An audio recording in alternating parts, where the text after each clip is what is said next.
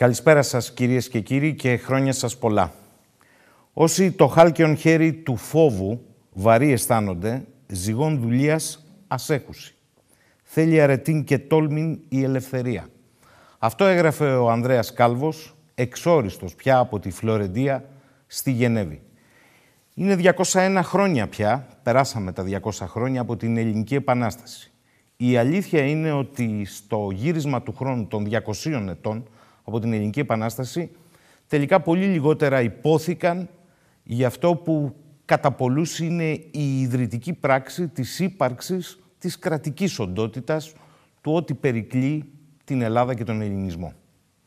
Απόψε θα δούμε πτυχές αυτής της ιστορίας, της μεγάλης περιπέτειας των Ελλήνων, που κατά πολλούς η Επανάσταση του 21 άφησε πολλές ανοιχτές ε, υποθήκες ή για να είμαι πιο ακριβής, ανολοκλήρωτα προτάγματα των ίδιων των επαναστατών. Στο στούντιο των αντιθέσεων είναι ο κύριος Γιώργος Μαργαρίτης, καθηγητής σύγχρονης ιστορίας στο Αριστοτέλειο Πανεπιστήμιο της Θεσσαλονίκης και μάλιστα ένας από τους ανθρώπους που εν μέσω και της πανδημίας, να μην το ξεχνάμε, το 2021, ε, έδωσε δείγμα γραφής για αυτά τα 200 χρόνια της Ελληνικής Επανάστασης με δύο βιβλία. Πολύ πολύτομο το έργο του, αλλά με δύο συγκεκριμένα βιβλία. Το ένα είναι «Ενάντια σε φρούρια και τύχη» 1821, μια μικρή εισαγωγή για την Ελληνική Επανάσταση. Το δεύτερο βιβλίο «Η υπεράσπιση της ελεύθερης Ελλάδας» 1825-1827, οι κρίσιμες αναμετρήσεις που οδήγησαν στη θεμελίωση της ελληνικής ανεξαρτησίας και τα δύο από τις εκδόσεις Διόπτρα. Κύριε Μαργαρίτη, καλησπέρα. Καλησπέρα.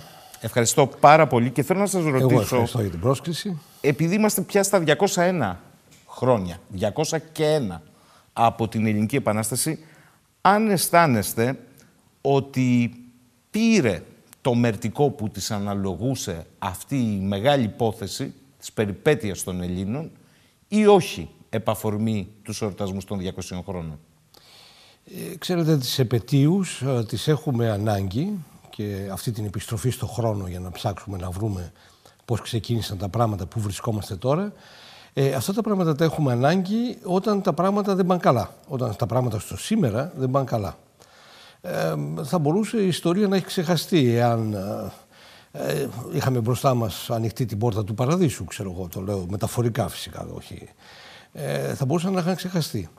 Ε, αλλά το γεγονός ότι ακόμα υπάρχουν συγκρούσεις, προβλήματα, το ένα άλλο, ε, δείχνει ότι οι επέτειοι αυτοί έχουν κάτι να πούνε σήμερα. Και αυτό που έχουν να πούνε είναι ότι ε, όλα όσα ξεκίνησαν να φτιάξουν, αυτά δεν φτιαχτήκανε. Έγινε μια τομή, μια μεγάλη αλλαγή στο 1821, δημιουργήθηκε αυτό το κράτος μέσα στο οποίο και σήμερα ζούμε. Ε, αυτό το κράτος, ε, με πολλές περιπέτειες έκτοτε, ε, δεν είναι αυτό που οι πολλοί, αν θέλετε, ε, θα επιθυμούσαν. Μπορεί να γίνει κάτι πολύ καλύτερο, κάτι πολύ... Ε, δεν είναι αυτό που οραματίστηκαν πάρα πολλοί από αυτούς που μετήχαν στην Επανάσταση. Ή πάνω πολλοί από αυτούς που την οραματίστηκαν την Επανάσταση πολύ πριν γίνει. Ε, μιλάμε τώρα για, τον, για τους διαφωτιστές, για όλα αυτά τα κινήματα που στην απελευθέρωση βλέπανε πάρα πολλά πράγματα μαζί. Όχι μόνο την, τον να έχουν άλλον εξουσιαστεί από τον Σουλτάνο βλέπανε μια αλλαγή κοινωνική, οικονομική, στα ζητήματα, ηθική, αν θέλετε, πολιτιστική, στα ζητήματα της ελευθερίας, στα ζητήματα του, ε, όλων των σχέσεων που διέπουν μια κοινωνία. Αυτά τα πράγματα. Αυτά τα πράγματα σε μεγάλο βαθμό είναι ακόμη ζητούμενα. Είναι ακόμα ζητούμενα ε, όχι μόνο από αυτή την, ε, φοβερή ε, περιπέτεια της Επανάστασης του 21, αλλά είμαστε και έναν αιώνα μετά το 1922 που θα έλεγε κανείς μέσα από την καταστροφή και μέσα από αυτά τα πράγματα έφτιαξε μια νέα αφετηρία για το ελληνικό κράτος. Μια νέα αφετηρία. Ε, όλοι οι Έλληνες, οι Έλληνες ταυτίστηκαν με το ελληνικό κράτος το 1922. Και επειδή Έλληνες και Ελλάδα ήταν πια το ίδιο, δεν έχει ξανασυμβεί αυτό στην ιστορία Έλληνες και Ελλάδα ήταν το ίδιο. Πάντα οι Έλληνες ήταν διάσπαρτοι. Υπήρχε αυτό το φαινόμενο, ο ελληνισμός που λέμε, που απλώνονταν δεξιά και αριστερά.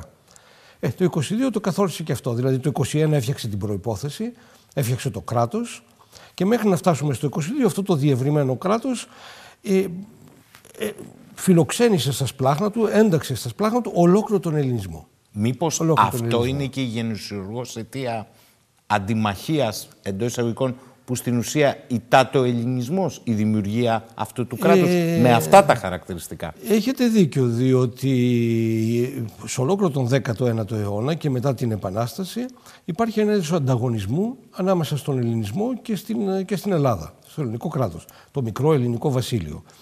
Α, οι, οι πλούσιοι, αν θέλετε, οι καπιταλιστές του καιρού εκείνου, οι Έλληνες, ε, βρίσκονται στην Κωνσταντινούπολη, βρίσκονται στην Νότια Ρωσία, βρίσκονται στη Σμύρνη, βρίσκονται στην Αίγυπτο, ε, παντού.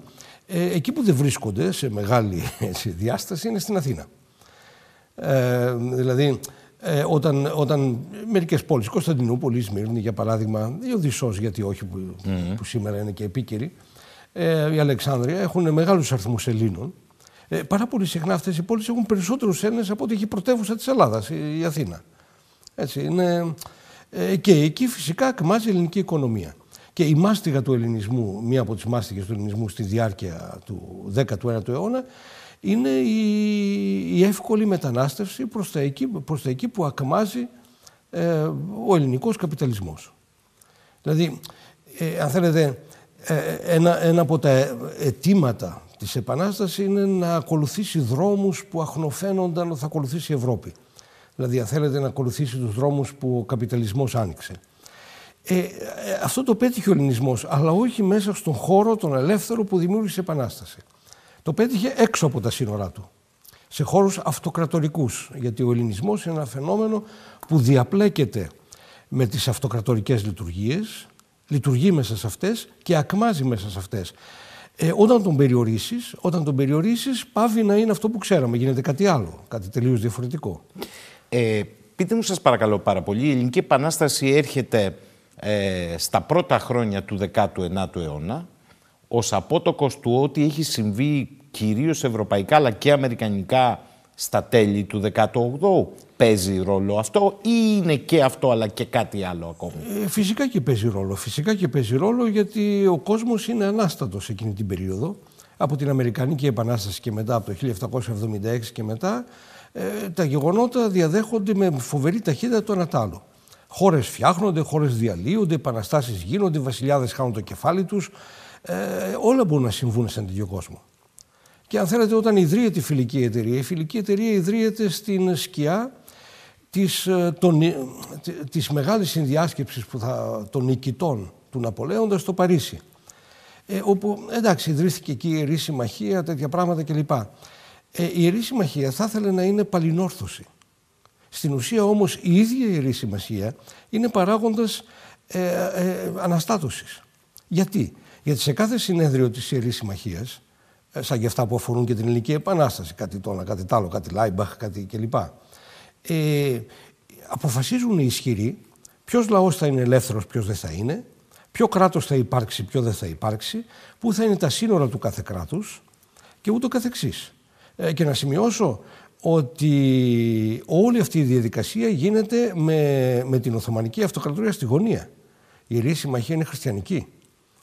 Ε, οι Οθωμανοί πρέπει να περιμένουν για να αναγνωριστούν ως κράτος ισότιμο με τα άλλα, πρέπει να περιμένουν τη συνθήκη των Παρισίων το 1856 μετά το τέλος του Κρημαϊκού πολέμου. Δηλαδή, ε, την, Τουρκία, την Οθωμανική Αυτοκρατορία οι Ευρωπαίοι την δέχονται σαν περίπου ισότιμο εταίρο μόνο και μόνο όταν η Ρωσία γίνεται φοβερά επικίνδυνη 1854 ο πόλεμος Κρυμαίας κλπ. κλπ. Ε, και τότε έχουν ανάγκη την Οθωμανική Αυτοκρατορία για την ανάσχεση της Ρωσίας.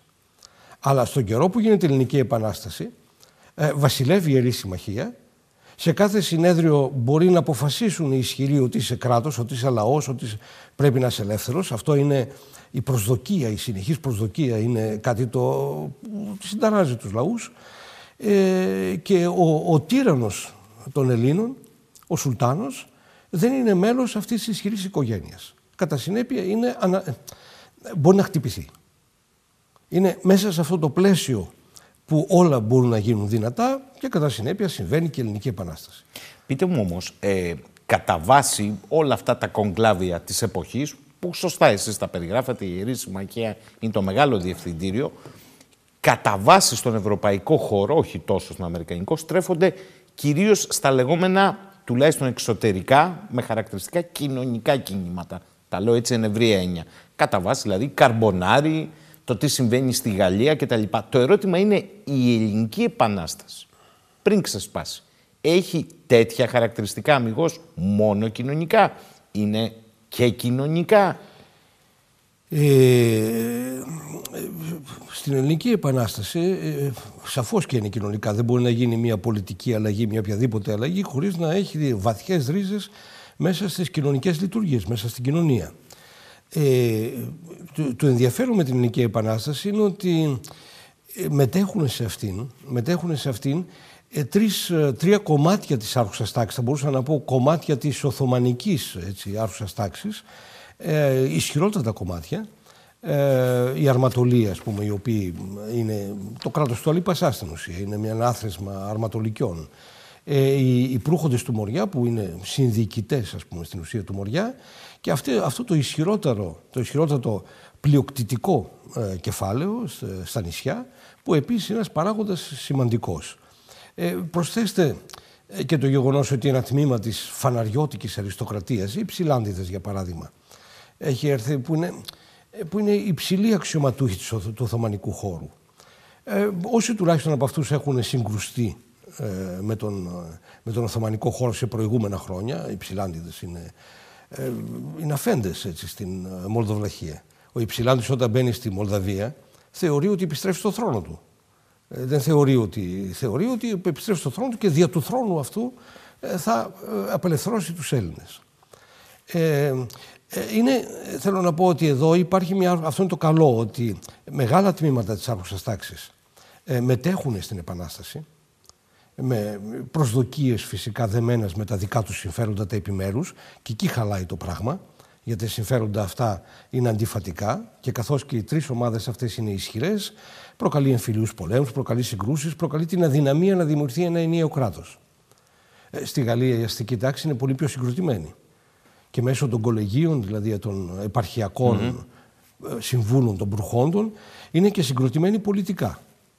Ε, εδώ, πέρα, εδώ πέρα έχουμε τρεις ομάδες, οι οποίες η κάθε μία είναι πάρα πολύ ισχυρή στον χώρο της, αλλά ακριβώς επειδή είναι στον χώρο της με τα δικά της συμφέροντα, ε, πάρα πολύ δύσκολα και κυρίως καταπατώντας τον χώρο του διπλανού, ε, μπορεί να γίνει ενιαία άρχουσα τάξη. Και αυτό είναι και το δράμα, είναι το, είναι το, το ευτύχημα της Ελληνικής Επανάστασης, είναι και το δράμα γιατί δεν μπορεί να συγκροτήσει ε, όσα η Γαλλική Επανάσταση συγκροτεί ή όσα η Αμερικάνικη συγκροτεί που είναι το ίδιο πράγμα. Ε, δηλαδή εδώ πέρα έχουμε πρόβλημα συγκρότησης κράτους. Ε, και γι' αυτό αν θέλετε χωρίζω τα δύο κομμάτια γιατί οι επαναστάσεις, οι επαναστάσεις έχουν μια πρώτη φάση όπου κατεδαφίζουν το παλιό, νικούν το παλιό, καταστρέφουν το παλιό ε, και έχουν μια δεύτερη φάση, κυρίως όταν απειλούνται, απειλούνται το έργο τους, μια δεύτερη φάση στην οποία υποχρεώνονται, εκβιάζονται να δημιουργήσουν κράτος. Και το πρώτο στοιχείο του κράτους είναι στρατός. Δηλαδή όλες οι επαναστάσεις ε, άρχισαν να φτιάχνουν τους θεσμούς τους νέας κατάστασης όταν απειλήθηκαν από το εξωτερικό. Η Αμερικανική στον πόλεμο όταν η Αγγλία επανήρθε, σειρότατη στο πλαίσιο των Ναπολεοντίων. Η Γαλλία όταν από το 1892 και μετά άρχισαν να εισβάλλουν οι, οι εχθροί στα σύνορα. Ε, και η Ελληνική Επανάσταση όταν ε, με πρωταγωνιστή τον, ε, τον Ιμπραήμ, όταν, με, την Αίγυπτο, τη Μεγάλη Αίγυπτο από πίσω, ή όταν με αυτές τις ημιπροσπάθειες της υψηλής πύλης της Κωνσταντινούπολης να φτιάξει κάποιο είδους περίπου κρατικών θα λέγαμε σύγχρονων ε, θεσμών ε, όταν, όταν ξεκίνησε η αντεπίθεση. Ξεκίνησε δειλά το 1824, γενικεύτηκε το 1825 και τότε ξαφνικά η Ελληνική Επανάσταση βρίσκεται μπροστά στην ανάγκη να δημιουργήσει το κράτος εκείνο που θα μπορέσει να νικήσει το κράτος του Μεχμεταλή, έτσι, ε, το οποίο είναι πιο προχωρημένο αν θέλετε. Αλλά πιο προχωρημένο και από την πύλη, έτσι. Ε, και από την πύλη, πολύ περισσότερο. Ε, αλλά έχει ένα ελάττωμα. Ότι απέχει 600 ναυτικά μίλια η Αλεξάνδρεια από τον Αβαρίνο.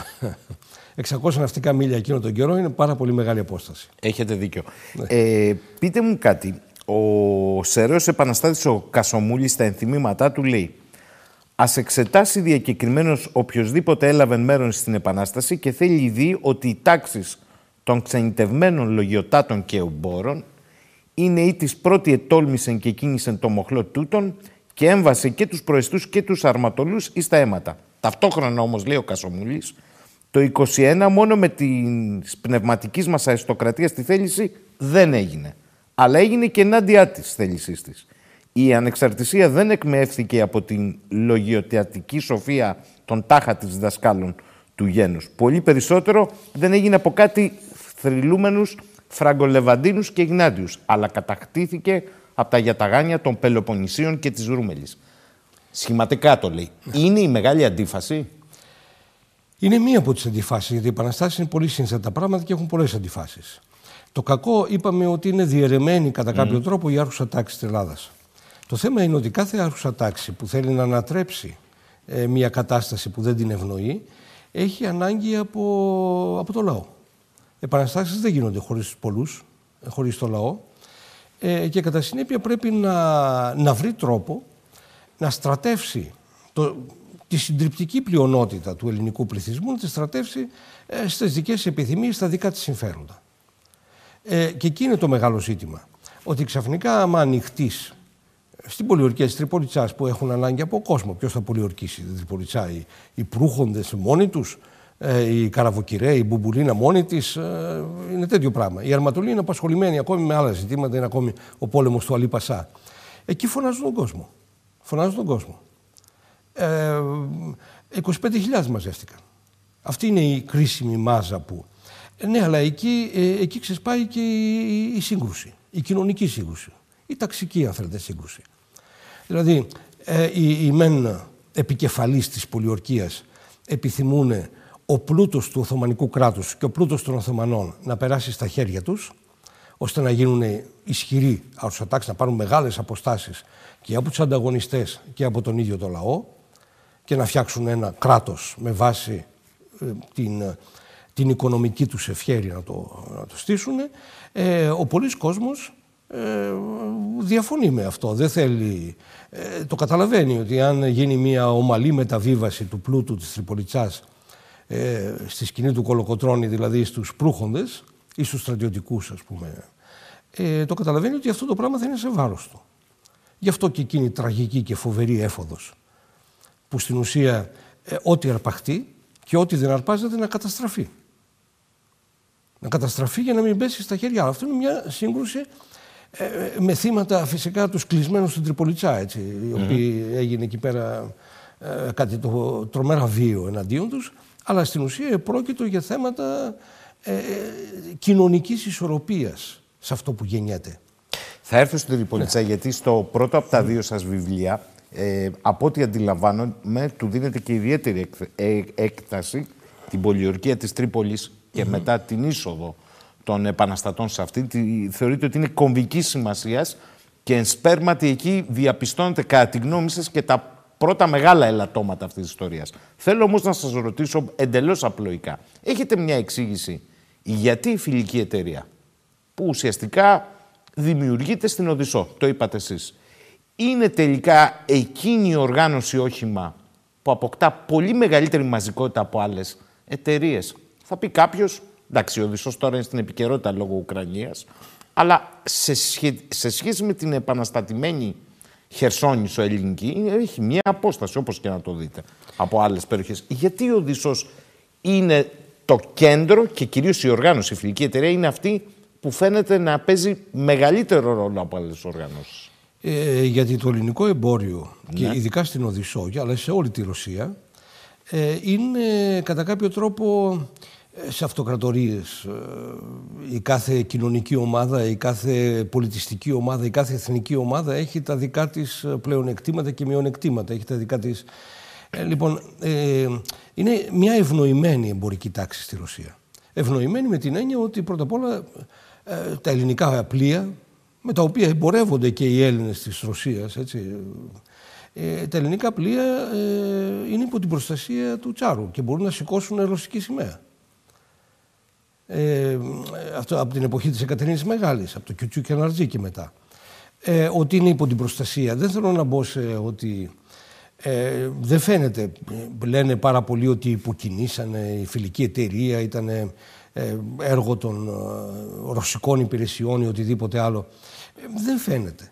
Είναι μία από τις πολλές εταιρείες που δημιουργήθηκαν στην Ευρώπη όταν έληξαν οι Ναπολεόντιοι πόλεμοι και όλοι οι λαοί σκεφτήκαν να ζητήσουν κάτι από τη νέα τάξη των πραγμάτων που επιβλήθηκε.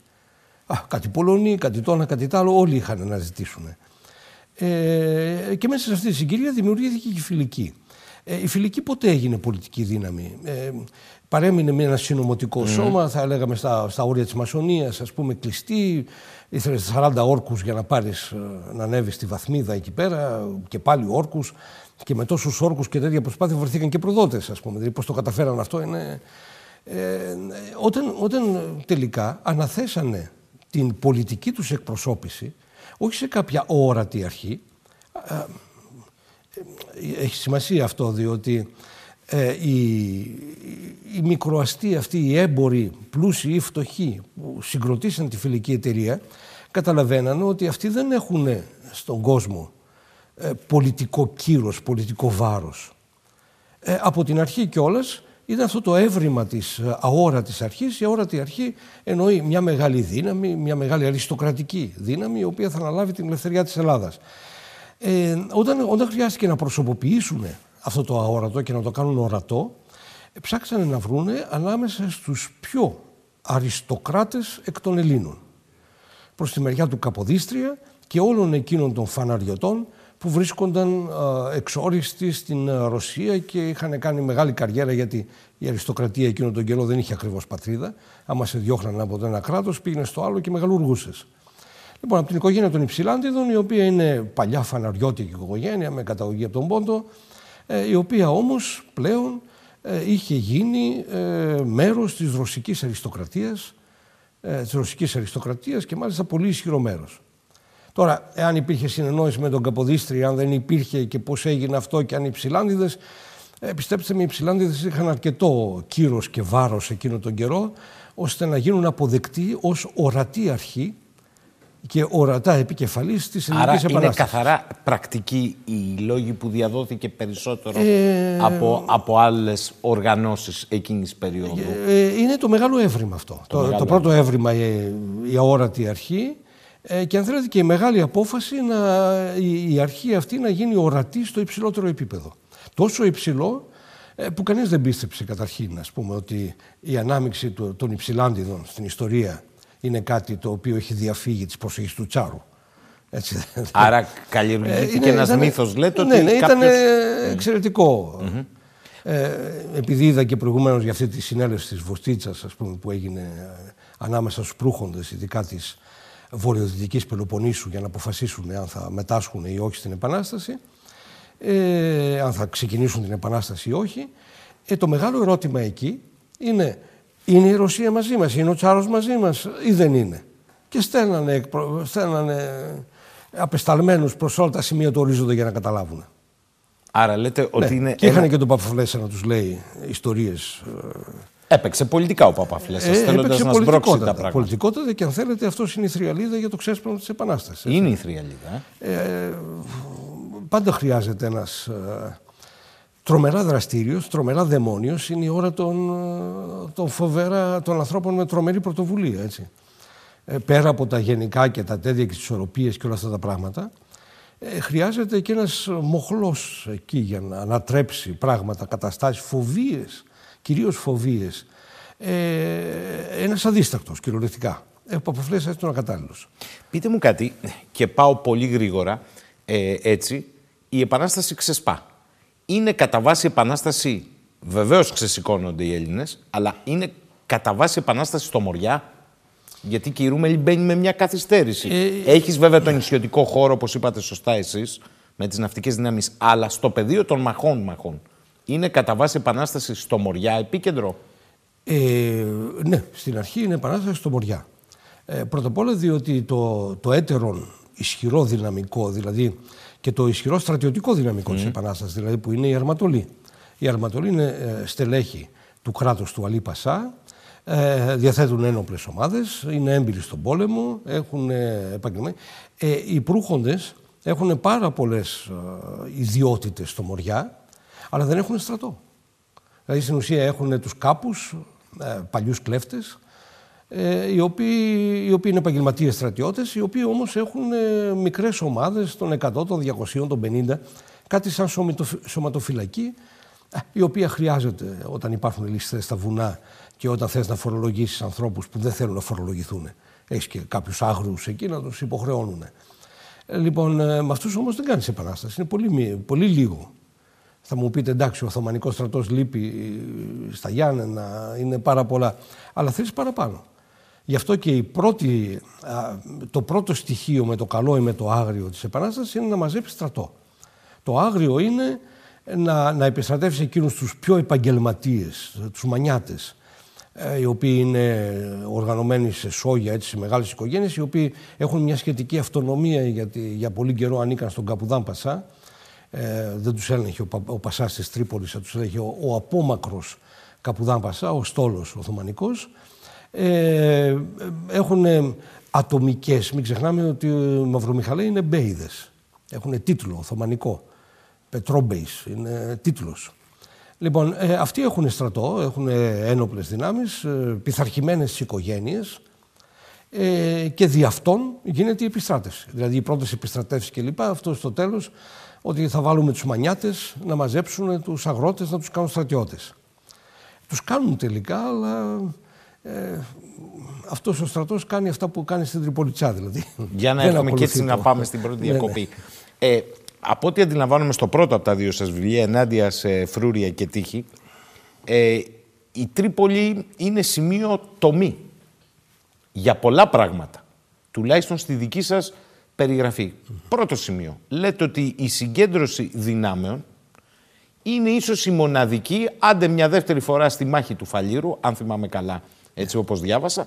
Εδώ μου συγκεντρώνει 20-25 στρατό έξω από τα τείχη της Τριπολιτσάς. Η Τριπολιτσά θα πρέπει να πούμε ότι δεν είναι ένα τυχαίο διοικητικό κέντρο για την Οθωμανική Αυτοκρατορία. Στην ουσία είναι το σημείο κλειδί προς τα δυτικά της Αυτοκρατορίας. Είναι, είναι μια πόλη η οποία έχει χτιστεί ακριβώς από τους Οθωμανούς σαν ένα είδος προχωρημένου φυλακίου ε, σε μια Πελοπόννησο η οποία βρίσκεται υπερβολικά δυτικά για τις, ε, πώς να το πω, για τις δυνατότητες της Οθωμανικής Αυτοκρατορίας ε, είναι μονίμως ύποπτη, έτσι, ειδικά μετά τα ορλοφικά κλπ. Ε, και, και η οποία στην ουσία συνδιοικείται γιατί δεν μπορεί να γίνει αλλιώς. Δηλαδή ο πληθυσμός είναι 80 με 90% χριστιανοί Έλληνες ε, και 10 με 20 κάπου εκεί ανάμεσα ανάλογα με το τι μετράμε, αν μετράμε Αλβανούς που τους βάζουμε κλπ. Ε, μουσουλμάνοι. Λοιπόν, υπάρχει μια, ένα είδος συνδιοίκησης ε, και γι' αυτό η Τριπολιτσά είναι, είναι, είναι ένα είδος στρατοπέδου φύλαξης όλης της Πελοποννήσου. Και έχει τεράστια σημασία αυτό.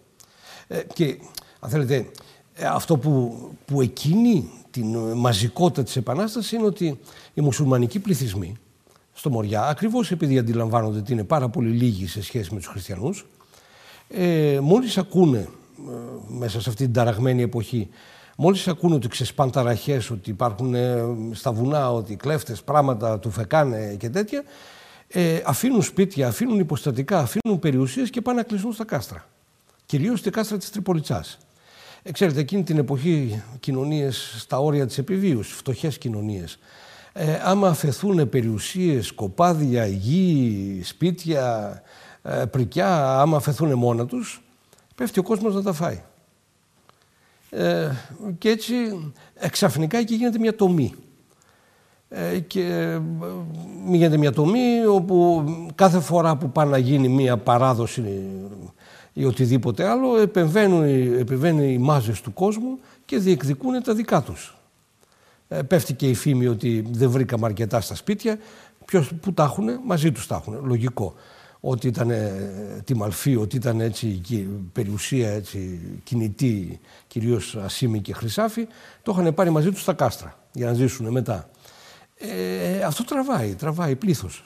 Πραγματικά οι 25.000 που μαζεύτηκαν μπροστά στην Τριπολιτσά είναι το μεγαλύτερο στρατιωτικό σώμα που συγκέντρωσε ο επαναστατικός αγώνα. Σε όλα τα επαναστατικά χρόνια. Ε, σε όλα. Δηλαδή το, το επόμενο ακριβώς ήταν αυτό που συγκεντρώθηκε στο Φάληρο. Κάτι ανάμεσα στις 10 και 15.000 συνολικά. Ε, που ήταν μια, η τελευταία υπερπροσπάθεια. ε, και του ελληνικού κράτους, αλλά βλέπετε το ελληνικό κράτος από αυτό το, το σώμα που μαζεύτηκε είχε υπό τον σχετικό έλεγχό του ε, μικρό μονοτμήμα. Mm. Μικρό μονοτμήμα. 25.000 λοιπόν mm. πολιορκούν στην τελευταία φάση την Τρίπολη. Έχετε κάνει πολύ εντυπωσιακές επισημάνσεις, πολλές από τις οποίες στα βιβλία της επίσημης ιστορίας περνιόνται πολύ γρήγορα. Εσείς εδώ έχετε χτενίσει πάρα πολλά πράγματα και λέτε ότι φτάσαμε σε μία διαδικασία, αν θυμάμαι καλά, όπου ουσιαστικά πηγαίναμε σε κανονικούς όρους παράδοσης των πολιορκημένων στους πολιορκητές, οι οποίες προβλέπανε κάποια, να το πω έτσι, ε, συμφωνητικά, κοντράτα. Όμως ταυτόχρονα αυτά τα συμφωνητικά ήταν και το ίδιο το σπέρμα της αντίθεσης, που οδήγησε η διαπραγμάτευση για το πώς θα παραδοθούν τελικά σφαγή. Αυτό λέτε ότι συνέβη. Ε, αυτό συνέβη. Ε, αυτό συνέβη και ο κλονισμός αυτός δεν είναι μόνο στο στρατόπεδο πολιορκητών και μέσα στην Τριπολιτσά ε, η αλβανική φρουρά συγκρούεται με τους ντόπιους Τούρκους, με τους άρχοντες. Για την ακρίβεια πολιορκούν το Σαράι ε, ε, και κάνουν ξεχωριστή συμφωνία με τον Κολοκοτρώνη. Και για να, για να κερδίσουν και οι, και οι Αλβανοί και οι απ' έξω οι οποίοι θα τους σώσουν ε, είναι η πρώτη λαϊλασία των, των κλεισμένων στην Τριπολιτσέ γίνεται στους Αλβανούς οι οποίοι αρπάζουν ό,τι να είναι ε, για να φύγουν. Ε, είναι αυτοί οι φοβεροί, πεινάνε, ας πούμε, ανοίγουν οι πόρτες να φύγουν οι πεινασμένοι κλπ. Ε, φεύγουν οι πιο φτωχοί που είναι κλεισμένοι στη Τριπολιτσά, κυρίως ε, γυναίκες, χείρες, άμα έχουν σκοτωθείς στις προηγούμενες μάχες οι άνδρες τους. Εκείνον τον καιρό γυναίκα, οι παιδιά, άμα μείνουν χωρίς την προστασία ενός άνδρα, είναι το, το, το κάτω μέρος της κοινωνίας. Τους κάνεις ό,τι θέλεις. Είναι τελείως. Είναι μη άνθρωποι περίπου. Ανοίγουν οι πόρτες, οι Αλβανοί φρουροί στις πύλες ε, λαιλατούν, ψάχνουν. Μήπως έχει τίποτα να, να πάρουν. Ε, και αυτή είναι και μια πολύ τραγική εικόνα, γιατί όταν φτάνουν αυτοί οι πεινασμένοι γυναίκες, κυρίως και παιδιά στους Έλληνες, ε, δεν ξέρουν τι θα τους κάνουν και οι Έλληνες, τις βάζουν εκεί σε ένα σημείο. Ε, και όταν μετά την άλωση Τριπολιτσάς ξανάρχεται το ζήτημα, είναι μερικές χιλιάδες είναι αυτές, τι έτσι κάνουμε, η απόφαση είναι θάνατος, εκτέλεση. Και τις σκοτώνουν. Κυρίως επειδή έχει ξεσπάσει και αρρώστια ανάμεσά τους, τι σκοτώνουν με, με όπλα από μακριά. Δεν τις φάζουν με χατζάρι, γιατί μπορεί να κολλήσουν. Ε, ε, τραγικές σκηνές, αλλά έτσι είναι, έτσι είναι οι επαναστάσεις, έτσι είναι. Ε, το, το κομβικό είναι ότι δεν γίνεται ομαλή μεταβίβαση πλούτου. Δηλαδή η παλιά άρχουσα τάξη δεν μεταβιβάζει ε, στη νέα, στους νέους ισχυρούς ε, την οικονομική της ισχύ. Τι γίνεται ακριβώς; Ενώ φαίνεται ότι συμφωνούν πώς θα παραδοθούν ναι η συμφωνία χαλάει από τις Χαλάει από την έφοδο. Από μια τρελή έφοδο όλων των, απέ, όλων των απ' έξω. Ε, ούτε συμφωνίες ούτε τίποτα. Πέφτει ο κόσμος μέσα και ότι, ότι αρπάξει, ότι... Ε, όχι ότι ε, το παρατήριο και ο Τρικούπης και λοιπά, όχι ότι κερδίσαν οι φτωχοί τίποτα. Οι φτωχοί πάντα είναι χαμένοι. Ε, γιατί μερικοί από αυτούς όντως πήραν πράγματα αξίας από σπίτια, από καταστάσεις. Ε, τα πλούσια πράγματα, έτσι, τα χρυσά και τα ασημένια δεν τρώγονται και αυτοί το βασικά θέλουν να, να φάνε. Ε, το αποτέλεσμα είναι ότι στις παραλίες του Μοριά έρχονται έμποροι ε, και από τα νησιά τα ελληνικά, αλλά κυρίως και απ' έξω, έτσι, και η Ιόνια και τέτοια κλπ. Ε, και κυριολεκτικά για μια μπουκιά ψωμί αγοράζουν υπερπολίτημα πράγματα. Ε, και γυρίζουν οι άλλοι με έχει αρπάξει κάτι το οποίο κάνει 30.000 γρόσια, του δίνουν 30 και γυρίζει ευχαριστημένο σπίτι. Τουλάχιστον έχω 30 γρόσια. Τι γίνεται είναι... με τους ισχυρούς που είναι είτε οι, οι κεφαλές των πολιορκητών είτε οι οπλαρχηγοί των πολιορκητών; Το ίδιο συμβαίνει και με αυτούς ή κάνουν κανονική νομή περιουσιών στο ε, εσωτερικό; Είναι η περίφημη υπόθεση ναι. του πιο πλούσιου ε, το πάρχη της Πελοποννήσου του Κιαμίλ Μπέι, τον οποίο τον πέδευαν πολύ καιρό, μπας και μάθουν που έχει το θησαυρό. Ε. Ακριβώς, το μεταφέραν και στην Κόνηθο και τον, τον είχαν εκεί πέρασε. Ε, ο Κιαμίλ Μπέις, ε, νέος, ωραίος και έξυπνος, έπαιξε αυτό το παιχνίδι μέχρι το θάνατό του. Ε, δηλαδή, ε, υποσχόταν στον έναν θα σου αποκαλύψω εσέναν ναι, και λοιπά, υποσχόταν στον άλλον θα σου αποκαλύψω εσέναν ναι, ε, και στην ουσία περνούσε ζωή και κότα. Έτσι, με το, όλοι ελπίζανε και μάλιστα είναι και ανταγωνισμός. Σε ποιον θα αφήσει; Εκεί του βλέπουμε αυτό το φαινόμενο πάλι, σε ποιον θα, θα αποκαλύψει τον θησαυρό ο Κεμίλ Μπέις; Είναι το κυνήγι του θησαυρού θα λέγαμε σε αυτό το πράγμα, γιατί, γιατί όχι επειδή... Ε, διότι ακριβώς ε, οι, οι άρχοντες που θα κυβερνήσουν, εάν καταφέρουν να μεγαλώσουν την υλική βάση με βάση την οποία θα στηρίξουν το πολιτικό τους κύρος, αυτοί θα είναι κερδισμένοι. Μέσα στην Τριπολιτσά υπάρχει και το χαρέμι του Χουρσίτ που είναι ο γενικός αρχηγός αλλά ε, είναι εκτός Τρυπόλος πρέπει να πούμε γιατί κυνηγά τον Αλή Πασά, έτσι δεν είναι; Ε, όντως. Όντως. όντως. Το χαρέμι του πέφτει στα χέρια των Ελλήνων. Αυτό θα ήταν διαπραγματευτικό ατού για λίτρα, ε, έτσι. Και γίνεται μια διαπραγμάτευση για λίτρα τα οποία πληρώνονται στο τέλος. Δηλαδή, εντάξει, είναι... Ε, είναι. Οπότε έρχεται το λογικό ερώτημα, κύριε Μαργαρίτη. Γίνεται η έφοδος σε μια πόλη που δεν είναι μια τυχαία πόλη όπως μας καταδείξατε. Τι μένει στα χέρια των, των αγωνιστών επαναστατών από άποψη οπλισμού, πολεμοφόδιων; Μένει.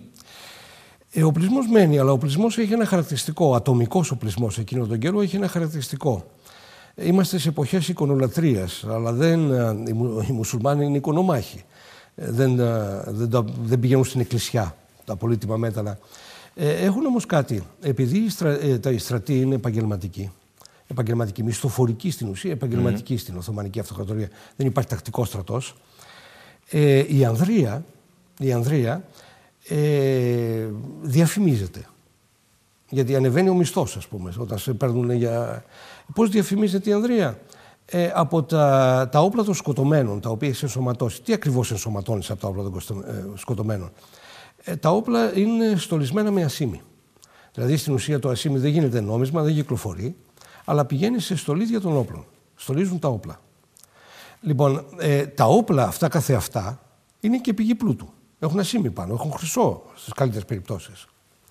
Ε, μερικά από τα σπαθιά τα, τα έχουν διαμάντια πάνω.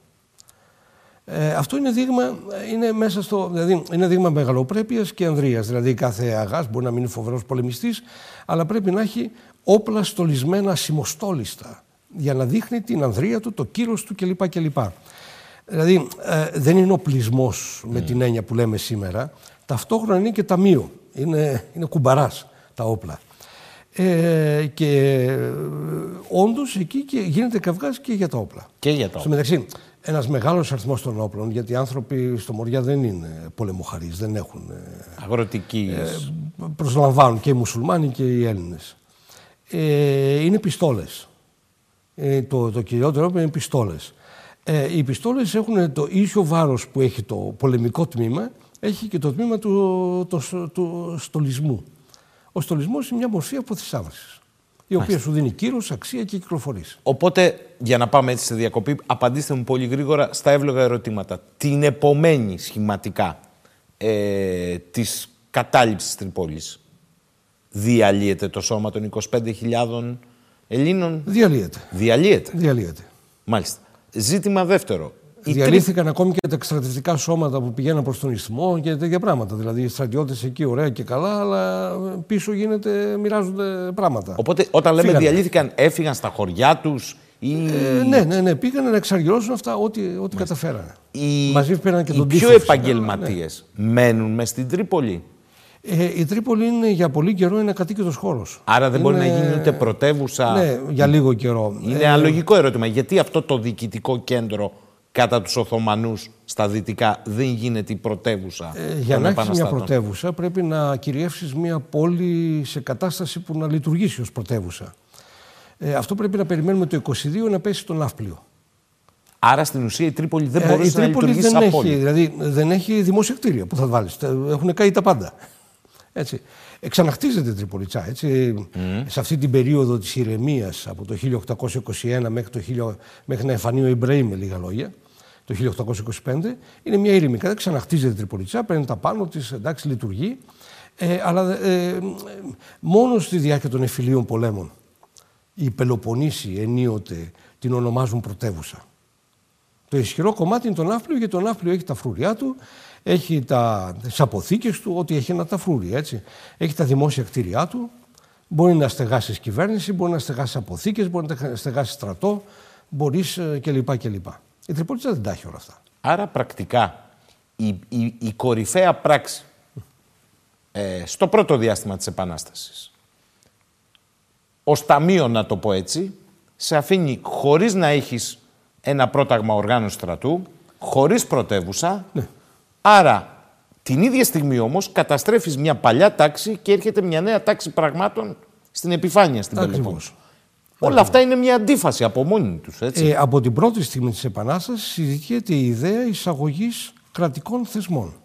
Όταν λέω εισαγωγής, εννοώ ε, όπως ακριβώς έγινε και στη Λατινική Αμερική, υπάρχει προεργασία σε αυτό, να προσλάβουν ξένους μισθοφόρους. Δηλαδή, στην ουσία, η ιδέα των δανείων γεννιέται από την ιδέα να προσλάβουν ένα σώμα τριών, έξι, εφτά χιλιάδων τακτικών, Είμαστε την επαύριο των Ναπολεοντίων πολέμων. Έχει άφθονους παλιούς στρατιώτες η Ευρώπη. Και δι' αυτόν να επιβληθεί το κράτος. Να επιβληθεί κράτος. Είναι κάτι το οποίο γίνεται πολύ αργότερα, όταν έρχονται οι Βαβαροί, όπως κλπ. κλπ. για να επιβάλλουν το.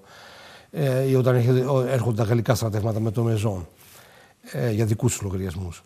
Ε, είναι αυτό, αυτή η πρώτη ιδέα. Η πρώτη ιδέα.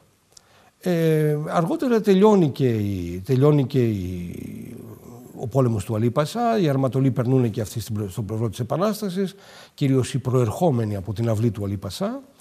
Ε, και εκεί η Ελληνική Επανάσταση έχει στρατιωτικά σώματα. Έχει ισχυρά στρατιωτικά σώματα. Αλλά δεν έχει ενιαία λειτουργία στρατού. Ένας αρματολός μπορεί να κατεβάσει 1.500-2.000 ενόπλους.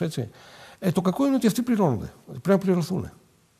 Και αρχίζει μετά αυτό το παιχνίδι ότι για να έχεις στρατιωτική δύναμη πρέπει να έχεις μισθούς να δώσεις. Αν δεν έχεις μισθούς, τη χάνεις τη στρατιωτική δύναμη. Ποτέ δεν υπάρχουν μισθοί για μεγάλο στρατό. Μάλιστα. Άρα, και έτσι πάμε στη διακοπή, διαπιστώνουμε ότι ούτε πρωτεύουσα κατα... κατορθώνουν να λειτουργήσουν στην αρχή ναι. και ούτε μπορεί να δημιουργηθεί ένα ενιαίο στράτευμα. Δηλαδή, Πάμε, είναι μια μεγάλη ιδιομορφία της Ελληνικής Επανάστασης. Ε, εγώ προσωπικά θεωρώ ότι αυτό που γίνεται στην Τριπολιτσά είναι το μισό της Επανάστασης. Τελειώνει την παλιά τάξη πραγμάτων.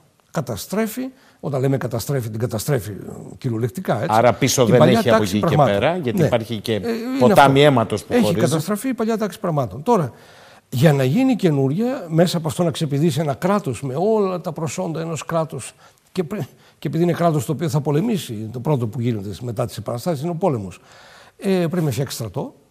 Αυτό μένει για αργότερα για το πώς θα γίνει κλπ. Μένει για αργότερα. Αυτό το κουβαλάει, είπα διακοπή, αλλά έτσι θα κλείσουμε. Το κουβαλάει σε όλη τη διαδρομή η Επανάσταση, όταν δεν έφτιαξε στρατό; Ε, φοβάμαι ότι το κουβαλάει σε όλη τη διαδρομή. Σε όλη τη διαδρομή. Ναι. Σύντομη διακοπή και επανερχόμαστε. Επιστροφή εδώ στις αντιθέσεις. Κύριε Μαργαρίτη, επιτρέψτε μου να καλωσορίσω στην παρέα μας και τον κύριο Διονύση Τσίριγότη, επίκουρο καθηγητή στο τμήμα Διεθνών και Ευρωπαϊκών Σπουδών του Πανεπιστημίου Πειραιά. Καλησπέρα, κύριε Τσίριγότη. Καλησπέρα σας και χρόνια πολλά. Ευχαριστώ πολύ για την πρόσκληση. Επίσης, χρόνια πολλά.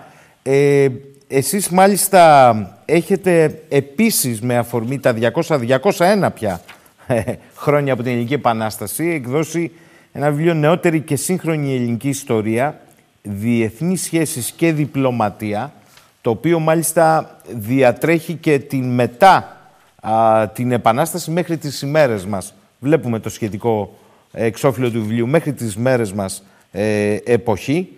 Θέλω κύριε Τσιριγότη να σας ρωτήσω, η δική σας αίσθηση είναι ότι η ελληνική απέτηση, η απέτηση των Ελλήνων για ανεξαρτησία που ξεσπά με την Επανάσταση του 21, ποια χαρακτηριστικά έχει; Θα μου επιτρέψετε κύριε Σαχίνη, πρώτα απ' όλα πριν ξεκινήσουμε να απαντήσουμε την ερώτηση, να αναφέρουμε λίγο, όπως την περιγράψατε, ποια είναι η αξίωση ανεξαρτησίας του ελληνικού έθνους, όπως περιγράφεται στη διακήρυξη ελληνικής ανεξαρτησίας, που είναι και το προήμιο των τριών ε, συνταγμάτων της Επανάστασης.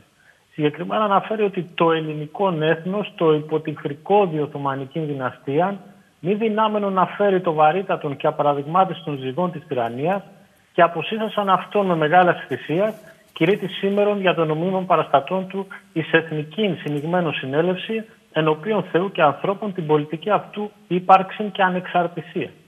Τι σημαίνει εδώ; Οι Έλληνες διεκδικούν την ελευθερία τους. Η ελευθερία ορίζεται ως αυτονομία, περιγράφοντας τη δυνατότητα ενός ατόμου να αυτοπροσδιοριστεί στον ιδιωτικό, κοινωνικό και πολιτικό του βίο. Συναφώς ο βαθμός σπουδαιότητας της ελληνικής επανάστασης δεν εγγράφεται στο πολιτιακό αποτέλεσμα, αλλά στην αξίωση πολιτικής ελευθερίας ως έσκατο αγαθό της ανθρώπινης ύπαρξης και ως θεμελιακό υπόβαθρο του ανθρωποκεντρικού χαρακτήρα του ελληνισμού.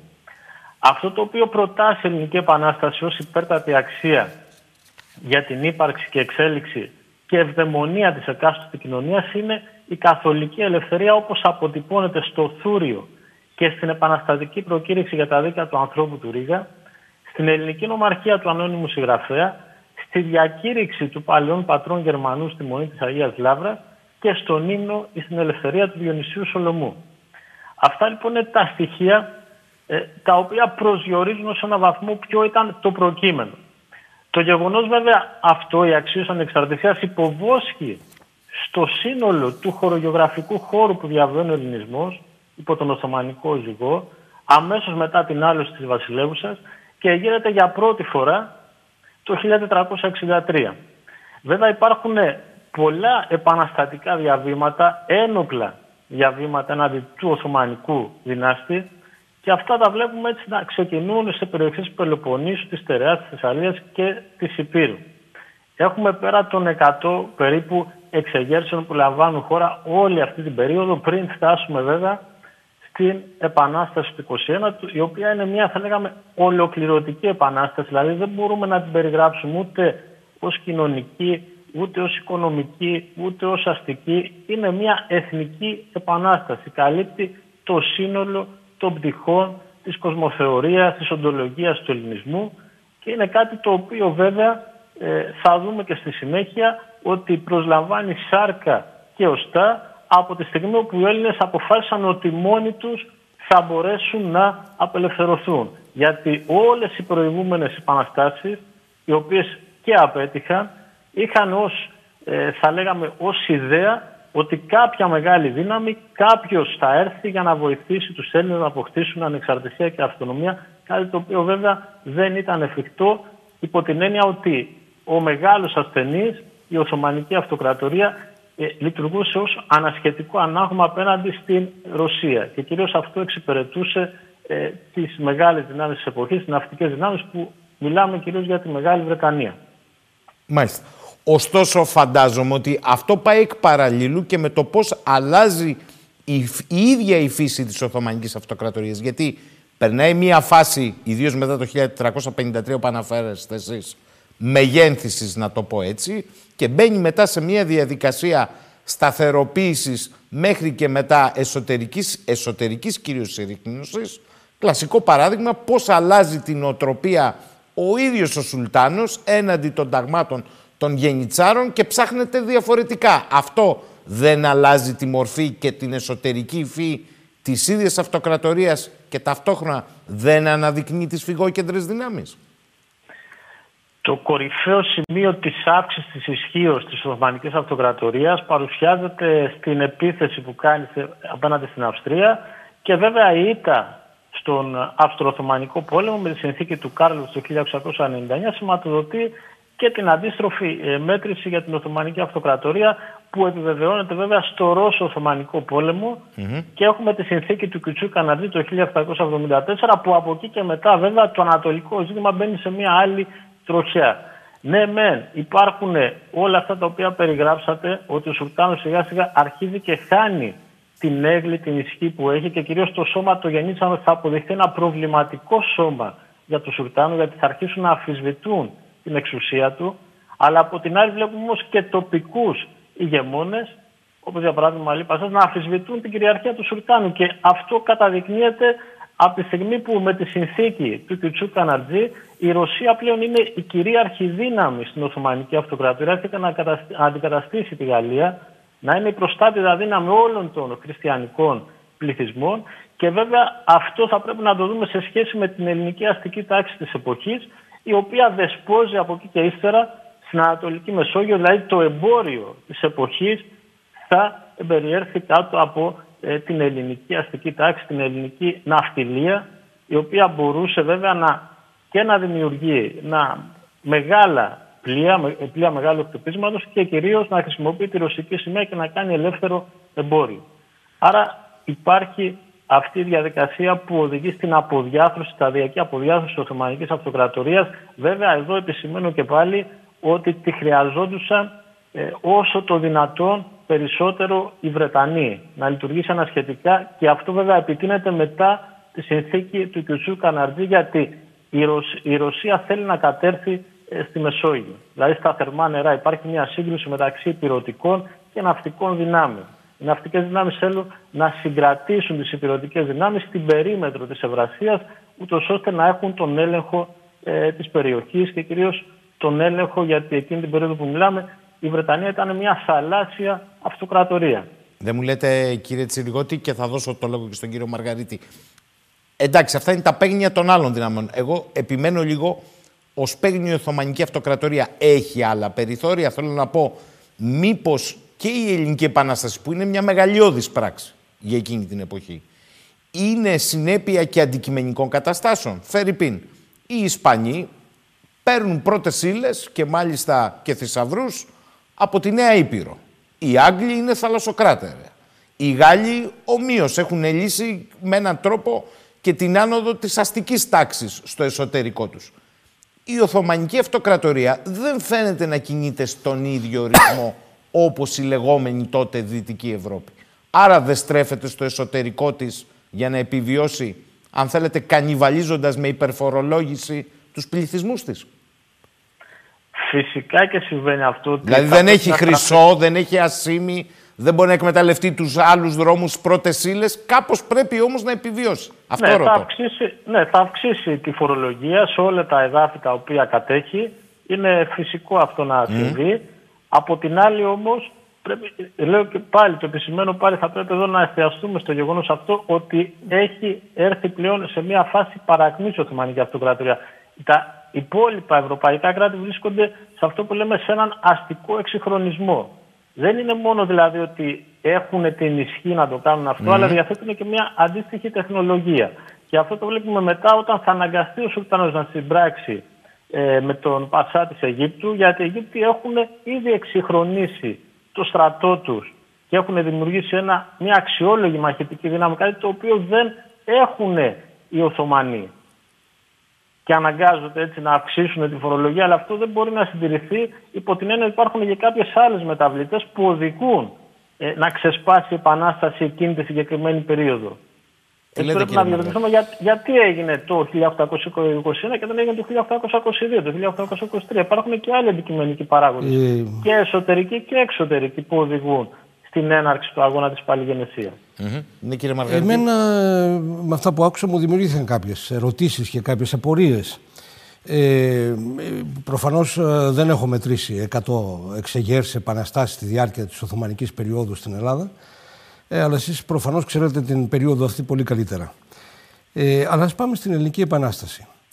Ε, κατά το σχήμα το δικό σας υπάρχει με ένας πόθος για την ελευθερία γενικός και αόριστος όλων των Ελλήνων ε, ανεξάρτητα από την κοινωνική τάξη στην οποία ανήκουν, ανεξάρτητα από τα συμφέροντα τα οποία έχουν, ανεξάρτητα αν είναι ζητιάνοι στις πόλεις, αγρότες στην Ήπεθρο, αστεί δεν ξέρω κι εγώ που στο, εκεί που είναι ο, ο ελληνισμός διασκορπισμένος και ούτω καθεξής.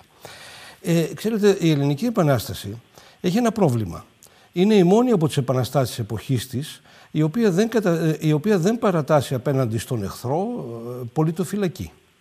Για την ακρίβεια πολιτοφυλακή, δηλαδή εθελοντικά ε, στρατευμένο στρατιωτικό σώμα, ε, έχουμε τον Ιερό Λόχο, μια περίπτωση, έχουμε μια βραχύβια κράτησε τρεις-τέσσερις μέρες στην Πάτρα, τα 1821, και μετά έχουμε στη διάρκεια των πολιορκιών, έτσι, στην Αθήνα και στο Μεσολόγγι. Αλλά εκεί είναι άλλη περίπτωση. Οι μεσολογγίτε αναλαμβάνουν το πυροβολικό, ενώ οι αρματολοί αναλαμβάνουν τα υπόλοιπα. Ε, και στην Αθήνα είναι η περίφημη του Μακρυγιάννη και ούτω καθεξής. Ε, αντίθετα, ε, οι απόπειρες ε, στην, στην Πελοπόννησο, για παράδειγμα, στην αρχή, να συγκροτηθούν οι πολιτοφυλακές, να στρατευτούν δηλαδή οι αγρότες της Πελοποννήσου, συναντάνε σταθερή άρνηση των αγροτών μέχρι που βλέπουν ότι η συμμετοχή είναι κερδοφόρους, δηλαδή ότι αρπάζεις περιουσίες με δάφτυνα. Ε, θυμίζω τις προσπάθειες του Επισκόπου Έλους, ε, ότι θα πάει στον Παράδεισο όποιος ε, στρατευθεί. Θυμίζω τα, τις σκηνοθεσίες του Κολοκοτρώνη με τον Καλόγερο μπροστά και ε, ελευθερίες και τόνα. Θυμάμαι, ε, θυμίζω τις διακηρύξεις των ε, Ιωνίων, οι οποίοι είναι και μορφωμένοι και κατεβαίνουν με το, τους θούριους και τα τέτοια. Σε καμία περίπτωση δεν έχουμε θελοντική στράτευση στην Επανάσταση. Λοιπόν, πώς εσείς βλέπετε 400 χρόνια, το 1453, έτσι, βλέπετε διακαή, συνεχή και σταθερό πόθο, ε, ανεξαρτήτως συνθήκων, ανεξαρτήτως συγκυριών, ε, των, όλων, όλων των Ελλήνων, του ελληνισμού υποθέτω σε όλα τα σημεία της γης, ε, για ελευθερία, έτσι, πολύ αόριστο αυτό, ε, τη στιγμή που δεν θέλω να αμφισβητήσω ότι υπάρχει, ε, ε, αν θέλετε, ε, θέληση για ανεξαρτησία, έτοιμα για ανεξαρτησία, αλλά έχετε μια καταπληκτικά αισιόδοξη άποψη για αυτά τα πράγματα, το οποίο μου θυμίζει λίγο, τι να σας πω, δηλαδή δεν είναι, ε, τι να σας πω, ούτε ο περιούσιος λαός δεν το έχει αυτό, ας πούμε. Για, δεν ξέρω. Ε, εγώ έχω απορία. Πώς, πώς δεν έχουμε πολιτοφυλακές σε μια επανάσταση που το... Να απαντήσω βεβαίως, κύριε βεβαίως, κύριε Τσίριδε. Εσεί τα έχετε περιγράψει βέβαια πολύ πιο καλά. Έτσι. Παρακολούθησα στην αρχή πώς περιγράψατε τις μάχες, τις πολιορκίες, όλα αυτά τα πράγματα. Εδώ λοιπόν να ξεκαθαρίσουμε ότι το γεγονός ότι οι Έλληνες δεν συγκρότησαν τακτικό στρατό, αλλά μόνο η Ψηλάντη έφτιαξε ένα πρώτο σώμα τακτικού στρατού και στη συνέχεια επανάσταση οργανώθηκε όπως ξέρουμε δηλαδή ε, μέσα από μια τακτική του πολέμου για το λόγο ότι υπάρχουν εκλέπτες και αρματολοί και αυτοί θα συστήσουν τα ένοπλα σώματα. Δεν υπάρχει τακτικός στρατός. Αυτό απέτυχε και η μοναδική μάχη που έγινε με τακτικό στρατό ήταν μια αποτυχία για τους επαναστάτες. Εδώ λοιπόν ε, συμφωνώ μαζί σας ότι δεν υπάρχει πολιτοφυλακή. Βέβαια, όταν λέω τα επαναστατικά διαβήματα του ελληνισμού, δεν εννοώ ότι γίνανε 100 επαναστάσεις όπως η επανάσταση του 21. Μιλάμε για κάποιες τοπικές εξεγέρσεις ή κάποιες γενικές εξεγέρσεις. Δεν είναι όλες μια καθολική αξίωση ανεξαρτησίας, όπως και όλα τα κοινωνικά στρώματα δεν διακατέχονται από τον ίδιο πόθο και από το ίδιο πάθος για ελευθερία και ανεξαρτησία. Εάν μετρήσετε πόσες ταραχιάς και εξεγέρσεις γίνανε στη Γαλλία την ίδια περίοδο, θα εκπλαγείτε. Πολύ περισσότερο. σίγουρα, ναι, σίγουρα. Δεν μπορούμε να το αμφισβητήσουμε αυτό. Αλλά ε, πάλι όμως θέλω να πω ότι δεν συμμετέχουν όλα τα κοινωνικά στρώματα με το ίδιο, με το ίδιο πάθος και τον ίδιο πόθο. Βέβαια οι προεστοί έχουν, αυτό που λέμε, έχουν ιδιοποιηθεί τα ελληνικά κοινά, τον τρόπο δηλαδή που οργανώνεται ο ελληνισμός ε, από τους κριτομικυναϊκούς χρόνους μέχρι την Οθωμανοκρατία. Δηλαδή δεν μπορούμε να αμφισβητήσουμε ότι ο ελληνισμός διατηρεί την ιστορική του συνέχεια ακόμα και εντός της Οθωμανικής Αυτοκρατορίας και αυτό το βλέπουμε ότι όταν γίνεται το ελληνικό κράτος δεν μπορεί να έχει την ίδια ε, πολιτισμική, οικονομική και κοινωνική πρωτοκαθεδρία που είχε ο ελληνισμός σε τρεις αυτοκρατορίες στην Οθωμανική περίοδο, δηλαδή και στην Οθωμανική Αυτοκρατορία και στη Ρωσική και στην Αυστρογγρική. Ότι δεσπόζει κοινωνικά, πολιτισμικά και οικονομικά. Άρα υπάρχει αυτό το στοιχείο το οποίο συντηρείται, ο τρόπος οργάνωσης του ελληνισμού πάλι μέσα από κοινά. Ε, να σας διορθώσω σε κάτι την Αυστριακή Αυτοκρατορία. Η Αυστρο-Ουγγαρία ναι, δημιουργείται στα 1866 ναι, και πλέον δεν πρωταγωνιστεί ο ελληνισμός στα 1866. Έχουν άλλα προβλήματα τότε. Είναι ναι. Αυστρία, ναι. Αλλά, ναι. Άρα, ε, νομίζω ότι υπάρχει μια σύγκληση εδώ. Κατά τη δική σας αίσθηση, κύριε Τσιριγότη, οι αντικειμενικοί στόχοι των αγωνιστών του 21 είναι ποιοι; Η δική σας οπτική. Ναι, πρέπει τώρα να διαχωρίσουμε. Όταν λέμε αγωνιστές, εννοούμε δηλαδή τους οπλαρχηγού, τους κλέφτες, τους αρματολούς, που και αυτοί βέβαια ε, συντάσσονται ως ένα βαθμό με την αξίωση ανεξαρτησίας, με αυτό που περιγράφεται δηλαδή μέσα από την προκήρυξη της Ελληνικής Επανάστασης. Βέβαια αυτό θα γίνει σταδιακά. Δεν σημαίνει ότι το 1821 όλοι η Στερεά, η Πελοπόννησος, τα νησιά θα συνταχθούν κάτω από ένα κοινό στόχο. Αυτό θα γίνει σταδιακά, όπως είπαμε είπατε και στην αρχή, ότι ξεκινάει από την Πελοπόννησο η Επανάσταση. Μάλλον εκεί η Πελοπόννησος είναι ο χωρογεωγραφικός χώρος που θα επιβιώσει η Επανάσταση.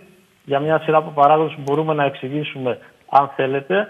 Αλλά βέβαια το σύνολο των αγωνιστών ε, έχουν σαν στόχο ε, πρώτα απ' όλα είναι η επιβίωσή τους, πώς θα μπορέσουν να επιβιώσουν, έχουν σαν στόχο να απελευθερώσουν ε, τα χωριά τους και από εκεί και μετά βέβαια ε, νομίζω ότι μπορούμε να δούμε κάποια άλλα σχήματα οργάνωσης που φαίνεται μέσα από τις εθνοσυνελεύσεις το τι ακριβώς επιδιώκουν να κάνουν. Πάμε σε ένα αποκεντρωτικό σχήμα διοίκησης, ένα πολυαρχικό σχήμα διοίκησης, τουλάχιστον στην πρώτη εθνοσυνέλευση. Από εκεί και μετά, βέβαια, προσλαμβάνει μια, θα λέγαμε, πιο ε, κεντρική δομή εξουσία. Χωρίς στρατό όμω. Σε αυτό συμφωνήσατε και οι δύο. Χωρίς που στρατό, αυτό είναι ένα χωρίς μείον. τακτικό στρατό. Ναι, ναι. Να, αν θέλετε εδώ να επισημάνω το εξής.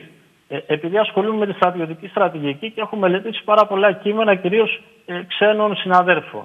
Σε όλες λοιπόν τις περιπτώσεις που έχουμε μια ασύμετρη σύγκρουση, γιατί η, ο αγώνας της Παλαιγενεσίας είναι μια ασύμετρη σύγκρουση, έχεις ένα τακτικό στρατό ισχυρό και έχεις και ομάδες ε, ατάκτων. Άρα στην περίπτωση αυτή μας βοηθάει για να μπορέσουμε να συντηρήσουμε την Επανάσταση. Γιατί αν συγκροτούσουμε τακτικό στρατό όπως και έγινε από τον Υψηλάτη, είδαμε ότι αποτυγχάνει. Δεν έχουμε την ισχύ να αντιμετωπίσουμε δηλαδή, τα Οθωμανικά στρατεύματα. Αν και έχουν φτάσει σε μια περίοδο παρακμής. Άρα λοιπόν οι διαφορετικές στρατιωτικές στρατηγικές βοηθούν το λιγότερο ισχυρό κράτος να επιβιώσει τουλάχιστον σε βραχυπρόθεσμα. Πείτε μου Έτσι και είναι κάτι Το οποίο ακόμη. μας έσωσε. Πείτε μου και κάτι ακόμη, μιας και το βιβλίο σας αναφέρεται στις διεθνείς σχέσεις και διπλωματία.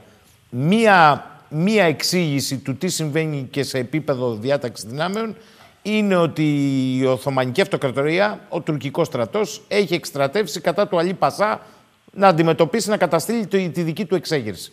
Παίζει ρόλο ότι την ίδια ακριβώς περίοδο υπάρχει και μια σφοδρή τουρκοπερσική σύγκρουση στο σημερινό περίπου Αζερμπαϊτζάν, Δυτική Αρμενία, ε, πολύ σφοδρή που δεσμεύει έτη περαιτέρω στρατεύματα τουρκικά. Φυσικά και λειτουργεί ανασχετικά για να μπορέσει η Οθωμανική Αυτοκρατορία να στείλει στρατεύματα στην Πελοπόννησο και να καταστήλει την Επανάσταση. Όλοι αυτοί οι παράγοντες που έχουν οδηγήσει στη διασπορά των Οθωμανικών δυνάμεων συντελούν στο να επιβιώσει η Επανάσταση στην Πελοπόννησο, αλλά κυρίως μέσα από τακτικές ανταρτοπολέμου, μέσα από ενέδρες και βέβαια υπάρχουν και μια σειρά από πολιορκίες, οι οποίες όμως γίνονται σε περιόδους που δεν υπάρχει ισχυρός Οθωμανικός στρατός για να μπορέσει να ε, προβάλλει άμυνα.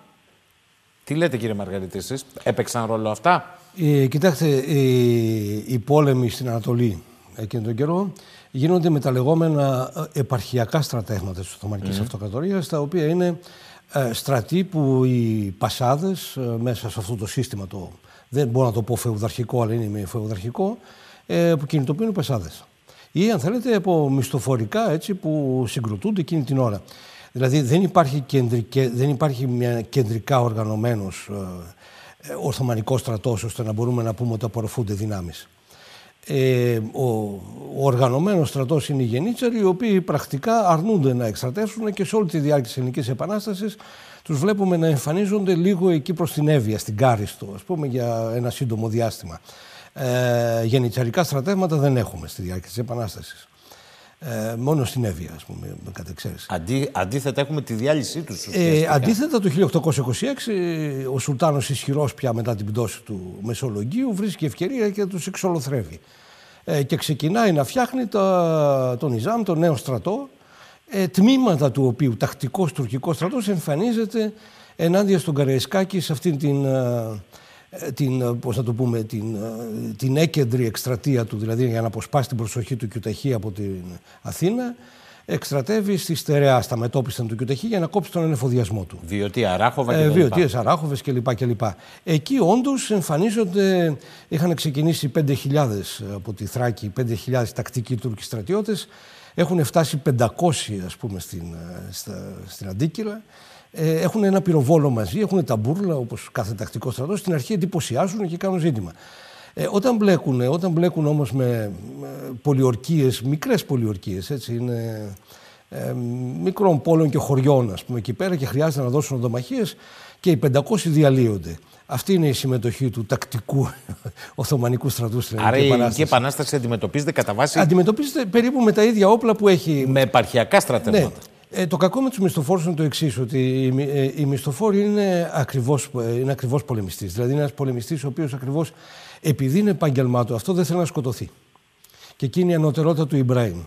Ε, ο Ιμπραήμ για να συγκροτήσει αυτό το στρατό έχει ένα, ένα υπηκό, ε, βε- κυρίως από ε, φυλές, ας πούμε, ξέρω εγώ, της ερήμου, ε, οι οποίες ε, βοηθούν στη στρατολόγηση ενός ε, σώματος ε, φελάχων, έτσι στην ουσία αγροτών Αιγυπτίων, οι οποίοι ούτε πληρώνονται, απλώς ταΐζονται ας πούμε κλπ. Είναι πολύ φθηνοί στρατιώτες. Είναι πολύ φθηνοί στρατιώτες και κατ' επέκταση ε, μπορεί να τους ξοδέψει κανείς σε εφόδους με ξύφων όχι, ε, το οποίο κάνει τη διαφορά. Ε, το θέμα είναι ότι η Αίγυπτος είναι μια μικρή χώρα ακόμα εκείνο τον καιρό, 4 εκατομμύρια κάτοικοι, έτσι. Ε, δεν είναι τίποτα φοβερό και τρομερό ε, και η ένταση εργασίας που χρειάζεται δεν, δεν σου επιτρέψει να, να στρατολογήσεις πάρα πολλούς φελάχους. Και έπειτα, αυτούς τους φελάχους για να τους φέρεις στην Πελοπόννησο ε, είναι 600 ναυτικά μίλια. Το ταξίδι κοστίζει. Ο ανεφοδιασμός τόσο μακριά από τις βάσεις κοστίζει. Και κατ' επέκταση και οι ίδιοι οι Αιγύπτιοι πεζικάροι που είναι αναλώσιμοι στην Αίγυπτο δεν είναι αναλώσιμοι πια στο Μοριά γιατί πάρα πολύ δύσκολα φέρνεις άλλους. Άρα, πρέπει ε, άρα είναι ισοπαλία εκεί, δηλαδή ούτε αυτός ο στρατός μπορεί να κερδίσει τους Έλληνες. Ε, είναι μια σειρά τέτοιες ε, λεπτομέρειες. Ε, στην άλλη μεριά, ο Κιουταχή προσπαθεί να, με μισθοφορικά στρατεύματα να φτιάξει κάτι το πιο τακτικό, τουλάχιστον να υπακούει στις βασικές διαταγές, κάτι το οποίο ε, οι Έλληνες δεν πετύχανε ποτέ. Έτσι. Δηλαδή, στη μάχη του Φαλήρου, για παράδειγμα, οι 7.000 αρνούνται να εφαρμόσουν το σχέδιο. Την ημέρα της μάχης. Ε, αφού ξεκινάνε, ξεκινάει η απόβαση στο Φάληρο, οι 7.000 που είναι μαζεμένοι εκεί προς την, να προχωρήσουν δια του Ελαιώνα, αρνούνται να εφαρμόσουν το σχέδιο. Λένε, άσε να δούμε πώς πάνε οι άλλοι και τότε ξεκινάμε.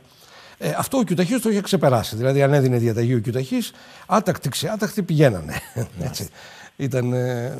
Κύριε Τσιριγότη, επειδή πρέπει να πάω σε μια διακοπή και να ανοίξουμε μια ενότητα για μια παράμετρο που με πολύ ενδιαφέρον ε, τουλάχιστον στην ΕΡΤ 2 τιμήθηκε. Είναι τα ορφανά ε, του 21. Όμως πριν από αυτό θέλω να σας ρωτήσω, πηγαίνοντας στη διακοπή, ε, θεωρείτε ότι ο αγώνας των Ελλήνων διαφοροποιείται από τα άλλα επαναστατικά κινήματα, κυρίως τα περιφερειακά εκείνης περίοδου; Σίγουρα υπάρχει μια διαφοροποίηση υπό την έννοια και τώρα πάω στο κομμάτι που αφορά τη Γαλλική Επανάσταση ότι ε, πολλές φορές συγχαίουμε κατά πόσο η Γαλλική Επανάσταση επηρεάζει την ελληνική. Εδώ λοιπόν πρέπει να πούμε το εξής ότι δεν έχει καμία σχέση υπό την έννοια ότι μιλάμε για εξεγερμένους στη Γαλλία που ζητούν ατομικά δικαιώματα για δουλοπάρικους ενώ στον ελλαδικό χώρο και όχι μόνο στις περιοχές που υπάρχει ελληνικό στοιχείο μιλάμε για καθολική ελευθερία. Δηλαδή όχι μόνο για ατομικά δικαιώματα αλλά για κοινωνικά και πολιτικά δικαιώματα. Άρα υπάρχει κάτι το οποίο διαφέρει και εδώ λοιπόν μπορούμε να αναζητήσουμε όλη αυτή την προβληματική στο έργο του Παναγιώτη Κονδύλη ο οποίος περιγράφοντας όλα αυτά τα στοιχεία τα οποία εμπεριέχει ένα του ευρωπαϊκού διαφωτισμού και κυρίως τα συνδέει με τη Γαλλική Επανάσταση εξηγεί για ποιο λόγο δεν πρέπει να υποστασιοποιήσουμε την Ελληνική Επανάσταση με παράγοντες και κριτήρια τα οποία χρησιμοποιούμε στη Γαλλική. Γιατί αυτό το πράγμα δεν έχει καμία σχέση. Δηλαδή μιλάμε για κάτι εντελώς άγνωστο και ανίκιο ως προς τον τρόπο οργάνωσης του ελληνισμού στην ιστορική διαχρονία. Είναι κάτι εντελώς διαφορετικό. Αυτό δεν σημαίνει ότι στις οσμώσεις, φαντάζομαι, δεν επηρεάζεται ε, ο Έλληνας κάτοικος ε, είτε, είτε στο εσωτερικό είτε στις διάφορες ηγεμονίες από την άβρα, αν θέλετε, κατάλυσης της απολυταρχίας του μονάρχη, αυτού που κυβερνά ελέω ναι. Θεού δικαιωματικά κληρονομικά. Βεβαίως, ναι, βεβαίως ότι υπάρχουν απολυταρχικά καθεστώτα και υπάρχει μια εναντίωση των λαών αυτών που βρίσκονται υπό δεσποτικό καθεστώς να αναζητήσουν και αυτή την ελευθερία τους, την πολιτική τους ύπαρξη. Αυτό ναι, είναι ένα κοινό στοιχείο. Από την άλλη, όμως υπάρχουν πολλά διαφορετικά σε σχέση με τις επαναστάσεις που ε, ξεκινάνε ξέρω, στη Δυτική Ευρώπη από ότι στον ελληνικό κόσμο. Ε, το λέω με την έννοια ότι φαντάζομαι ότι η κοινωνιμοποιητική βάση ε, δεν είναι συγκροτημένα ως κράτη-έθνη και ούτε η Γαλλία πριν την Επανάσταση. Η νομιμοποιητική βάση είναι ο μονάρχης, ελέω Θεού, που έχει διαδεχτεί τον μπαμπά, το θείο ή δεν ξέρω κι εγώ τι άλλες αιμομιξίες έχουν προκύψει. Αυτό που καταλύει ουσιαστικά αυτή την νομιμοποιητική βάση είναι το έθνος στη Γαλλία. Δεν είναι σημαντικό αυτό. Θεωρείτε ότι πέρασε κάτω από τα ελληνικά, ε, έστω αυτών που διάβαζαν, που ήταν αρκετοί, δεν ήταν λίγοι, κάτω από τα ραντάρ τους. Δεν το αντιληφθήκαν αυτό. Πώς συγκροτείται πια ως έθνος η Γαλλία; Η διαφοροποίηση αυτή ναι. δεν έπαιξε ρόλο; Υπάρχουν εδώ όμως πολλές αναγνώσεις. Το τι σημαίνει έθνος, το τι σημαίνει Προφανώς δεν είναι. Και το γεγονός ότι το ελληνικό έθνος προπάρχει του κράτους αναιρεί αυτό που έχουμε στη Γαλλία, γιατί το κράτος στη Γαλλία είναι αυτό που θα δημιουργήσει το έθνος. Ενώ στην ελληνική περίπτωση το έθνος προηγείται, προϋπάρχει του κράτους. Αυτό είναι το διαφορετικό που εδώ έτσι μπορούμε να πούμε τι συμβαίνει στη μία περίπτωση και τι συμβαίνει στην άλλη. Εντάξει, το βασικό είναι ότι εδώ δεν έχεις δουλειοπάρικους. Έχεις άλλα πράγματα. Ναι. ναι, κύριε Μαργαρίτη. Και έτσι να πάμε σε διακοπή. Ναι, απορώ λιγάκι. Δηλαδή, οι στρατιώτες του Λουδοβίκου 14ου, που ήταν και μπόλικοι, ε, δεν πιστεύαν ότι είναι Γάλλοι; Ε, γιατί ακριβώς πολεμούσαν. Νομίζω ότι το ξέραν ότι είναι Γάλλοι. Ε, περιμέναν τη Γαλλική Επανάσταση να τους πει ότι είναι Γάλλοι; Ε, να πάμε στο, Υπά... στον Ερίκο τον Τέταρτο, ας πούμε, στην Αγγλία. Δεν το ξέραν ότι είναι Άγγλοι; Χρειάζεται, έπρεπε να γίνει η Επανάσταση για να το μάθουν. Ε, ε, λέτε ότι ε, το έθνος ας πούμε, προϋπάρχει μόνο στην Ελλάδα. Δηλαδή οι άλλοι καημένοι τι, δεν είχαν τίποτα έτσι ξαφνικά; Ε, Εξαρτάται πώς το. Μου φαίνεται λίγο μυστήριο αυτά. Ακούω πράγματα τα οποία με, με μπερδεύουν λίγο. δεν είναι μυστήρια. Ναι. Λέει άλλο, ότι άλλο ορισμό είχαν. Ναι, ναι κύριε Τσιριγότη. Πώς ναι, το ορίζουμε. Εδώ λοιπόν πρέπει να ορίσουμε καταρχάς τι σημαίνει έθνος, πώς το ορίζουμε. Είναι διαφορετική ανάγνωση της νεωτερικής πρόσληψης του έθνους από την ανάγνωση που έχουμε στον ελληνικό κόσμο. Και δεν σημαίνει αυτό δηλαδή ότι όντως η πλειοψηφία των θεωρητικών κάνει αυτή την ανάγνωση. Δηλαδή ότι υπάρχει γαλλικό έθνος, υπάρχει βρετανικό έθνος, ξέρω εγώ, αλλά από την άλλη υπάρχουν και, άλλα, ε, και άλλοι συγγραφείς και άλλοι μελετητές που έχουν αποδείξει ότι ο ελληνικός κόσμος ιστορικά προηγείται τη ίδρυση του ελληνικού κράτους. Δηλαδή δεν φτιάχνει το ελληνικό κράτος το ελληνικό έθνος, υπάρχει το ελληνικό έθνος. Ενώ στη Γαλλία, για παράδειγμα, δεν προϋπάρχει, αφού είναι δουλοπάρικοι. Πώς μπορεί αυτοί οι δουλοπάρικοι που δεν μιλούσαν μεταξύ τους, δεν επικοινωνούσαν, πώς μπορεί να καταλάβουν ε, τι συγγνώμη, σημαίνει ε, έθνος; Ε, συγγνώμη, αναφέρεστε συνέχεια για δουλοπαρικία στη Γαλλία. Ναι. Η δουλοπαρικία, το... η δουλοπαρικία στη Γαλλία είναι πάρα πολύ σχετικό φαινόμενο και πριν την Επανάσταση. Είναι πάρα πολύ μικρή σε έκταση. Ε, ουσιαστικά δεν υπάρχει. Εντάξει ε, δουλοπαρικία να μου μιλήσετε για τους Γιούνκερ της Γερμανίας, για τη Βόρεια Ιταλία, για την ε, Αυστριακό χώρο κλπ. Ναι, αλλά μην μιλάμε για δουλοπάρικους στη Γαλλία του 1788. Εντάξει, δηλαδή ε, λίγο οι έννοιες ε, η επιστήμη της έχει καθορίσει. Ήτανε ε, πολίτες, δηλαδή πώς, το ορίζετε για να καταλάβουμε. Πώς, ήτανε πολίτες Γάλλοι, αυτό λέω, πώς... Όχι δεν ήταν οι πολίτες, ήταν υπήκοοι του βασιλιά, όπως, όπως ε, στο, στο παλιό καθεστώς έτσι ήταν τα πράγματα. Δεν ήταν, ε, δεν ήταν σιτουαγιά. Δεν ήταν ναι, σιτουαγιά, ήταν σιζέντι ρουά. Έτσι. Το σιτουαγιά από το σιζέντι ρουά απέχει. Αλλά δεν σε κάνει δουλοπάρικο αν είσαι σιζέ. Εντάξει. Ε, δηλαδή, μην κακοποιούμε την ιστορία εντός ορίου. Μην κακοποιούμε. Ε. Αν υπήρχαν σε όλη τη Δυτική Ευρώπη ε, πολίτες ελεύθεροι, είναι κάτι άλλο. Θεέ μου, σας λέω ότι το ΣΥΖΕ δεν σημαίνει δουλοπάρικος στα γαλλικά και σε οποιαδήποτε γλώσσα της επιστήμης. Ωραία, τη Γαλλική Επανάσταση που την κάνουν. Οι Ζαν Κιλότ τι είδαμε; Η τρίτη κατάσταση του τεστ είναι τα κολέγια των αστών τη πόλη. Οι οποίοι και κλήθηκαν να πληρώσουν το φόρο για, τους, ε, για, την, για την συμμετοχή της Γαλλίας στην Αμερικανική Επανάσταση. Που οδήγησε τη Γαλλία σε, σε φούντο. Φαλιμέντο οικονομικό. Ναι. Λοιπόν, Καλές είναι οι διαφωνίες. Έτσι πάμε μπροστά με διάλογο. Να μπορούμε να διαφωνούμε. Ε, γιατί έχουμε φτάσει στο σημείο να, να κοιτιόμαστε αν μπορούμε να διαφωνούμε. Φαντάζομαι σε αυτό συμφωνείτε και οι δύο. Ε, λοιπόν, ε, πάμε σε διάλειμμα ακριβώς με την προαναγγελία του τι ακολουθεί.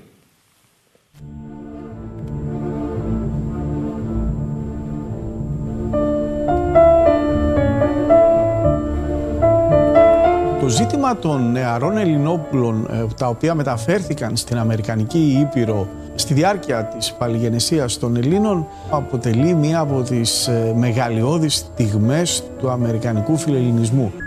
I am one of many great great grandchildren of Samuel Gridley Howe and Julia Ward Howe.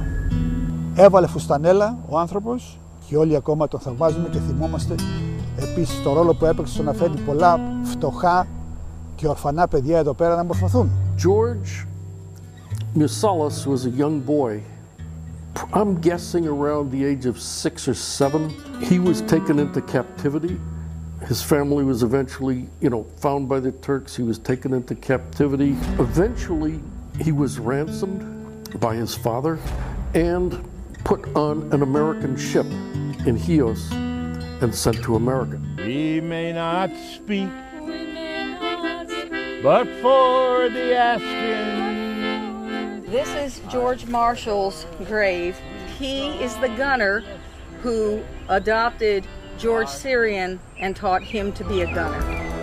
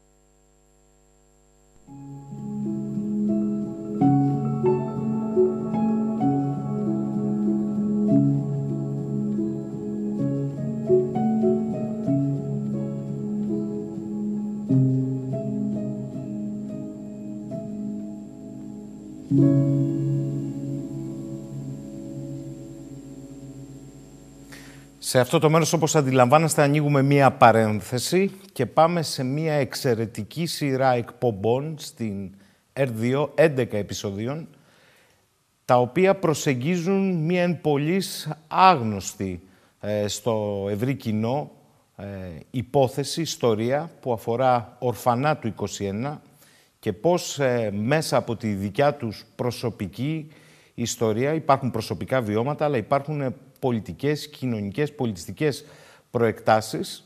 Δένεται το φιλελληνικό κίνημα που έχει εντελώς διαφορετικά χαρακτηριστικά α, στις νεοσύστατες Ηνωμένες Πολιτείες ε, της Αμερικής με το ότι συμβαίνει στην επαναστατημένη Ελλάδα του 21. Αυτή η εκπληκτική σειρά της ΕΡΤ2 που καλό θα είναι να την παρακολουθήσουμε και σε επαναλήψεις σχετικά σύντομα ε, φέρει τη σφραγίδα επιστημονικά του κυρίου Ιάκωβου Μιχαηλίδη, καθηγητή Ιστορίας στο Αριστοτέλειο, του κυρίου Μανώλη Παράσχου, ομότιμου καθηγητή δημοσιογραφίας και μέσων μαζικής ενημέρωσης στη Βοστόνη, σκηνοθετικά του κυρίου Δημήτρη Ζησόπουλου στη Θεσσαλονίκη, ένας εξαιρετικός νέος σκηνοθέτης με πολλά δείγματα γραφής και ενός επίσης εξαιρετικού ε, συνθέτη και μουσικοσυνθέτη διεθνώς του κυρίου Αλέξανδρου Χάχαλη.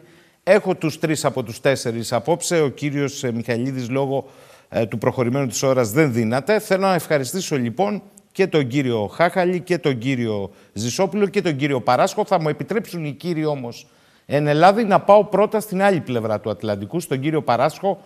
Καλησπέρα κύριε Παράσχο και σας ευχαριστώ πάρα πολύ. Καλησπέρα και Σαχίνη και χρόνια πολλά σε όλους τους Έλληνες. Κύριε Παράσχο, θέλω να μου πείτε αρχικώς ε, τι είναι αυτό που σας όθησε να καταθέσετε επιστημονικά μαζί με τον κύριο Μιχαηλίδη και να αναλάβετε και την επιστημονική ευθύνη αυτής της σειράς εκπομπών. Μια πτυχή, μια παράμετρος του 21, όχι τόσο γνωστή στο ευρύ κοινό και σε πολύ ειδικότερο κόσμο όχι τόσο γνωστή. Ναι, η, η μελέτη μου αυτή άρχισε προ 12 ετών ε, όταν ανακάλυψα ότι υπήρχαν ε, ε, Έλληνες από φτωχά μέρη της Ελλάδος που ήρθαν εδώ και πρόκοψαν και τελικά βρήκα μια συγγένεια με τους φιλέλληνες της Αμερικής ε, οι οποίοι ήταν προύχοντες κυρίως στην Αμερική και βρέθηκαν όταν έγινε η η Επανάσταση ανακάλυψαν ότι είχαν μια μεγάλη αγάπη προς τη χώρα αυτή για λόγους από, από την αρχαία ιστορία και άρχισαν σιγά σιγά και βοηθούσαν αυτά τα παιδάκια τα οποία ε, είπαμε είχαν μείνει και φτωχά και ορφανά ε, λόγω της Επανάστασης. Και σιγά σιγά έφερναν έναν αρκετό αριθμό από αυτό τα, τα παιδιά στην Αμερική και εγώ δεν είχα καμία ιδέα ότι αυτό είχε γίνει και στα καλά καθούμενα βρέθηκα ενώπιον μιας μεγάλης ε, ιστορίας που ήταν πολύ συγκινητική και από εκεί άρχισα και, και την ε, μελετούσα και τελικά για μένα το μεγάλο αβαντάζ αυτού του ντοκιμεντέρ ήταν το ότι βρήκα απογόνους αυτών των, των παιδιών που ήρθαν εδώ 7 και 10 και 12 χρονών και στα καλά καθούμενα βρίσκουμε ότι έχουν, υπάρχουν οικογένειες με 100-200 ε, πρόσωπα τα οποία ακόμα είναι, κρατάνε το όνομά τους, ε, αγαπάνε την Ελλάδα, επισκέπτονται και αυτά δεν είχα, δεν είχα καμία ιδέα ότι υπήρχαν. Κύριε Παράσκο, συνάμα με αυτό όμως, σε αυτή τη σειρά ντοκιματέρ και θα πάω και στο σκηνοθέτη και στον κύριο Χάχαλη, βλέπω ότι φωτίζεται και την υπόθεση ε, κάποιων καταστροφών δίνοντας ένα ιστορικό υπόβαθρο που δεν έχουν τόσο επισημανθεί για την κομβική σημασία στα χρόνια της Επανάστασης. Φερρυπίν, τη σφαγή της Χίου, την καταστροφή των ψαρών, όχι απλά σε ένα αντίστοιχο, τη σφαγή της Ναούσης. Και δίνεται και κάποια χαρακτηριστικά, και πρέπει να το πω, ε, μέχρι και πριν μερικά χρόνια υπήρχε η αντίληψη ότι εντάξει οι χιώτες είχαν ένα καθεστώς προνομιακό, καλά περνάγαν και δεν θέλαν να ξεσηκωθούν. Ο, ο τρόπος που προσεγγίζεται την ιστορία δείχνει ότι ακριβώς αυτά τα προνόμια έγιναν οι αγχώνοι των χιωτών τελικώς με το ξέσπασμα της Επανάστασης αλλά και ο λόγος με τον οποίο διαδόθηκε το μήνυμα της φαγής και το ότι συνέβαινε στην Ελλάδα είναι ηχείος. Είναι έτσι; Ναι, και, και λόγω του ότι ε, όλα αυτά λάβαν μια μεγάλη δημοσιότητα, ο φιλελληνισμός σε όλη την Ευρώπη αυξήθηκε και στην Αμερική.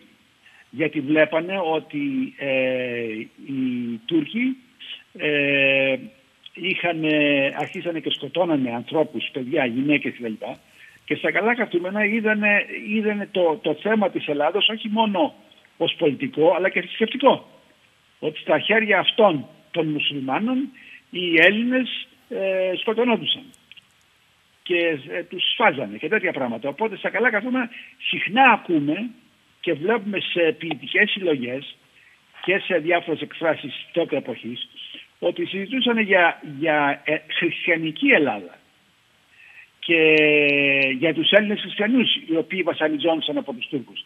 Και στα καλά καθούμενα ο κόσμος γενικά στην Ευρώπη και ιδιαίτερα στην Αμερική που ήταν εντελώς άγνωστη να πούμε Ελλάδα, εκτός από τους διανοωμένους, βλέπουμε ότι υπήρχε μια σοβαρή, ε, ένας σοβαρός ελληνισμό και πολλά λεφτά δόθηκαν και πολλοί από αυτούς τους φιλέλληνες μου έκαναν τεράστια εντύπωση το ότι πήγαν και φόρεσαν φουσανέλα οι άνθρωποι και κοιμόντουσαν στο χώμα με, τα, με τους Έλληνες στρατιώτες. Αυτά δεν τα είχα ξανακούσει. Κύριε Παράσκο, κάτι ακόμη θέλω να σας ρωτήσω σε, αυτή, σε αυτό τον πρώτο κύκλο. Βρίσκεται ότι το φιλελληνικό κίνημα στην Αμερική, στις Ηνωμένες Πολιτείες, έχει κάποια διαφοροποίηση από φιλελληνικά κινήματα στον ευρωπαϊκό χώρο και κυρίως στο, στο χώρο της Αγγλίας; Τι εννοώ; Αισθάνεστε ότι λειτουργεί και ένα πνεύμα σε περιοχές όπως είναι η Βοστόνη, για παράδειγμα, πιο φιλελεύθερο, πιο αντιμοναρχικό, που παίζει και αυτό το ρόλο του; Ναι, ναι, σε αυτό ναι. Και, και είπαμε ιδιαίτερα λόγω του ότι αυτοί ήταν διανοούμενοι και αγαπούσαν τους Έλληνες φιλοσόφους κτλ. Ε, όλα αυτά, ε, σε αυτά όλα προσθέτει και το χριστιανικό πνεύμα της Ελλάδος οπότε έγινε ένα καινούριο μείγμα και αυτό βοήθησε την Ελλάδα και την Επανάσταση. Θα πάω λιγάκι στον ε, μουσικοσυνθέτη αυτής της παραγωγής, διότι κατάφερε να ανασυνθέσει στη σειρά αυτό το ντοκιμαντόρ και σπάνιο μουσικό, ηχητικό, όχι ηχητικό, παρτι, μέσα από παρτιτούρες, υλικό. Κύριε Χάχαλη, καλησπέρα καταρχάς. Καλησπέρα σας ε, κύριε Σαχίνη. Καλησπερίζω την εκπομπή σας. Ευχαριστώ πολύ για την πρόσκληση και την τιμή. Και καλησπερίζω και το στενό μου φίλο και συνεργάτη, τον Δημήτρη Δοζησόπουλο, ο οποίος είναι υπεύθυνος για όλη την παραγωγή αυτή και είναι αυτός που μου έστειλε το ποίημα για να μελοποιήσω. Μιλήστε μου λίγο γι' αυτό αρχικώς, για να καταλάβουν και οι τηλεθέατες για το ποίημα.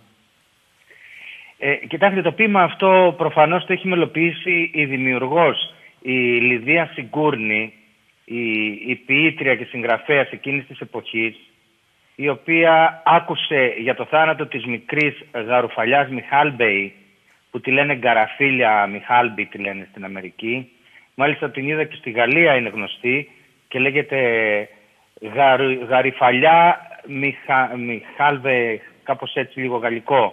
Μου έκανε εντύπωση όταν έψαξα γιατί ο, ο κύριος Ζησόπουλος μου πήρε το καλοκαίρι πέρσι και μου έστειλε το ποίημα και μου λέει μπορείς να μου φτιάξεις ένα λεπτό από αυτό. Και το έφτιαξα εγώ και το τραγούδισα εγώ γιατί ζούσα και στην Αμερική 21 χρόνια και ήξερα από αμερικανική προφορά.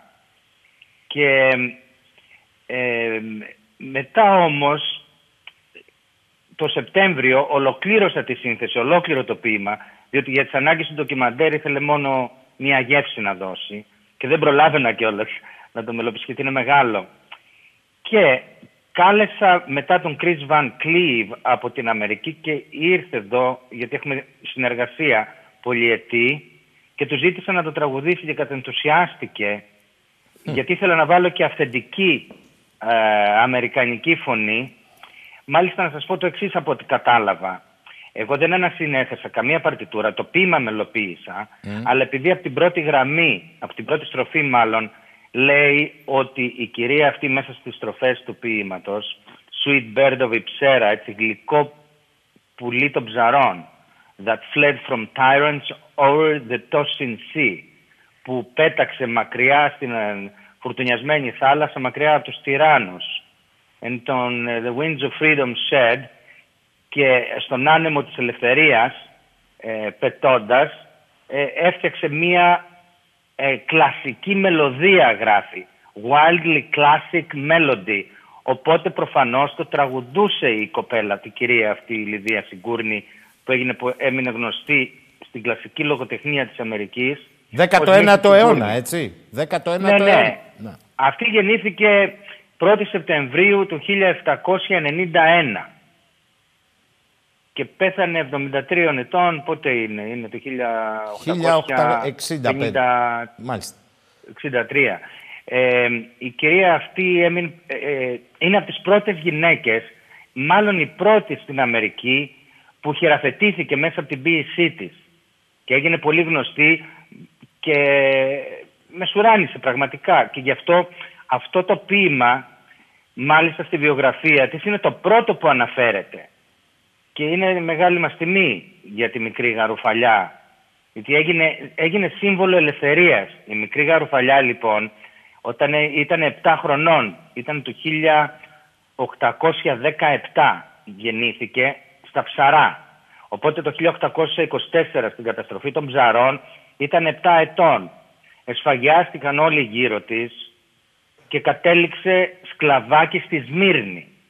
Τρία χρόνια, το 1827, έπεσε στα πόδια ενός εμπόρου από τη Βοστόνη, του Τζόζεφ Λάγκτον και του έλεγε «Σώσε με, σώσε με, πάρε με». Και την αγόρασε ως σκλαβάκι βέβαια και την ελευθέρωσε και την υιοθέτησε μάλιστα και την πήγε στη Βοστόνη. Η μικρή αυτή έγινε ήδη σύμβολο, έγινε πασίγνωστη η ιστορία της. Μάλιστα τη ζωγράφιζαν και προσπαθώ να βρω αυτό το πίνακα. Έχω διαβάσει ότι υπήρχε ένας πίνακας που ήταν ένα μαύρο παιδάκι με τη γαριφαλιά μας. Ως σύμβολα της ελευθερίας εκείνη την εποχή, τα μικρά, διότι πάλευαν μέχρι προσφάτως οι, οι African Americans που λέμε οι, οι μαύροι της Αμερικής να βρουν και αυτή την ελευθερία τους. Οπότε τα είχαν μαζί. Μετά από τις κακουχίες η μικρή αυτή πέθανε από φυματίωση το 1830, ε, 13 ετών. Και έκανες άλλο πάλι στην Αμερική ότι πέθανε μικρή γαρουφαλιά. Το άκουσε η κυρία Σιγκούρνη, η οποία τελικά από ό,τι έχω διαβάσει είναι ποιήτρια του θανάτου. Έχει ένα, ένα μεγάλο μέρος του έργου της είναι για επιφανείς ανθρώπους ή προσωπικότητες που αυτή επέλεξε μετά από το θάνατό τους να τους γράφει, να γράφει στην ποίηση ότι έκαναν το έργο αυτό που έκαναν, πέρασαν για αυτό που πέρασαν και πάνε σε μια καλύτερη ζωή στον άλλο κόσμο. Διότι ήταν και βαθιά θρησκευωμένη η κυρία αυτή από ό,τι έχω διαβάσει. Και τώρα συμπτωματικά τραγούδισε ο, ο Chris Van Cleave, ο οποίος είχε υποδηθεί τον Ιησού Χριστό για πολλά χρόνια στα θέατρα της Αμερικής. Το, στο γνωστό musical το Jesus Christ Superstar που όλοι εμείς οι παλιοί το θυμόμαστε. Σωστά, νομίζω. σωστά το λέτε. Σωστά το λέτε. Και λέω κοίταξε τώρα να έχουμε και τον... Όλα, τον, αυτά, ε... όλα αυτά σε μία και έρχομαι για λίγο στον κύριο Ζησόπουλο το σκηνοθέτη σε μία παραγωγή φίλε μου Δημήτρη που κανονικά θα έπρεπε να στοιχήσει πάρα πολλά. Οι πληροφορίες μου λένε ότι είναι από, από τα μικρότερα κόστη παραγωγής. Είναι τα γυρίσματα εσωτερικό, εξωτερικό, Ηνωμένες Πολιτείες, Βαλκάνια στην Ελλάδα, ο Αλαχού. Εδώ ακούω συμμετοχές, εξαιρετική ε, η εικόνα του, η φωτογραφία του, η σκηνοθεσία. Όλα είναι εξαιρετικά. Όλοι έχουν μείνει άφωνοι. Παρόλα αυτά, καταφέρατε με το ελάχιστο δυνατό κόστος και τολμώ να πω ότι η ΕΡΤ 2 καλό θα ήταν και η ΕΡΤ 1 να το προβάλλουν και άλλες μέρες και άλλες ώρες. Όμως θέλω να μου πεις, τι έχεις κρατήσει από αυτή τη σειρά, Δημήτρη, το δικό σου δημιούργημα; Λοιπόν, είναι από τις ε, λίγες φορές που ένας σκηνοθέτης μπορεί να μείνει άναυδος απέναντι στο περιεχόμενο, να, να νιώσει τόσο μικρός και να μην ξέρει από πού θα ξεκινήσει. Γιατί το υλικό είναι, μοιάζει λίγο με αρχαιολογική ανασκαφή. Σκάβεις, σκάβεις, σκάβεις και φτάνεις σε τέτοια επίπεδα που είναι πολύ δύσκολο να τα χωρέσεις όλα σε μία παραγωγή. Δηλαδή, πρώτα απ' όλα να ευχαριστήσω και τους συντελεστές, ε, τους επιστημονικούς συντελεστές, γιατί δεν φτάνει που μαθαίνω ιστορία, πληρώνομαι κιόλας γι' αυτό. Δηλαδή, μεγάλη τύχη για ένα σκηνοθέτη αυτό το πράγμα. αν, και, αν και εδώ ευχαριστώ και εσάς βέβαια, γιατί έχω παρακολουθήσει όλες τις εκπομπές του κύκλου του 21 που κάνετε, τις έχω κατεβάσει επί τρία και τις ακούω επαναληπτικώς και αδιαλείπτως. Ε, το θέμα είναι ότι όλ, μέσα από αυτή τη σειρά μαθάμε για προσωπικότητες οι οποίες είναι απίστευτα σημαντικές, αλλά όχι τόσο για την Ελλάδα. Είναι περισσότερο αμερικάνικες ιστορίες, παρά δικές μας. Μου έκανε μεγάλη εντύπωση, ας πούμε, που ο Τζέφρι Πάιετ, ο, ο, νομίζω έφυγε ο άνθρωπος, είναι ο... Μάλλον φεύγει. Φεύγει, φεύγει. Ήξερε την ιστορία. Την ήξερε δηλαδή στη συνέντευξη, τον βλέπουμε να τη γνωρίζει την ιστορία των ε, παιδιών που πήγαν στην Αμερική. Δηλαδή έχουμε τον George Sirian, θα, βέβαια θα αφήσω τον κύριο Παράσχο να, ναι, να ναι, το πει ναι. καλύτερα γιατί αυτός τα γνωρίζει. Πάντως είναι ε, για κάτι που είμαι περήφανος σε αυτή την παραγωγή είναι ότι παρήξαμε πηγαίο υλικό, δηλαδή υλικό το οποίο θα είναι χρήσιμο για σκηνοθέτηση των επόμενων γενεών ε, για τα δικά τους ντοκιματέρ. Να πω ένα παράδειγμα. Για τη Γαριφαλιά Μιχάλμπεϊ γράφηκε ένα τραγούδι όταν πέθανε από τον Καρ Γκάρτνερ, ένας ε, συνθέτης εκείνης της εποχής, ένας πιανίστας πολύ γνωστός στη Βοστόνη. Βρήκανε τις παρτιτούρες, ο κύριος Παράσκος και ο κύριος ε, ε, Μιχαηλίδης, βρήκανε τις παρτιτούρες και φυσικά ήταν ένα κομμάτι το οποίο είχε ξεχαστεί. Τις πήρα τις παρτιτούρες, καθότι και εγώ μουσικός είμαι, όχι παιδί του Χάχαλη βέβαια, αλλά είμαι, γράφω για τις ε, δικές μου παραγωγές. Το δίνω σε μία φίλη ε, δεξιοτέχνη του, πια, του πιανού, είναι σολίστη, είναι πολύ σοβαρή πιανίστρια, η Άννα Κατσέγκο. Τη διαβάζει, την ανασυνθέτει, πηγαίνουμε στο ΠΑΜΑΚ, ανοίγουμε το πιάνο και κάνουμε κινηματογράφηση και ηχογράφηση του τραγουδιού που είχε σβήσει για 200 χρόνια. Δηλαδή είναι απίστευτες οι ιστορίες που προέκυψαν και όχι μέσα τυχαία, από αυτή την Και ιστορία. όχι τυχαία σύνθεση, γιατί ε, όπως με έχεις ενημερώσει εσύ, μου έχεις κάνει σκονάκι, εξαιτίας αυτής της παρουσίασης, πάρα πολλοί στη Βοστόνη ειδικά ονόμαζαν τα κοριτσόπουλά τους γαριφαλιά. Ναι, το έχω δήλωση από τον Παράσχο αυτό. Και όντως επειδή Ναι, ναι. το ψάχνω αυτό, ψάχνω δηλαδή, βρήκα τα, τα αρχεία από διάφορες εφημερίδες. Επειδή και εγώ είμαι ιστοριο, ιστοριόφιλος και ιστοριόπληκτος, έψαξα και βρήκα όλα τα αρχεία. Να πω ένα παράδειγμα. Ψάχναμε να βρούμε αυτό το, το λεξικό του Σόφοκλας. Είναι ένα πολύ σημαντικό λεξικό, το οποίο υπάρχει σκαναρισμένο κάπου. Τέλος πάντων βρήκαμε για να, για να πάρουμε το οπτικό υλικό και να κάνουμε τη δουλειά μας. Ώσπου πήγα στο, στο χωριό της κουμπάρας μου της Κρικέλη της Αθηνά, η οποία είναι Ελληνοαμερικάνα ε, και αυτή η σκηνοθέτης δημοσιογράφος, ανοίγω τα ντουλάπια της και βρίσκω μπροστά μου το λεξικό του Σοφοκλής. Δηλαδή τέτοια συγκυρία, τέτοια βιωσιμία είναι πολύ δύσκολο να τη... Ο Σοφοκλής είναι ένας από από τα ορφανά, ε; Ένα από τα ορφανά, ναι. Μάλιστα. Ο οποίος, Ε, ναι. ο οποίος ε, εισήχθη πού, στο Χάρβαρτ, στο Yale, θυμίστε μου; Ε, νομίζω Όχι, στο- στο, στο Harvard. Στο Harvard Harvard. ήταν. Μάλιστα. Και διέπρεψε. Ε, Δημήτρη, θα επιστρέψω σε Ναι, σένα. φυσικά, φυσικά. Θα επιστρέψω λίγο τώρα, γιατί έχω και τον κύριο Μαργαρίτη, καθηγητή ιστορίας, εδώ και τον κύριο Τσιριγότη. Θέλω για λίγο, παρακαλώ πάρα πολύ, να μας βοηθήσει ο κύριος Παράσχος πολύ γρήγορα. Η Γαριφαλιά, Μιχάλμπεϊ, η μικρή Ναι. Που πουλήθηκε σκλάβα μετά την καταστροφή των ψαρών. Ισχύει καταρχάς, κύριε Παράσχο, ότι με έναν τρόπο έγινε το σύμβολο των ανθρωπίνων δικαιωμάτων στις ΗΠΑ κατά βάση για το μαύρο πληθυσμό; Ναι, ε, Ναι. γιατί τότε ήταν η, η αρχή της μεγάλης ε, ανακατάταξης στην Αμερική και αυτή η μικρή κοπελίτσα ε, έγινε τελικά το σύμβολο της ελευθερίας. Και ε, έτυχε να, να βρω να πούμε το που είναι θαμένη τελικά και οι ψαριανοί ενθουσιάστηκαν και έχω συνάψει τρομερές σχέσεις με πολλούς ψαριανούς λόγω του ότι ε, βρήκα τον τάφο, τα, τα κόκαλα της ε, Γαριφαλιάς. Και τα βρήκατε περιπε- Ε, περι- με περιπέτεια. Πήγατε σε νεκροταφείο, Ναι, ναι, ναι, σε εντελώς. εκκλησία. Ε, σας είπαν ότι είχαν Ναι, αποσυρθεί το 1880 και τα βρήκατε σε κοινό τάφο με μια 13χρονη Βοστονέζα. Ναι. Μάλιστα. που ήταν ακριβώς της ίδιας ηλικίας και πεθάναν τον ίδιο μήνα. Ναι, αλλά η Γαριφαλιά Γιατί εδώ δεν φαίνεται είχαν ότι μέρος έχει να τους εμπνεύσει. βάλουν- Κύριε Παράσχο, η Γαριφαλιά φαίνεται ότι έχει εμπνεύσει Αμερικανούς καλλιτέχνες, ζωγράφους, γλύπτες. Ναι. Το ίδιο και στην Ευρώπη. Έχει μέχρι και σε πιατάκια και κλινοσκεπάσματα, άρα έγινε ένα σύμβολο. Βεβαίως.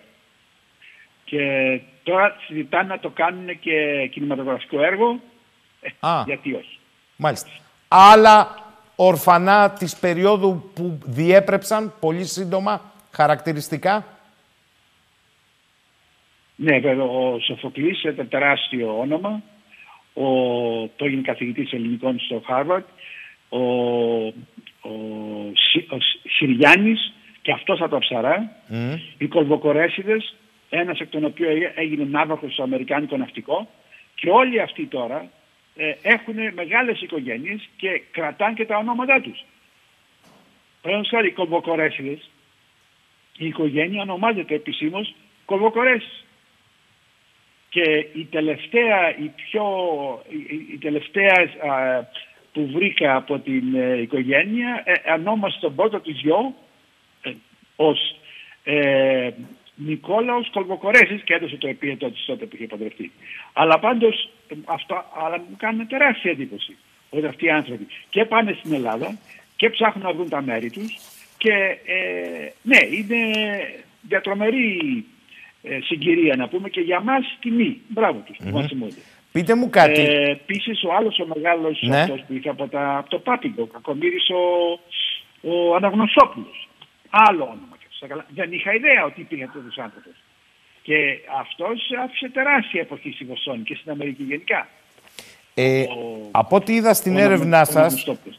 καθοριστικό ρόλο παίζει ένας Αμερικανός γιατρός, αυτός που είπατε ότι έβαλε φουστανέλα, ο Σάμιουελ Ναι, Γκρίντλεϊ ναι, ναι. Χάου, έτσι, ο οποίος ήρθε στην Ελλάδα. Χάου.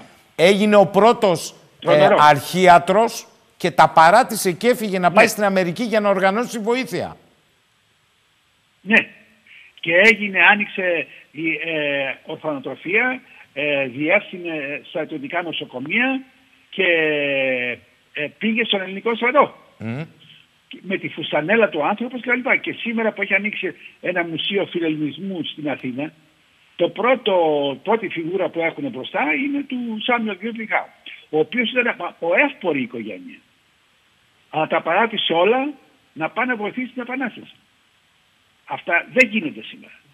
Τώρα βέβαια βλέπουμε ότι στην Ουκρανία πάει κόσμος να βοηθήσει.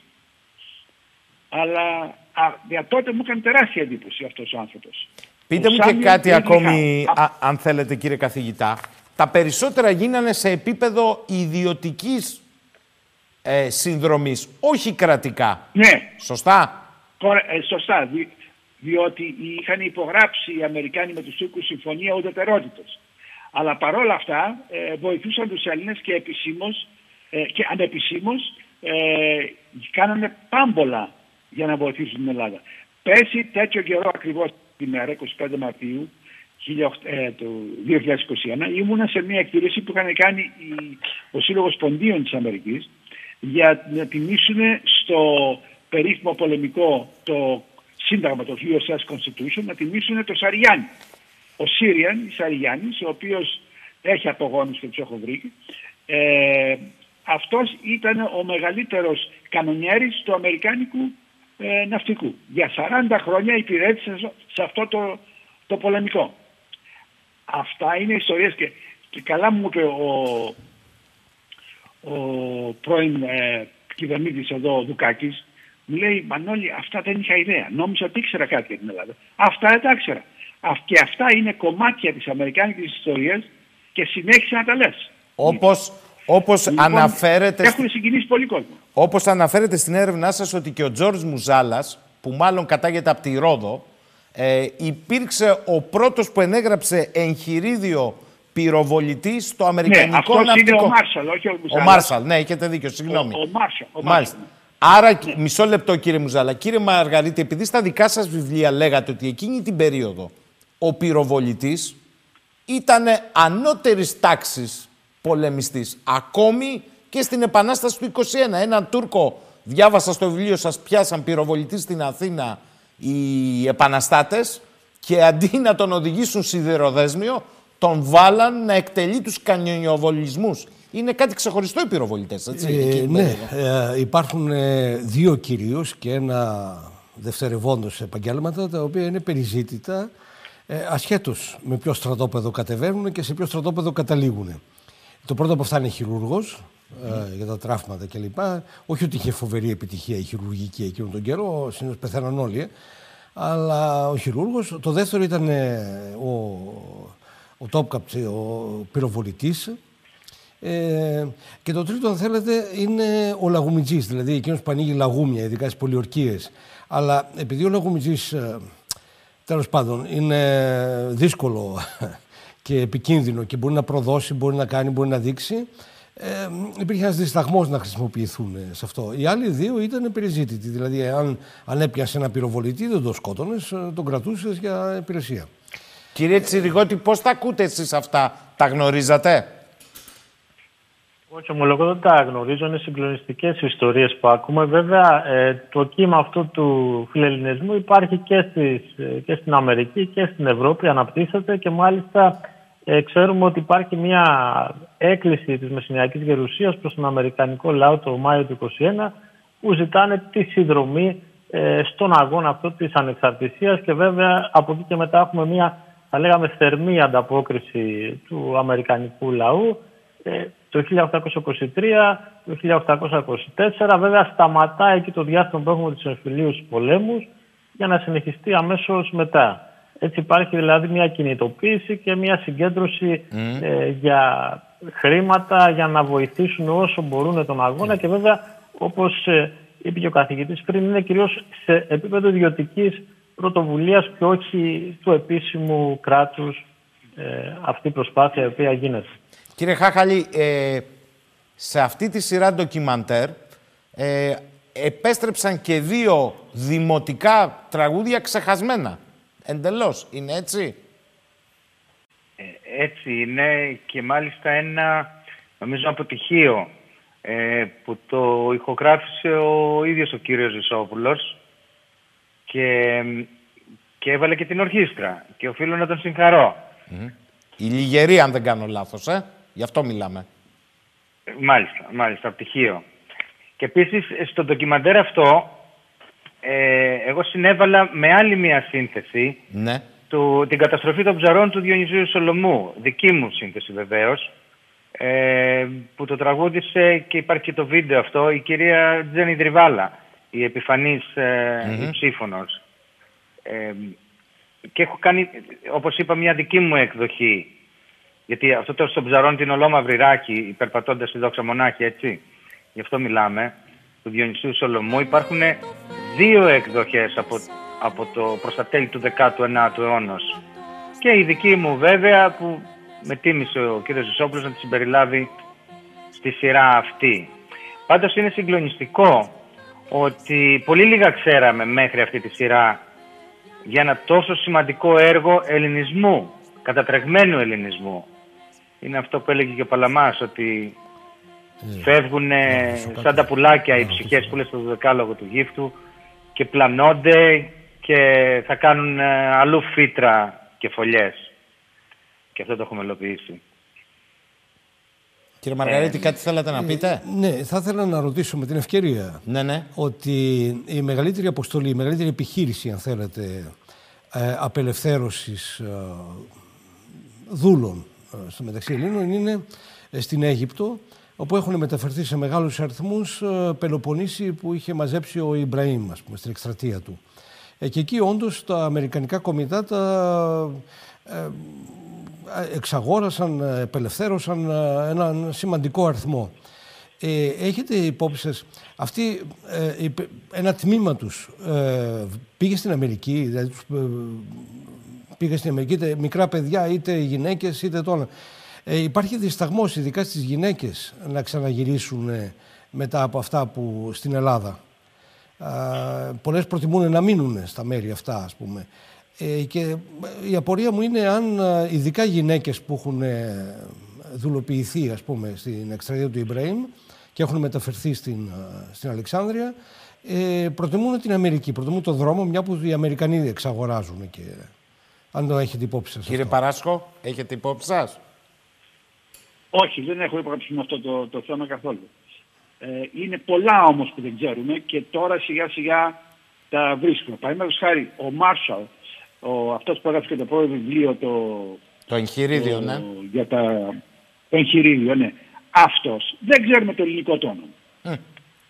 Αλλά λένε όλοι, δηλαδή τα παιδιά του, ε, του Σύριαν λένε ότι αυτός ήταν από τη Ρόδο. Εντάξει.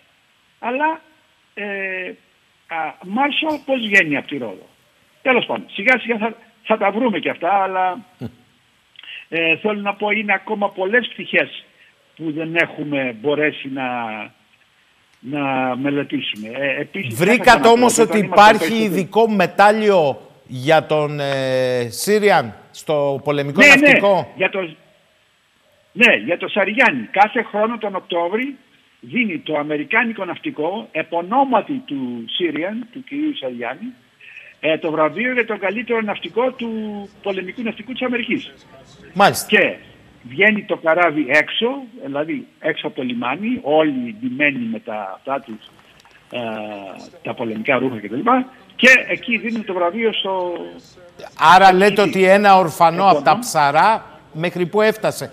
Όμως επειδή σας ρώτησε ο κύριος Ε, Μαργαρίτης, εγώ θα επιμείνω λίγο κύριε Παράσχο, γιατί στην σφαγή της Χίου και τα μετά περιγράφεται επιστημονικά ότι επέστρεφαν γυναίκες στο νησί με δυσκολία. Επέστρεφαν αδέρφια που είχαν μείνει στην Τουρκία πια, στα μικρασιατικά παράλια και είχαν αλλαξοπιστήσει επίσης με δυσκολία. Υπήρξαν κοινωνικές, ανθρωπιστικές και οικογενειακές παράμετροι που τους ακολούθησαν. Άλλαξε η ζωή τους.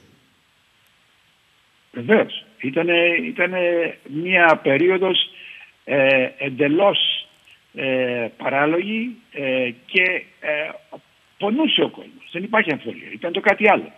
Και τελικά τα παιδιά αυτά που μπόρεσαν και ξέφυγαν και ήρθαν και διέπρεψαν, αυτό για μένα ήταν μια τεράστια, ε, ένα τεράστιο κέρδος να πω, και για την Αμερική και για τα παιδάκια αυτά. Ε, έχετε μια Και, ε, εξήγηση βλέπω για... τα γραψίμα. Έχετε μια και εξήγηση βλέπω τα γιατί δεν... γραψίματά τους.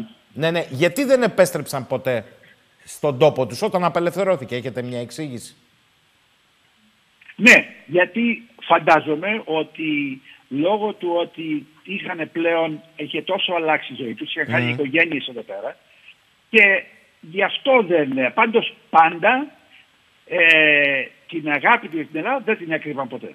Αυτό δεν υπάρχει βολία. Και έχουμε αποδείξεις γι' αυτά.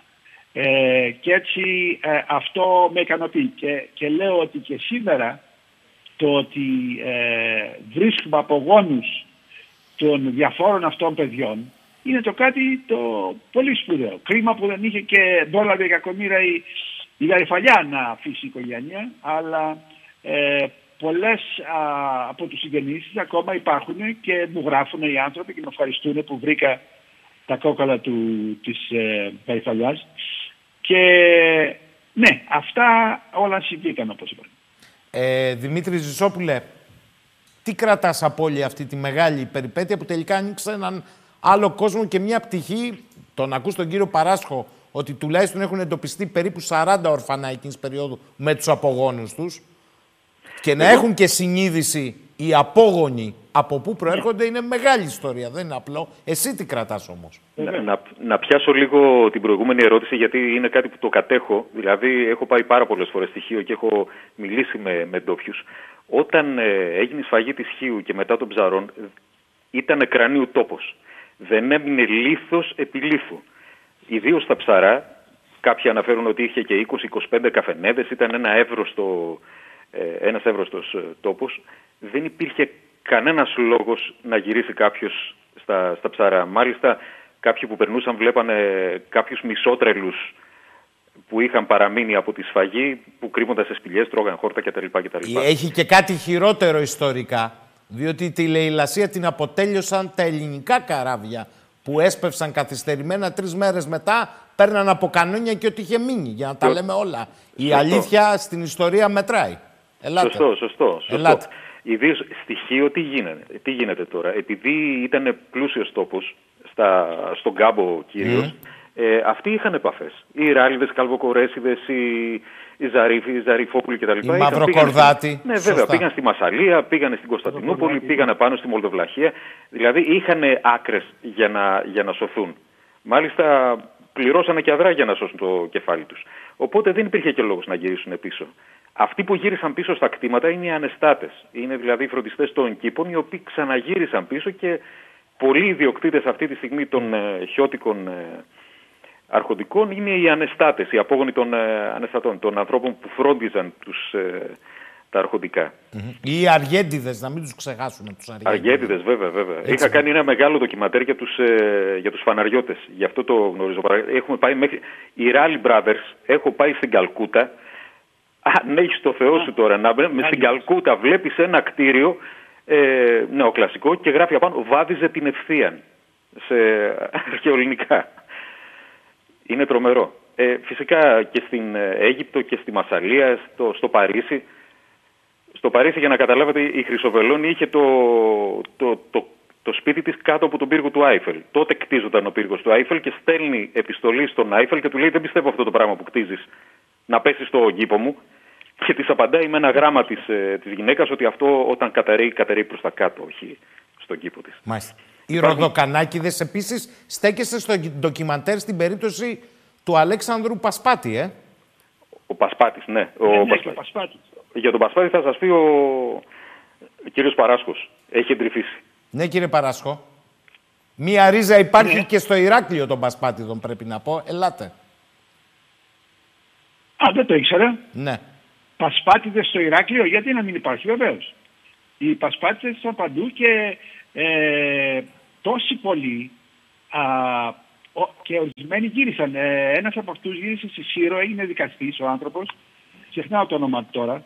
Αλλά ναι, ε, φαντάζομαι ότι θα υπάρχουν σε πολλά μέρη τέτοια παιδιά. Και τώρα μάλιστα σήμερα διάβαζα ότι έχει γίνει μια κίνηση να βρούνε ε, ε, Έλληνες που συμμετείχαν στην Επανάσταση αν υπάρχουν εδώ ε, απόγονοί τους και αρχίζουν και μετράνε τώρα.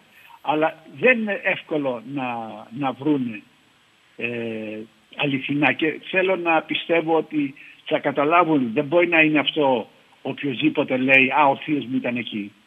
Ε, δεν μετράει αυτό και πρέπει να κάνουν DNA και τα λοιπά να βρούνε. Πάντως γίνεται, ε, μη- υπάρχει μια σοβαρή κίνηση να βρεθούν απόγονοι των παλιών αγωνιστών. Μάλιστα. Πριν σας καληνυχτήσω, Δημήτρη, με σένα θα κλείσω, ε, γιατί είναι εξαιρετικής ποιότητας δουλειά ε, και είναι από τα καλά της δημόσιας τηλεόρασης να υποστηρίζει τέτοιες δουλειές. Βεβαίως, Συμφωνώ, συμφωνώ και εγώ. ναι, μάλλον της ήρθε και οικονομικά. Εγώ θέλω να είμαι ειλικρινής, Δημήτρη, να τα λέμε όλα να καταλαβαίνόμαστε. Ε, αν ήταν μια παραγωγή άλλη, μπορεί να τη στήχιζε περισσότερο από άλλους. Θέλω λοιπόν να σε ρωτήσω, είναι 11 επεισόδια, ελπίζω να παίζουν και να ξαναπέζουν γιατί δίνουν μια άλλη διάσταση. Τι κρατάει ο σκηνοθέτης από όλο αυτό; Ε, κρατάω το ότι μπήκαμε σε χωράφια άγνωστο, άγνωστο, άγνωστο πεδίο. Μάθαμε πράγματα τα οποία θα ήταν πολύ δύσκολο να τα μάθω με άλλο τρόπο, με, με, με την κλασική μελέτη. Και ήμουν πολύ τυχερός που βρέθηκα σε, μπροστά σε ένα τέτοιο υλικό. Ας πούμε, αν σας πω την ε, λέξη Ουασιγκτονιάδα, σας λέει κάτι; πολύ δύσκολα να λέει στο μέσο Έλληνα ο, ε, το γεγονός ότι ο, ο φιλέλληνας, ο Σάμουελ Γκρίγκλι Χάου, έφτιαξε ένα χωριό εκεί στον Ισθμό και μάθανε τους ανθρώπους να καλλιεργούν, έφερε σπόρους, έφερε διάφορα υλικά και τους μάθανε να καλλιεργούν για να μην πεθάνουν από την πείνα. Είναι τρομερό αυτό το πράγμα. Και χτίζαν τις παράγκες τους μόνοι τους οι άνθρωποι, είχαν σχολεία, τα πάντα. Ναι, κράτησε καμιά δεκαετία χρόνια δεν απατώ με αυτή τη δουλειά. Μπράβο του. Ε, ε, Αυτός Επίσης- πάλι ήταν αυτός ο χειρούργος από το Χάρβαρντ. Τι Δεν να θα, πω, δεν ήθελα, δεν θα ήθελα να γκρινιάξω, αλλά θα το κάνω τώρα να σας πω γιατί. Ε, παρα, ψάχνοντας να βρω ο- ακουστικό υλικό, μουσικό υλικό για να επενδύσω τη σειρά, ε, ήθελα να βρω κάτι για, τη, για το χαμό της Νάουσας. Της Νάουσας στο κάστρο. Όσες ερμηνείες έβλεπα στο... Δεν είχε YouTube, πολύ πλούτο εκεί, ε, ενώ πολύ διαδεδομένο τον πλούτο με πάρα πολλά πρόσωπα. Μέτρησε και αυτό, έτσι. Βεβαίως, Μάλιστα. ναι, σωστό. Αλλά βλέπω τις αναπαραγωγές του μουσικού κομματιού του, της Μακρινίτσας. Αν, αν έχεις το Θεό σου, το τραγουδάνε χαμογελαστά. Δεν καταλαβαίνουν τι λένε οι τραγουδιστές. Δεν καταλαβαίνουν ότι μιλάνε για γυναίκες που πήραν τα παιδιά τους και βουτήξανε στο... να σκοτωθούν. Στο κενό, ναι. Είναι τρομερό. Εν τω Ω. μεταξύ αυτό το μοτίβο του χαμού, αυτό που έγινε στο Σούλι που πήραν τα παιδιά και βουτήξανε, έγινε και στον ανάβατο στοιχείο. Ναι. Αυτό το κομμάτι που είδαμε την, ε, τη Λιγερή, ε, είναι ένα μοτίβο το οποίο έχει επαναληφθεί πολλές φορές. Και στον Ανάβατο πέφταν πρέπει να πούμε τα ναι, ναι, γυναικόπαιδα. Ναι, ναι, ναι, ναι. Και ε, με το που πας εκεί το νιώθεις κατευθείαν. Λες δεν έχεις επιλογή. Αν σε πιάνανε οι Τούρκοι εκείνη την εποχή θα σε κάνανε χίλια κομμάτια. Γιατί μιλάμε τώρα για στήθη στουρωμένα και φανατισμένα δεν, ε, δεν υπήρχε περίπτωση να γλιτώσεις. Οπότε μου μένει μία πικρία από αυτή την παραγωγή στο ότι δεν τα ήξερα και λυπάμαι πάρα πολύ γι' αυτό. Ευτυχώς τα έχω μάθει στη, στην κόρη μου. Η κόρη μου δηλαδή γνωρίζει καλά την ιστορία της Λιγερής. Και η κόρη μου είναι αυτή που παίζει στους τίτλους, γιατί δεν είχα άλλο ορφανό πρόχειρο για να, να κάνω το σήμα. Θέλω να ευχαριστήσω και τους τρεις, τον κύριο Παράσχο. Θα χαρώ πολύ να τον φιλοξενήσουμε στο Ηράκλειο στα στούντιο της Κρήτη κάποια στιγμή. Είναι πολύ σημαντικό αυτό που κάνει. Να είσαι καλά. Τον κύριο Χάχαλη και το φίλο μου τον Δημήτρη τον Ζησόπουλο που μας άνοιξε αυτό το παράθυρο για λίγο. Πήραμε λίγο από την έτσι ομορφιά, την αισθητική και των τριών, αλλά κυρίως τη γνώση. Και αυτό είναι για μένα το κλειδί, να μαθαίνουμε, όσο ζούμε να μαθαίνουμε περισσότερα για τον τόπο μας και την ιστορία του. Καλό βράδυ και στους τρεις. Ε, αν έχουμε το κομμάτι με τον Chris Van Cliff, να πάμε έτσι σε διακοπή και θα συνεχίσουμε τον κύριο Μαργαρίτη βέβαια και τον κύριο Τσιριγότη.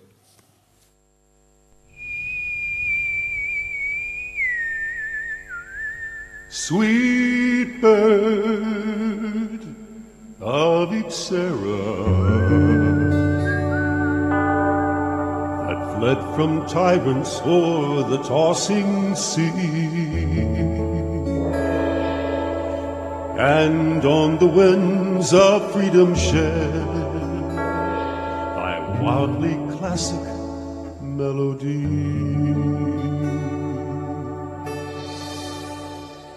Love at thy tender warbling woke. A foreign land was home to thee. And stranger voices fondly spoke the welcome of paternity.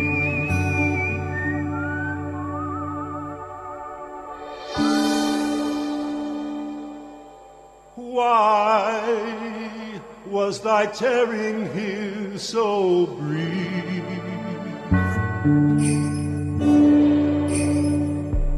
Thou sheltered in affection's breast.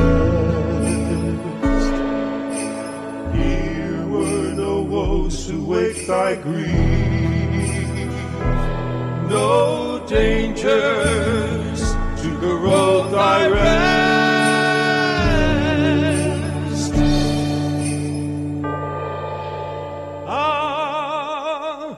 Thou hast heard of that blessed clime where everlasting glories be. Perchance the groves and skies sublime had burst upon thy raptured dream.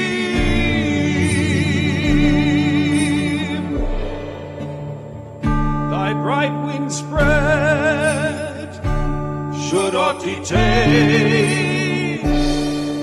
the prisoner in a cage of clay.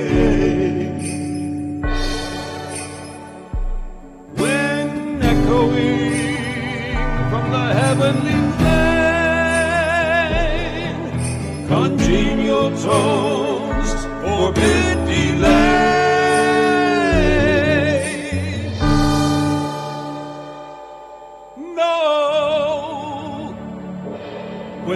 where no archer shaft can fly.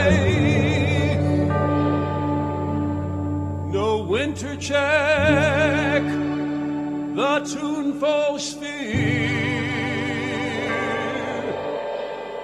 Rise, wanderer, rise, wanderer,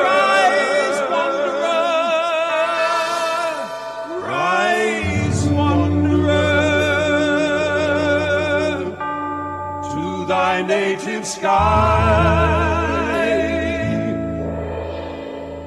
and warble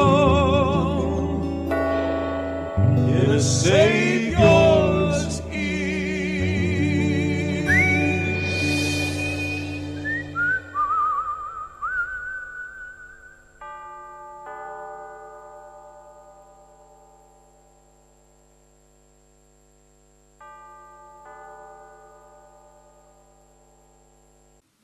Επιστροφή στις αντιθέσεις. Έχουμε μείνει με τον κύριο Μαργαρίτη και τον κύριο Τσιριγότη βεβαίως για το τελευταίο μέρος της εκπομπής. Κύριε Τσιριγότη, πραγματικά είναι εντυπωσιακό να ακούσω ότι από τα ορφανά φτάσανε μέχρι την Καλκούτα. Ε; Είναι εντυπωσιακό, όχι μόνο. Ε, όλο αυτό όμως δείχνει κάτι γιατί είναι και οι άλλες συνέπειες ε, του πολέμου και το υπόβαθρο πάνω στο οποίο φτιαχνόταν σιγά σιγά ότι φτιαχνόταν. Το λέω γιατί πολλοί τηλεθεατές αναρωτήθηκαν Μα λαιλάτισε ο ελληνικός στόλος στα ψαρά ότι απέμεινε. Ναι, τον λαιλάτισε. Οι καταγραφές είναι πρώτα-πρώτα από τον ίδιο το Μιαούλι. Πέρα από την καθυστέρηση να πάει ο στόλος εκεί, παίζαν και οι αντιζηλίες. Διότι ήταν ναυτικές δυνάμεις. Δεν ήταν μόνο η Ήδρα και οι Σπέτσες, ήταν και τα ψαρά ναυτική δύναμη. Να μην το ξεχνάμε αυτό. Έτσι δεν είναι; Βεβαίως, ναι, πολύ σωστά τα περιγράφετε τα φαινόμενα. Αλλά βέβαια το πρόβλημα εδώ εντοπίζεται ότι δεν υπάρχει μια κεντρική εξουσία. Δηλαδή και στο κομμάτι του στρατού ξηρά, των ατάκτων δυνάμεων, αλλά και στο κομμάτι όσον αφορά το στόλο. Να μην ξεχνάμε ότι τα τρία νησιά, η Δρασπέτη και ο Ψαρά, είχαν το κάθε νησί το δικό του στόλο και το δικό του ναύαρχο. Οπότε είναι θέμα και συντονισμού και βέβαια να επισημάνουμε ότι ο στόλος χρειάζεται χρήματα για να μπορέσει να λειτουργήσει, να κάνει επιχειρήσεις.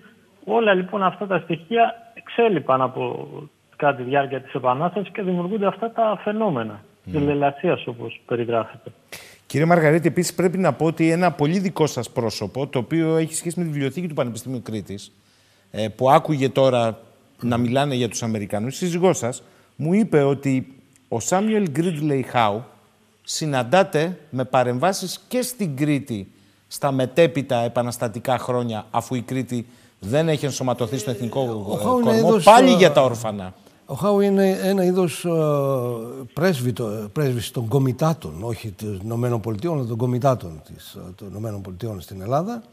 Ε, είναι πληρεξούσιος, φυσικά δεδομένου ότι το ελληνικό κράτος στην ουσία της Αίγινας στηρίζεται ε, στις οικονομικοί του πόροι, προέρχονται από τις συνεισφορές των ε, των, των κομιτάτων κυρίως, ε, το φαντάζεστε ότι αυτός είναι ο, ο ουσιαστικός, ο υπερυπουργός αν θέλετε, και ο ουσιαστικός διαχειριστής ε, των ελληνικών οικονομικών εκείνο τον καιρό.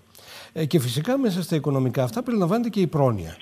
Με, με τα ορφανά, με, τα, με την εξαγορά των όσων έχουν υποδουλωθεί, ε, όλα αυτά τα πράγματα, τα οποία τα αναλαμβάνει σε, σε ρόλο έτσι, πάρα πολύ έντονα. Ε, οι Ηνωμένες Πολιτείες ε, έχουν και αυτή την ευχαίρεια ότι η παρουσία τους δεν δημιουργεί ένα είδος ε, ζήλιαση από τις άλλες δυνάμεις. Δηλαδή η, η Αγγλία δεν θα ήθελε η Γαλλία λόγω χάρη να έχει ιδιαίτερο ρόλο στην Ελλάδα και όλοι μαζί και η Γαλλία και η Αγγλία δεν θα θέλανε να έχει ιδιαίτερο ρόλο η Ρωσία. Με τη Ρωσία είναι, φαίνεται διαχρονική η ανησυχία, για να το πω έτσι. Και έτσι η Αμερική έχει λίγο πιο μια παρουσία ανενόχλητη μπορούμε να πούμε από τους ανταγωνισμούς των τότε ισχυρών ευρωπαϊκών ε, δυνάμεων. Mm. Είναι ένα πλεονέκτημα αυτό.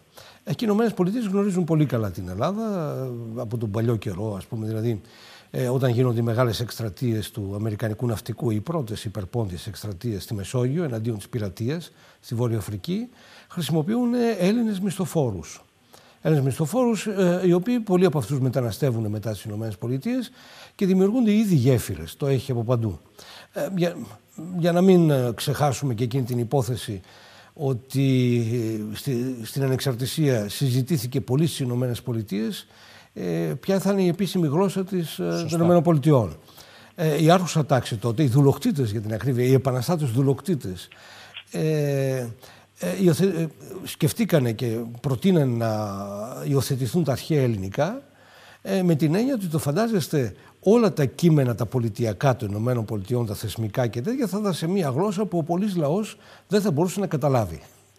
Ε, ήταν το καλύτερο, ο καλύτερος τρόπος για να διασφαλίσει η άρχουσα τάξη την απόλυτη εξουσία τους πάνω στους υπόλοιπους. Ε, αυτή ήταν η ιστορία με τα ελληνικά. Δεν ήταν ο, απλώς ότι θέλαν να μοιάσουν με την αρχαία Αθήνα. Έτσι. Ε, Τελικώς δεν επικράτησε. ε, ναι. κύριε Τσιριγότη, θεωρείτε, για να προχωρήσουμε λίγο πιο κάτω, γιατί εδώ έχει ενδιαφέρον και να καταθέσετε κι εσείς ό,τι γνωρίζετε, για να πάμε και μετά την ανεξαρτησία και τη μορφή που πήρε αυτή. Αλλά θεωρείτε, ο κύριος ε, Μαργαρίτης θεωρεί ότι είναι ένα κρίσιμο διάστημα το 1825 έως το 1827, διότι τα πρώτα χρόνια της Επανάστασης δίνουν και ένα εύρος χρόνου σε κάποιες περιοχές για ανάπτυξη. Ένα εξ αυτών των σημείων που γίνεται κόμβος είναι το Μεσολόγγι. Εσείς θεωρείτε ότι αυτή η περίοδος είναι κρίσιμη ε, για την Επανάσταση; 1825-1827 ή ορίζεται κάποια άλλη κρίσιμη περίοδο; Είναι κρίσιμη για το λόγο ότι έχουμε εκείνη την περίοδο τους εμφυλίους πολέμους, έχουμε τη, τα δάνεια τα οποία είχαμε ζητήσει από τη Μεγάλη Βρετανία, έχουμε επίσης την αλλαγή στο συσχετισμό δυνάμεων υπό την έννοια ότι έχουμε τη σύμπραξη ε, του Σουλτάνου με το Μπασά της Αιγύπτου. Όλα λοιπόν αυτά τα στοιχεία συντελούν να είναι ένα κομβικό σημείο γιατί είναι η φάση που σιγά σιγά η Επανάσταση αρχίζει και αποδυναμώνεται. Δηλαδή μετά με την επιχειρήση του Ιμπραήμ και του Κιταχή, του Ιμπραήμ στην Πελοπόννησο και του Κιταχή στη Στερεά, φτάνει κάπου τα ολίσθια επανάσταση για να φτάσουμε στην τρίτη, στην τέταρτη μάλλον σωστά φάση, από το 27 και μετά, που αρχίζει σιγά σιγά και ενδυναμώνεται αυτό το επαναστατικό στοιχείο και θα έχουμε βέβαια μετά το 28 με τον Καποδίστρια ε, τον τρόπο που θα οργανωθεί σε επίπεδο πολιτικό-διπλωματικό και θα υπάρχει μια κεντρική εξουσία για να μπορέσουμε μετά να συστήσουμε κράτος. Άρα υπάρχει όντως μια κρίσιμη φάση για την Επανάσταση και εδώ βέβαια φαίνονται και τα ζητήματα αυτά της πολιαρχίας, το ποιος αναλάβει την εξουσία, θα είναι στρατιωτική, θα είναι πολιτική, ε, τι ρόλο παίζουν τα νησιά στο κομμάτι της σύστασης μιας κεντρικής εξουσίας. Όλοι λοιπόν αυτοί οι παράμετροι σε συνδυασμό βέβαια ότι υπάρχει και ένας έντονος ανταγωνισμός στο μεγάλο δυνάμο. Δεν πρέπει να ξεχνάμε ότι την περίοδο 26-27 έχουμε βέβαια ενεργή παρέμβαση και των Βρετανών και των Ρώσων στο πού θα απολύξει η Ελληνική Επανάσταση, το μυστικό πρωτόκολλο της Πετρούπολης, ε, που θα αναγνωρίσουν σε κάποιο βαθμό μια αυτονομία για το μετέπειτα ελληνικό κράτος και βέβαια την Ιουλιανή Συνθήκη του 1827 που θα οδηγήσει μετά και στην αυμαχία του Ναβαρίνου. Είναι δηλαδή μια φάση τέτοια που οι μεγάλες δυνάμεις έχουν αποφασίσει να δημιουργήσουν ένα τύπης ανεξάρτητο κράτος. Βέβαια τα όρια του θα είναι ε, πολύ περιορισμένα, Πελοπόννησος στερεά, ένα μικρό κράτος ώστε να ελέγχουν το χώρο αυτό το οποίο είναι κρίσιμος για να μπορέσουν να εξυπηρετήσουν τα στρατηγικά τους συμφέροντα. Και βέβαια εδώ έρχεται ε, το ερώτημα τι ρόλο θα παίξει τώρα η Οθωμανική Αυτοκρατορία στην περίπτωση αυτή, που βέβαια όπως θα δούμε ε, μετά αν προεκτείνουμε και φτάσουμε ε, μέχρι το 1922, θα καταλάβουμε βέβαια τι ήθελαν γενικότερα οι μεγάλες δυνάμεις για τους Έλληνες, ότι δεν μπορούσαν ποτέ να επιτρέψουν ένα μεγάλο ελληνικό κράτος να δεσπόζει εκατέρωθεν του Αιγαίου και να διαδεχθεί την Οθωμανική Αυτοκρατορία. Έτσι υπάρχουν πάρα πολλά μετά κρίσιμα ζητήματα και κρίσιμοι παράμετροι τα οποία μπορούμε να αναφέρουμε αν έχουμε χρόνο στη συνέχεια. Για σας το Ναβαρίνο, μιας και το θίξατε και θα ξαναγυρίσω πίσω με τον κύριο Μαργαρίτη, ε, έχει την απολυτότητα που ιδίως στον εορτασμό των 200 χρόνων επισήμως ακούστηκε ότι έχει ότι χάρη στο Ναβαρίνο τελικώς οι Έλληνες απέκτησαν. Αυτό ακούστηκε, μην δηλώνετε έκπληξη. Την ελευθερία τους. Είναι έτσι; Δεν μετράνε άλλες καταστάσεις. Δεν μετρά ο Ρωσοτουρκικός πόλεμος του 1828. Δεν μετρά ότι οι Έλληνες συνεχίζουν να δίνουν ε, μάχες. Δεν ξέρω αν με ακούει ο κύριος Τσιριγώτης. Με ακούτε κύριε Τσιριγώτη; Όχι.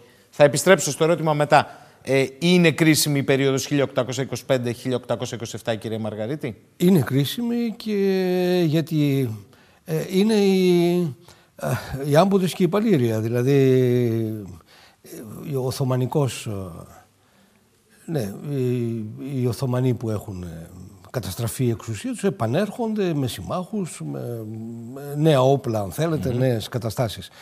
Ε, σχετικά με τον Ναβαρίνο. Μισό λεπτό. Ναι. Λέτε επανέρχονται. Ναι, αλλά πια δεν επανέρχονται έναντι κάποιων επαναστατημένων. Επανέρχονται ενάντια σε κράτος Ελλάδα. Σε ένα κράτος. Ναι, σε ένα Άρα κράτος το οποίο δυνητικά, υπάρχει. για να πιάσω και την επικαιρότητα, είναι εισβολή πια; Είναι εισβολή πλέον. Είναι εισβολή; Είναι εισβολή σε ένα κράτος το οποίο τα τρία-τέσσερα χρόνια τα προηγούμενα έχει ζήσει έστω με εμφυλίους ε, το 1823 οι εμφύλοι ας πούμε ξεσπούνε έχει ζήσει με τον τρόπο που έχει ζήσει αλλά είναι κράτος πια.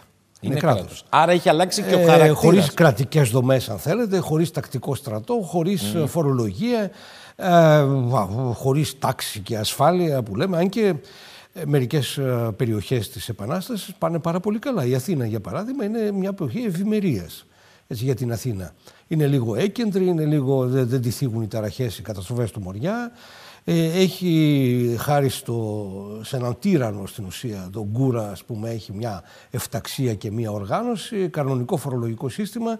Ε, γι' αυτό και είναι η, πιθανόν η μόνη περιοχή εκείνη την περίοδο, και το Μεσολόγιο είναι μεγάλη υπόθεση στη διάρκεια της πολιορκίας, ε, που οργανώνει πολιτοφυλακή δικιά της, δηλαδή η περίφημη Αθηναίοι. Ναι, ο λόγος Είναι- που την οργανώνει είναι βέβαια για την ίσπραξη των φόρων. έτσι. ε, ε, όχι μόνο αυτό, και για να φυλάει την Ακρόπολη και για να Α. φυλάει τα γύρω και να κρατάει το, το εμπόριο και ούτω καθεξής. Δηλαδή, η Αθήνα γίνεται το μεγάλο κέντρο τροφοδοσίας ε, πολιορκιών, καταστάσεων, πολέμου, εισαγωγών και ούτω Α, καθεξής. μάλιστα, μάλιστα. Έχει μια... α, πλουτίζει η Αθήνα. Ε, το βλέπουμε από τις τιμές των ακινήτων, για παράδειγμα, πριν. Δεν ξέρουν ότι θα έρθει ο Κιουταχής και θα καταλάβει την κατοπόλη και πολλά από αυτά θα γκρεμιστούν ε, στη μακρόχρονη πολιορκία. Ε, αλλά για να φτάσουμε στο, στο, στο τι γίνεται σε αυτή την περίοδο. Ε, διαμαρτύρομαι σφόδρα όταν λένε ότι η Ελληνική Επανάσταση έχει ιτηθεί. Η Ελληνική Επανάσταση δεν έχει ιτηθεί. Μιλάμε για την ναυμαχία του Ναβαρίνου Ναι. και δεν μιλάμε για την αποφασιστική ναυμαχία εκείνων των καιρών. Είναι, αυτά είναι, ε, δεν ξέρω, είναι περίεργα πράγματα αυτά, Καθαρά, διότι εννοείται. θεωρούμαστε και οι Έλληνες ότι είμαστε εγωκεντρικοί έτσι, ως προς το έθνος μας. Δεν μιλάμε για την ναυμαχία του Καφιρέα. Του Καφιρέα. Ε, η ναυμαχία του Καφιρέα είναι πάρα πολύ σημαντική με την έννοια ότι ε, εμποδίζει ε, τον, ε, το στόλο της Κωνσταντινούπολης, το βυζαντινό στόλο όπως το λέγανε τότε οι Έλληνες, ε, το στόλο του Σουλτάνου, να εφοδιάσει την εκστρατεία του Κιουταχή. Και ο Στο Κιουταχής- Μεσολόγγι. Ναι, ναι, στο Μεσολόγγι. Δηλαδή στην ουσία φέρει το βαρύ πυροβολικό. Ακριβώς. Μεταφέρει να το χτυπ- βαρύ πυροβολικό, μεταφέρει την πυρίτιδα, μεταφέρει τεχνίτες, μεταφέρει πώς λένε, μηναδόρους για να ανοίξουν υπονόμους, ξυλουργούς και τέτοια πράγματα. Μεταφέρει όλο το βαρύ υλικό που δεν μπορεί να έρθει από ξηράς. Εκείνο τον καιρό ένα πυροβόλο, τι να σας πω τώρα, ένα πυροβόλο των, των 8 λίτρων δεν μπορεί να μεταφερθεί από ξηρά. Είναι πολύ βαρύ για τα Πόσο μάλλον στο για Μεσολόγγι τους που δρόμους, είναι ναι. στις προσχώσεις δύο ποταμών ανάμεσα. Ε, και για να νικήσεις στο Μεσολόγγι πρέπει να, ε, πρέπει να έχεις πυροβόλα των 32 λίτρων, γιατί τόσα έχει το φρούριο. Ναυτικά πυροβόλα. Λοιπόν, ε, αυτό που κουβαλιέται μόνο με πλοίο. Ε, αυτό το κυριεύουν οι Έλληνες. Διαλύουν τον, ε, τον στόλο εκεί και το κυριεύουν. Και έκτοτε, και έκτοτε ε, ένα μεγάλο μέρος, ε, ο Ευωικός κόλπος, το μεγαλύτερο μήκος του, ας πούμε, ο Σαρονικός κόλπος, όλη η περιοχή γύρω από την Ήδρα, δηλαδή η ανατολική περιοχή της, με- είναι υπό την κυριαρχία του ελληνικού ναυτικού. Δηλαδή, δεν, ε, ε, και φυσικά όσο, όσο οι Έλληνες έχουν την κυριαρχία αυτή της θάλασσας και τα εφόδια φτάνουν απ' έξω ε, και αν θέλετε μεταφέρουν εύκολα ας πούμε, δυνάμεις. ε, Έτσι, έτσι γίνεται δυνατό να συγκεντρωθεί η στρατιά του στο Φάληρο στα 1827. Λοιπόν, ε, ε, επειδή όλα αυτά τα πράγματα τα ξεχνάμε και μιλάμε, ε, δεν ξέρω, είναι μια μόδα των καιρών ότι όλα μας τα δίνουν οι ξένοι και μας φροντίζουν οι ξένοι κλπ. κλπ. Όχι, η ελληνική επανάσταση δεν ιτήθηκε στρατιωτικά. Για πολλούς και διάφορους λόγους, τεχνικούς αν θέλετε. Ε, διότι ο Κιουταχής μπορούσε να νικήσει στα πεδία των μαχών, αλλά δεν μπορούσε να κατακτήσει. Ε, Ο, ο μισθοφόρος δεν μπορεί να γίνει φρουρά. Ε, Ωραία, καταλαμβάνεις Μεσολόγγι, καταλαμβάνεις. Ε, πρέπει να, να βρεις ποιος θα το φυλάει αυτό. Όλες τις περιοχές που. Ο τακτικός στρατός μπορεί να κάτσει φρουρά. Ο μισθοφόρος, άμα κάτσει φρουρά και μάλιστα όταν δεν έρχεται και ο μισθός τακτικά. Ε, όχι, γιατί βλέπει ότι δεξιά και αριστερά γίνονται μάχες και πέρα από το μισθό και είναι και ευκαιρίες. Ο μισθοφόρος θέλει να πολεμάει. Δεν θέλει να σκοτωθεί στον πόλεμο, αλλά θέλει να πολεμάει. Γιατί αυτό είναι το κέρδος. Το επιπλέον. Ε, άμα το μαζέψει, εξαφανίζεται. Ε, ο Κιταχής τέτοιο στρατό έχει. Άρα δεν μπορεί να κατακτήσει. Μπορεί να νικήσει στις μάχες και νικάει παντού, αλλά δεν μπορεί να... Ε, ο Ιμπραήμ έχει το πρόβλημα ότι οι φτηνοί φελάχοι στρατιώτες του τελικά 600 ναυτικά μίλια πέρα από την Αλεξάνδρεια είναι πολύ ακριβή. Γιατί για να φέρεις άλλους είναι πολύ μεγάλη υπόθεση. Χώρια που η επιστράτευση για την Ελλάδα δημιουργεί μια έλλειψη εργατικών χεριών στην αγροτική παραγωγή της Αιγύπτου και ένα είδος σαν κρίση οικονομικό, επισητιστική στην Αίγυπτο. Ε, Άρα δηλαδή, νίκες έχει θέλω και να πω ε, ότι και οι αντίπαλοι δεν είναι που μπορούν να νικήσουν. Και το Ναβαρίνο, αν θέλετε, το Ναβαρίνο ναι. καταστρέφει ε, τον Αιγυπτιακό στόλο. Μαζί με το, το, τα τουρκικά τα οποία ήδη έχουν χάσει το. Ε, δηλαδή, εντάξει, ε, κατά κάποιο τρόπο απομονώνουν, χωρίς να είναι απόλυτο αυτό. Έτσι, χωρίς να είναι απόλυτο αυτό, διότι ε, τα προβλήματα που έχει ε, τα έχουν και οι Έλληνες. Δηλαδή, δεν μπορούν να στείλουν ένα στόλο μόνιμο. Τα εθνικά πλοία είναι πάρα πολύ λίγα ακόμα. Έτσι, που να κόψει στα σοβαρά μόνιμα τη επικοινωνία. Τα άλλα είναι μισθό, πλοία, το άμα τελειώσει ο μισθός, φεύγουν, δεν κάθονται. Ε, άρα το Ναβαρίνο δεν έχει ε, αποφασιστικό στρατιωτικό αποτέλεσμα. Ε, δείχνει μια διάθεση κλπ. Αλλά ούτε ο Σουλτάνος ούτε η Αίγυπτος δείχνουν διάθεση ε, μετά τον Ναβαρίνο. Α, οπότε ο Σουλτάνος ε, δέχεται ότι η κατάσταση δεν πάει καλά όταν τα ρωσικά στρατεύματα είναι έξω από την Κωνσταντινούπολη. Ε, εκεί εντάξει, τελειώνει το, αρχίζει και αγριεύει το πράγμα. Ε, αλλά δεν ξέρω για ποιον λόγο τα, τα ουσιαστικά για την επιτυχία της ελληνικής επανάστασης αυτό, αυτό το κράτος, το μη κράτος, αυτό το, το φαινόμενο, δηλαδή ε, το, το, το, κατά πόσο το κράτος το ελληνικό έγινε κράτος δοκιμάζεται πάρα πολύ στην πολιορκία του Μεσολογγίου. Θα, θα επιστρέψω σε αυτό. Ναι. Κύριε Τσιριγότη, επειδή έπεσε προηγουμένως η σύνδεση στο ίδιο ερώτημα για τον Αβο... για τον Αβαρίνο. Ναι, ναι, ναι. ναι. Θα, θα συμφωνήσω ότι δεν είναι το καθοριστικό, η καθοριστική ναυμαχία που θα κρίνει το αποτέλεσμα της Επανάστασης, όμως είναι η συνέχεια του, της Ιουλιανής Συνθήκης και του μυστικού πρωτοκόλλου που προβλέπει ότι τα δύο εμπόλεμα μέρη θα πρέπει να πάνε σε ανακοχή, διαφορετικά θα επιβάλλουν την ανακοχή οι μεγάλες δυνάμεις. Αυτό έγινε στο Ναβαρίνο και βέβαια εδώ υπάρχει και ο παράγοντας της Αιγύπτου, η ναυτική ισχύ που αναδύεται ε, από την Αίγυπτο και αυτό προβληματίζει προφανώς τους Βρετανούς που θεωρούν ότι κατά κάποιο τρόπο θα μπορούσε η Αίγυπτος να διαδεχτεί την Οθωμανική Αυτοκρατορία κυρίως στο κομμάτι το οποίο θα ελέγχει τον ελλαδικό χώρο.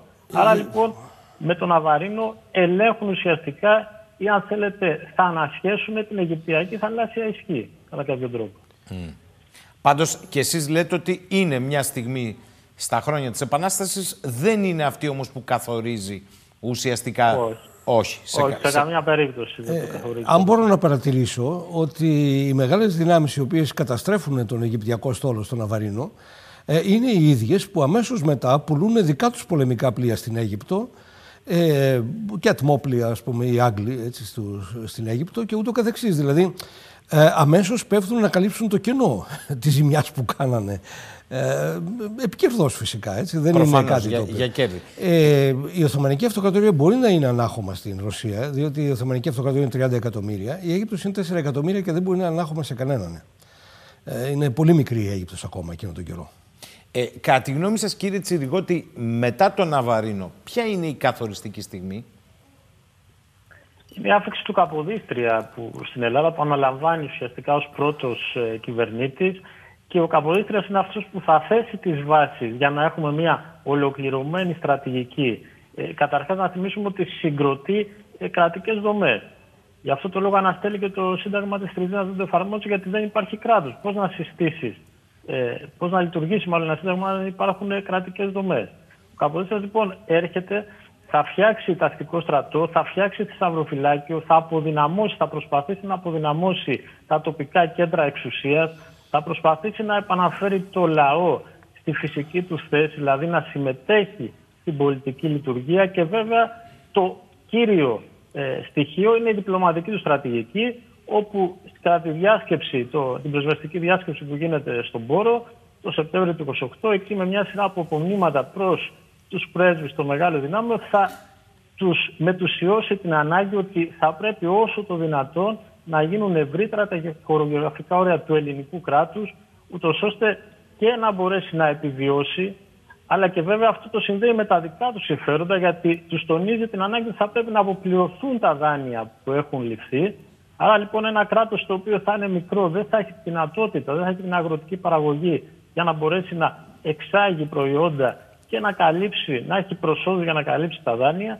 Και βέβαια τους θυμίζει ότι οι Έλληνες είναι αυτοί που υπάκουσαν στους όρους που έχουν θέσει μεγάλες δυνάμεις με την Ιουλιανή Συνθήκη ενώ οι Οθωμανοί, ο Σουλτάνος δεν ε, τήρησε τις δεσμεύσεις αυτές που είχαν ζητήσει μεγάλες δυνάμεις και βέβαια δεν μπορεί βέβαια να συνεπάρξει τώρα το ελληνικό στοιχείο με το Οθωμανικό στον ίδιο χώρο. Αλλά ε, πείθει με κάποιο τρόπο και μετά βέβαια που έχουμε ε, το ζήτημα του μονάρχη το οποίος αναλάβει μετά το θρόνο της Ελλάδας και εκεί βέβαια ο Καποδίστριας λέει στο Λεωπόρδο του Σάξ Κόμπουργκ ότι θα πρέπει να έχει την νομιμοποίηση του ελληνικού λαού. Άρα λοιπόν βάζει κάποιες παραμέτρους που θα βοηθήσουν μετά να μπορέσει το κράτος αυτό το ελληνικό να επιβιώσει στην πρώτη φάση της ε, ζωής του. Τώρα, θέλω να γυρίσουμε λίγο πίσω στο Μεσολόγγι. Κύριε Τσιριγότη, διαβάζοντας τον κύριο Μαργαρίτη, πρέπει να το πω, ομολογώ ότι βρήκα πράγματα για το Μεσολόγγι, εγώ προσωπικά τα γνούσα, αλλά νομίζω και πάρα πολλοί κόσμος.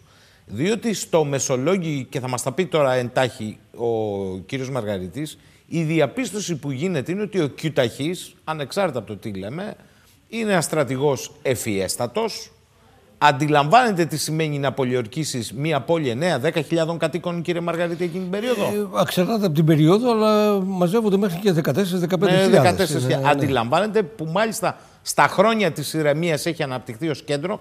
Κύριε Μαργαρίτη, πείτε μου λίγο τι σήμαινε η πολιορκία του Μεσολογίου, γιατί έχουμε μείνει στο συναισθηματικό της εξόδου, όπου και σε αυτήν κάνετε διαπιστώσεις ότι ο περισσότερος κόσμος που χάθηκε από όσα αποφάσισαν την έξοδο δεν χάθηκε στην πορεία μέχρι τα πρανή του βουνού, αλλά ακριβώς τα πρανή του βουνού, διότι δεν υπήρχε, να το πω έτσι, μια δύναμη αντιπερισπασμού να τους βοηθήσει. Εκεί, εκεί λιανίσαν τους περισσότερους. Όμως, πείτε μου λίγο για το Μεσολογγύρι, στον παρόδο, διάβασα στο βιβλίο σας, οι Θεσσαλονίκοι το ξέρουν, εγώ δεν το γνώριζα, ότι ο λευκός πύργος δεν ήταν λευκός λεγόταν κόκκινος πύργος από τις σφαγές γενιτσάρων από τον Σουλτάνο εκεί, σε καθαρίσεις, ναι. Και για να ξορκίσουν το κακό τον ονόμασαν Λευκό Πύργο. Ναι, από το αίμα το πολύ που έρε. Ναι. Μεσολόγγι λοιπόν. Ε, το Μεσολόγγι. Το Μεσολόγγι, ε, αν θέλετε, ε, βάζει την ελληνική επανάσταση στα δύσκολα, αντιμέτωπο με τον εαυτό της. Το Μεσολόγγι είναι ένας, για τα μέτρα της εποχής, βιομηχανικός πόλεμος. δηλαδή καταναλώνει πολύ βιομηχανικό προϊόν πυροβόλα, βομβαρδισμοί εκατέρωθεν, μυδράλια, πράγματα, όλα όσα χρειάζονται. Και επίσης τεράστια δημόσια έργα, χωματουργικά έργα, οχυρωματικά, παραοχυρωματικά. Και τα κάνει ποιος η κεντρική διοίκηση, η ελληνική; Ε, εκεί είναι το ζήτημα ότι ξαφνικά για να υποστηριχθεί το μεσολόγιο και το καταναλωτικό έτσι, βιομηχανικός πόλεμος καταναλώνει, έτσι, όχι μόνο ανθρώπους αλλά και υλικά. Πρέπει να υπάρχει μια διοίκηση από πίσω ένα κράτος το οποίο να, το οποίο να τροφοδοτεί συνεχώς αυτόν τον πόλεμο. Ένας βιομηχανικός πόλεμος με λίγα λόγια. Και οι δύο αντίπαλοι πρέπει να οργανώσουν κυριολεκτικά ε, τις συνθήκες εκείνες τις οποίες και οι δύο έχουν δυσκολίες γιατί πίσω τους δεν έχουν οργανωμένο κράτος. Είναι εντυπωσιακές οι, οι προσπάθειες του Κιουτεχή να φτιάξει μια ολόκληρη πόλη απέναντι στην πόλη. Ε, για παράδειγμα θέλει ένα τροφοδοσίας σε ξυλία, πολιορκία κάνει, θέλει ξυλία, άφθονη ξυλία. Ε, ένα εργατικό δυναμικό από χριστιανούς του Ασπροποτάμου, αλλά και οι ίδιοι στρατιώτες του μαζεύουν ξύλα, πράγματα και θάματα. Ε, θέλει οβίδε να ρίχνει. Έτσι, να, ε, ε, μάλιστα στην αρχή δεν έχει, έχει υποδέστρο πυροβολικό μέχρι να έρθουν οι Αιγύπτιοι να του φέρουν ε, βαριά πυροβόλα ε, και χρειάζεται να μαζεύει γύφτους για να κοπανάνε, να φτιάχνουν σφαίρες. Έτσι. Ε, στο τέλος ρίχνει και πέτρες ακόμη, τις οποίες επίσης πελεκάνε με σωστό τρόπο. Ε, το ίδιο έχουν και οι Έλληνες. Και αν θέλετε και η ελληνική κυβέρνηση βρίσκεται σε, σε δίλημα ως προς στρατηγικές. Ε, επιλέγει σωστά κατά τη γνώμη μου να, να, να, τα λεφτά που περισσεύουν, διότι τα λεφτά των δανείων έχουν φαγωθεί κυρίως σε εμφυλίους πολέμους, ε, στην προσπάθεια δηλαδή να αναδειχθεί επιτέλους ένα κυρίαρχο τμήμα της άρχουσας τάξης και να οργανώσει το κράτος για λογαριασμό του. Έτσι. Δεν, ε, λοιπόν, ε, επενδύει περισσότερο στο ναυτικό, δηλαδή τα χρήματα πάνε στο ναυτικό περισσότερο παρά σε οτιδήποτε άλλο. Και καλά, τα εφόδια που στέλνονται να, στον Καφιρέα που αναφέραμε πριν, τα λάφυρα της μάχης του Καφιρέα, ε, ειδικά αυτά που κυριεύθηκαν στην, mm. στο εσωτερικό, στο νότιο Ευωικό, η πυρίτιδα για παράδειγμα, αυτή στέλνεται στο Μεσολόγγι. Αυτή στέλνεται στο Μεσολόγγι. Ε, είναι κακής ποιότητας. Τουρκική πυρίτιδα έχει γρανθεί και κοστίζει και σε ατυχήματα, σε ζωές αυτή. Ε, ε, αυτό είναι το, το ζήτημα με το Μεσολόγγι. Ένας βιομηχανικός πόλεμος και φυσικά για να εξυπηρετηθεί χρειάζεται κράτος. Και εκεί ξαφνικά το, το, η ελληνική κυβέρνηση βρίσκεται εκβιαστικά μπροστά στο δίλημα να φτιάξει κρατικές δομές. Δεν είναι οι έρανοι που μπορούν να το τροφοδοτήσουν αυτό. Θέλει φορολογία, θέλει κάτι. Α, το πετυχαίνει; Α, το μεσολόγιο πέφτει. Άρα δεν το πετυχαίνει. Ε, ε, το, το ίδιο ζήτημα όταν, όταν βρισκόμαστε μπροστά στην Αθήνα. Και εκεί πια είναι πολιορκίες. Είναι, ε, οι πολιορκίες καταναλώνουν. Και το βλέπουμε σήμερα γίνεται πόλεμος, βλέπουμε ότι τι σημασία έχει να υπάρχει κράτος που να εφοδιάζει Η κατανάλωση είναι κλειδί εδώ Ναι, λέτε. Είναι ε; κλειδί φυσικά. Είναι κλειδί. Σου βιομηχα- Δεν είναι νέδρα, δεν είναι δερβενάκια. Εδώ είναι κάθε μέρα θα πέσουν οι σχετικές οβίδες. Έτσι, με, ε, και ούτω καθεξής. Στην ουσία λέτε ότι ο Κιουταχής έκτισε ένα τροποντινά δεύτερο Μεσολόγγι απέναντι στο Μεσολόγγι. Ε; Ε, έφτια- ε, ε, μία πόλη μπορεί να την αλώσεις ε, χρησιμοποιώντας τη δύναμη μιας άλλης πόλης. Όλες οι πολιορκίες έτσι γίνονται. Ισχύει ότι υπολόγιζε ακόμη και τις αποστάσεις που ήθελε για τους αγωγιάτες να του μεταφέρουν τα Φυσικά, πράγματα από την φυσικά, Δυτική ε, Ελλάδα; Ένα καταπληκτικό αριθμό ζώων Καταπληκτικό αριθμό ζώων. ε, που συγκεντρώθηκαν ε, που σε, σε ευρύτερο γεωγραφικό χώρο. Ε, αγωγιάτες πάρα πολλούς, φρουρές κατά μήκος, κέντρα ο Καρβασαράς που επιτέθηκαν οι Έλληνες. Ο Καρβασαράς ήταν ένα κέντρο εφοδιασμού εντυπωσιακό για τα μεγέθη. Η αμφιλοχία. Η, ναι, συγγνώμη. Ε; Ε, η αμφιλοχία σήμερα. Τότε ναι. Καρβασάρας. Ναι, ναι, ναι, Ναι, ακριβώς. σωστά, σωστά. Ε, μερικές φορές... ε, Εντυπωσιακό ε, κέντρο, λέτε, μπερδευόμαστε. ανεφοδιασμού, ε; εφοδιασμού. Το μεγάλο πρόβλημα ήταν ότι ο Οθωμανικός στόλος δεν τα κατάφερε. Τον διέλυσε ο ελληνικός στόλος στον Καφιρέα. Και κατά συνέπεια, ε, οτιδήποτε βαρύ, όσα ζώα και να έχεις, όσε καμίλε και να φέρεις από τα βάθη κλπ., ε, δεν μπορούν να σου μεταφέρουν βαρύ πυροβολικό. Και δεν μπορούν να σου μεταφέρουν μπάλες για το βαρύ πυροβολικό. Τα πυροβόλα των 32 λιτρών, δεν θυμάμαι, αλλά ζυγίζει κάθε μπάλα, ζυγίζει, δεν σηκώνεται εύκολα. Ζυγίζει πολύ. Ε, αυτό είναι το, το, το τελικό. Δηλαδή, ε, γι' αυτό και χρειάζεται τη βοήθεια των Αιγυπτίων, οι οποίοι τι προσφέρουν επιπλέον τα βαρέα όπλα. Πείτε μου κάτι, στο εσωτερικό του Μεσολογγίου αυτό όλο ως προαπαιτούμενο της κατανάλωσης οδήγησε σε κάποια οργάνωση υποτυπώδη και οδήγησε ενδεχομένως, να το πω έτσι, και στην εμφάνιση πολιτικών σχηματισμών; Ε, πράγματι, πράγματι υπάρχει συνομωτική εταιρεία μέσα, έτσι, φιλοδίκαιη, ε, στο Μεσολόγγι. Ε, δεν κρατάει πάρα πολύ καιρό, δεν κρατάει πάρα πολύ καιρό, αλλά είναι σημαντική με την έννοια την εξής ότι ε, συσπηρώνει, εντυπωσιακά μάλιστα, ε, συσπηρώνει μεσολογγίτες. Ε, οι μεσολογγίτες είναι πολιτοφυλακοί, υπηρετούν στο πυροβολικό. Ε, οι, το, οι μισθοφόροι των καπεταναίων, των αρματολών δηλαδή της Ρούμελης, ε, είναι το, το πεζικό, ας το πούμε έτσι, με τα σημερινά μέτρα και σταθμά. Ε, ε, οι μεν παίρνουν μισθό και εκβιάζουν για το μισθό. Άλλοι φεύγουν, άλλοι έρχονται, άλλοι, αλλά εκβιάζουν για το μισθό. Ε, σουλιώτες ειδικά είναι σε αυτά. Είναι... Λοιπόν, ε, ε, πολιτοφυλακοί φιλοδίκαιοι ε, μετέχουν και οι, οι ταπεινότεροι από τα μισθοφορικά σώματα μέσα στο, σε αυτή την εταιρεία. Α, η οποία φυσικά την αναλαμβάνει η αστυνομία. Δηλαδή, ε, το, το ελληνικό κράτος μπορεί να μην πάει καλά σε πολλά ζητήματα, αλλά έχει καταφέρει και έχει οργανώσει μια αστυνομία η οποία παρακολουθεί σχετικά επιμελώς και έχουμε αναφορές ε, τις δραστηριότητες της εταιρείας. Έτσι. Δηλαδή, ε, να το πω με την, ε, την έκφραση πληροφοριοδότες, για να μην πω καμία χειρότερη, χαφιέδες ας πούμε, αυτό το έχουν μέσα στα όλα. Ε, είναι, δεν έχει συνέχεια αυτό, δεν έχει πέφτει το μεσολόγιο και οι περισσότεροι από αυτούς σκοτώνονται στην έξοδο. Ε, αλλά είναι κάτι το οποίο, ε, αν θέλετε, δίνει ένα χαρακτήρα ότι άμα έχεις πόλη και με αυτή την πόλη πολεμάς έναν ε, βιομηχανικό πόλεμο, ότι εκεί αναδεικνύονται ε, μέτρα, σταθμά, λειτουργίες κλπ. που θυμίζουν λίγο το επαναστατημένο Παρίσι. Έτσι, δηλαδή είναι κάπως έτσι. Κύριε Τσιριγότη, ε, οδεύοντας προς το τέλος, μιας και το θίξατε, κατά τη γνώμη σας λοιπόν, γιατί φτάσαμε σε ανεκπλήρωτα προτάγματα αυτής της Επανάστασης;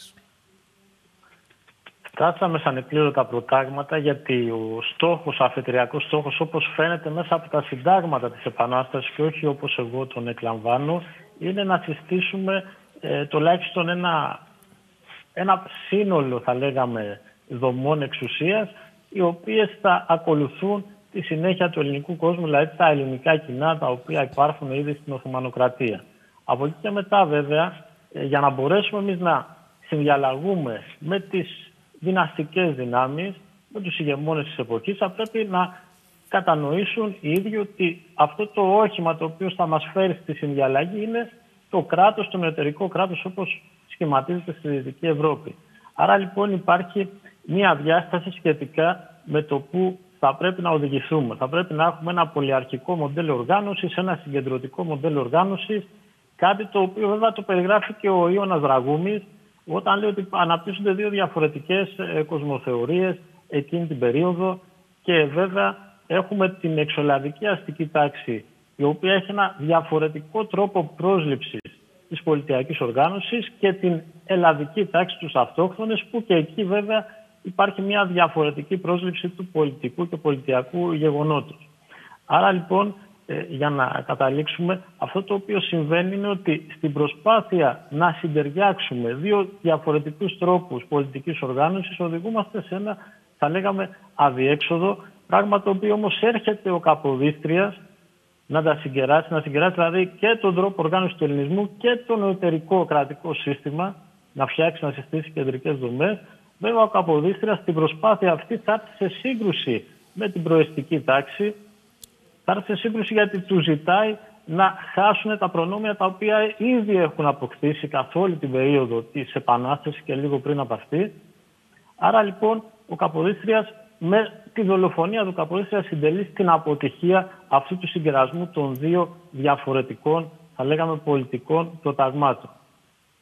Και τι ακολουθεί κατά τη γνώμη σας; Ακολουθεί η περίοδος της Αντιβασιλείας και αν μου επιτρέπετε εδώ μπορούμε να αναφέρουμε το νόμο της Αντιβασιλείας που καταργεί τα ελληνικά κοινά και συστήνει τους Δήμους και είναι ένα χαρακτηριστικό απόσπασμα ε, του Φων Άμπελ ο οποίος τι λέει ότι τι, αναφέρεται στη συνελεύση Ολομέλειας των πολιτών. Και εδώ λοιπόν αξίζει να το αναφέρουμε για τους τηλεθεατές μας και να πάω και πίσω πάλι για να δούνε ποια είναι η διαφορά της Γαλλικής Επανάστασης από την Ελληνική Επανάσταση. Μπορούν να το δούνε μέσα από τα συντάγματα της Επανάστασης. Λέει λοιπόν ο Άμπε ότι αυτές οι συνεδριάσεις είναι ως επιτοπολή το στάδιο των χαμεροπρεστάτων παθών και της ιδιοτέλειας και εκτιού των συζητήσεων προερχόμενα αποφάσεις είναι τόσο μάλλον ανίσχυρη προς επάυξη της δημοτικής ευδαιμονίας καθώς λείπει στους μετέχοντες η ευκαιρία του να αποκτήσουν τας απαιτούμενες ακριβείς και βασίμους γνώσεις των συζητηθέμενων διοικητικών υποθέσεων. Λέει λοιπόν με λίγα λόγια ότι οι πολίτες δεν γνωρίζουν, δεν έχουν τη γνώση την πολιτική για να μπορέσουν να αυτοκυβερνηθούν. Άρα λοιπόν αφαιρεί η περίπτωση της αντιβασιλείας τον τρόπο οργάνωσης του ελληνισμού ανά τους αιώνες που είναι σε αυτόνομες, σε ελεύθερες πόλεις και κοινά με καθολική δημοκρατία κάτι το οποίο βέβαια εδώ δεν αρέσει ε, στους μονάρχες της εποχής. Άρα λοιπόν εδώ επιβάλλεται ένα σύστημα τέτοιο το οποίο δεν μπορεί να ανταποκριθεί στις ανάγκες της, ε, του ελληνικού κόσμου γενικότερα και του, και, της, και του ελλαδικού έθνους κάτι το οποίο μετά θα οδηγήσει ε, σε διάφορες, θα λέγαμε, ε, σε διάφορας σφάλματα, σε διάφορες παραλήψεις ως προς τον τρόπο εξυπηρέτησης του εθνικού συμφέροντος. Άρα, κατά τη γνώμη σας, για να φτάσουμε, γιατί καλά το είπατε και έτσι θα σας αποχαιρετήσω ότι φέτος είναι και 100 χρόνια της μικρασιατικής καταστροφής. Τα σπέρματα ενός κράτους ε, των Ελλήνων ε, υπό επιτήρηση, το λέω με πολύ σικ τρόπο, έχουν τεθεί και αυτό θα μας ακολουθήσεις σε όλη την πορεία είναι αυτός ο λόγος μόνο ή είναι και ο λόγος ότι οι κυρίαρχες στο εσωτερικό δυνάμεις δεν μπόρεσαν να αναπτύξουν μια στρατηγική και μια αυτοτέλεια στο διεθνή καταμερισμό των αγορών παρά ήταν με βάση το πώς εκείνες καθόριζαν το παιχνίδι ετεροκαθοριζόντουσαν. Ναι, δεν είναι μόνο ένας παράγοντας, είναι πολλοί παράγοντες. Βέβαια, η εξάρτηση από τις μεγάλες δυνάμεις είναι ένα στοιχείο τέτοιο το οποίο απαιτείται εκείνη την περίοδο γιατί δεν υπάρχουν πόροι για να μπορέσει να επιβιώσει το ελλαδικό κράτος. Άρα είναι φυσικά εξαρτημένο, βρίσκεται υπό την προστασία των μεγάλων δυνάμεων, αλλά από εκεί και ύστερα βέβαια υπάρχουν και, άλλε, και άλλες παράμετροι, όπως είναι για παράδειγμα η ενδυμική ασθένεια, ο διχασμός, όπως είναι η γεωπολιτική σημασία του ελλαδικού χώρου για τις μεγάλες δυνάμεις, όπως είναι η εσωτερική υπονόμευση της κάθε οργανωμένη στρατιωτικής και πολιτικής στρατηγικής για την εξυπηρέτηση της εθνικής ολοκλήρωσης της μεγάλης ιδέας. Όλοι λοιπόν αυτοί οι παράγοντες συντέλεσαν στο να μην μπορεί το κράτος αυτό να αντιμετωπίσει βασικά ζητήματα, στοιχειώδεις ανάγκες και του εξολαδικού ελληνισμού, αλλά κυρίως στην περιφέρειά του να αναδειχθεί σε μια υπολογίσιμη δύναμη, ώστε να αντιμετωπίζει ε, τις άμεσες και έμεσες απειλές που κατά καιρούς βέβαια εμφανίζονται στην περιοχή.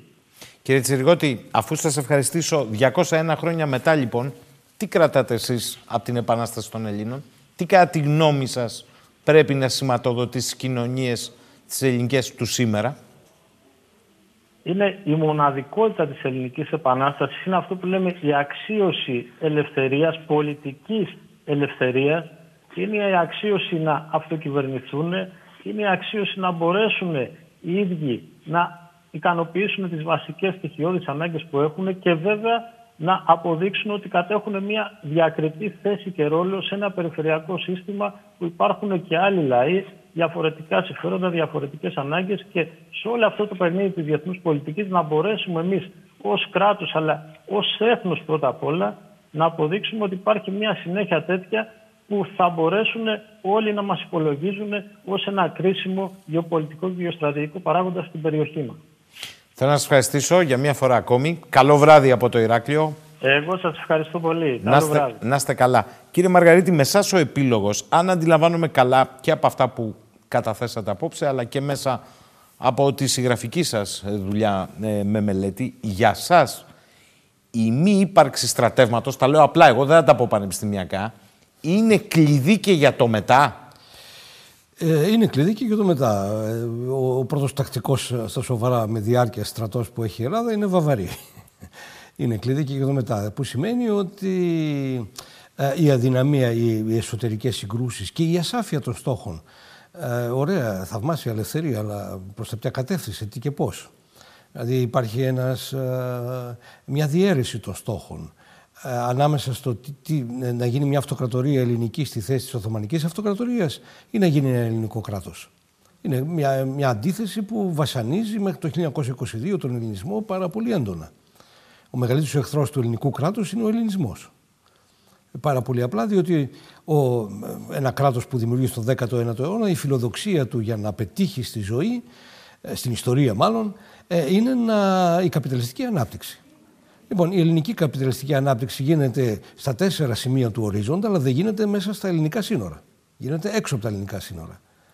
Ε, κατά συνέπεια, ε, γιατί ε, το παρατηρεί ο Δερτιλής, ε, θαυμάσιος ιστορικός, ε, παρατηρεί ότι δεν μπορεί να φτιαχτεί ε, καπιταλισμός στο μικρό ελληνικό βασίλειο, διότι δεν μπορεί να εκμεταλλευτεί την εργατική δύναμη των, των Ελλήνων, έτσι, να το εκμεταλλευτεί τους εργάτες. Γιατί δεν μπορεί να εκμεταλλευτεί τους εργάτες, Γιατί υπάρχει ο εύκολος δρόμος της μετανάστευσης προς τη Σμύρνη, προς την Κωνσταντινούπολη, προς την Οδυσσό, προς την Αλεξάνδρεια. Άρα δεν Αντί έχει να κάτσουν στο εργοστάσιο και να βασανίζουν. Δεν έχει σταθερό εργατικό δυναμικό, ναι, λέτε. Ναι. Αποτέλεσμα, πολύ ακριβό, πολύ ακριβό κόστος εργασίας στην Ελλάδα και όταν χρειάζονται να γίνονται δημόσια έργα, ε, οι εργάτες που τα πραγματοποιούν είναι Ιταλοί.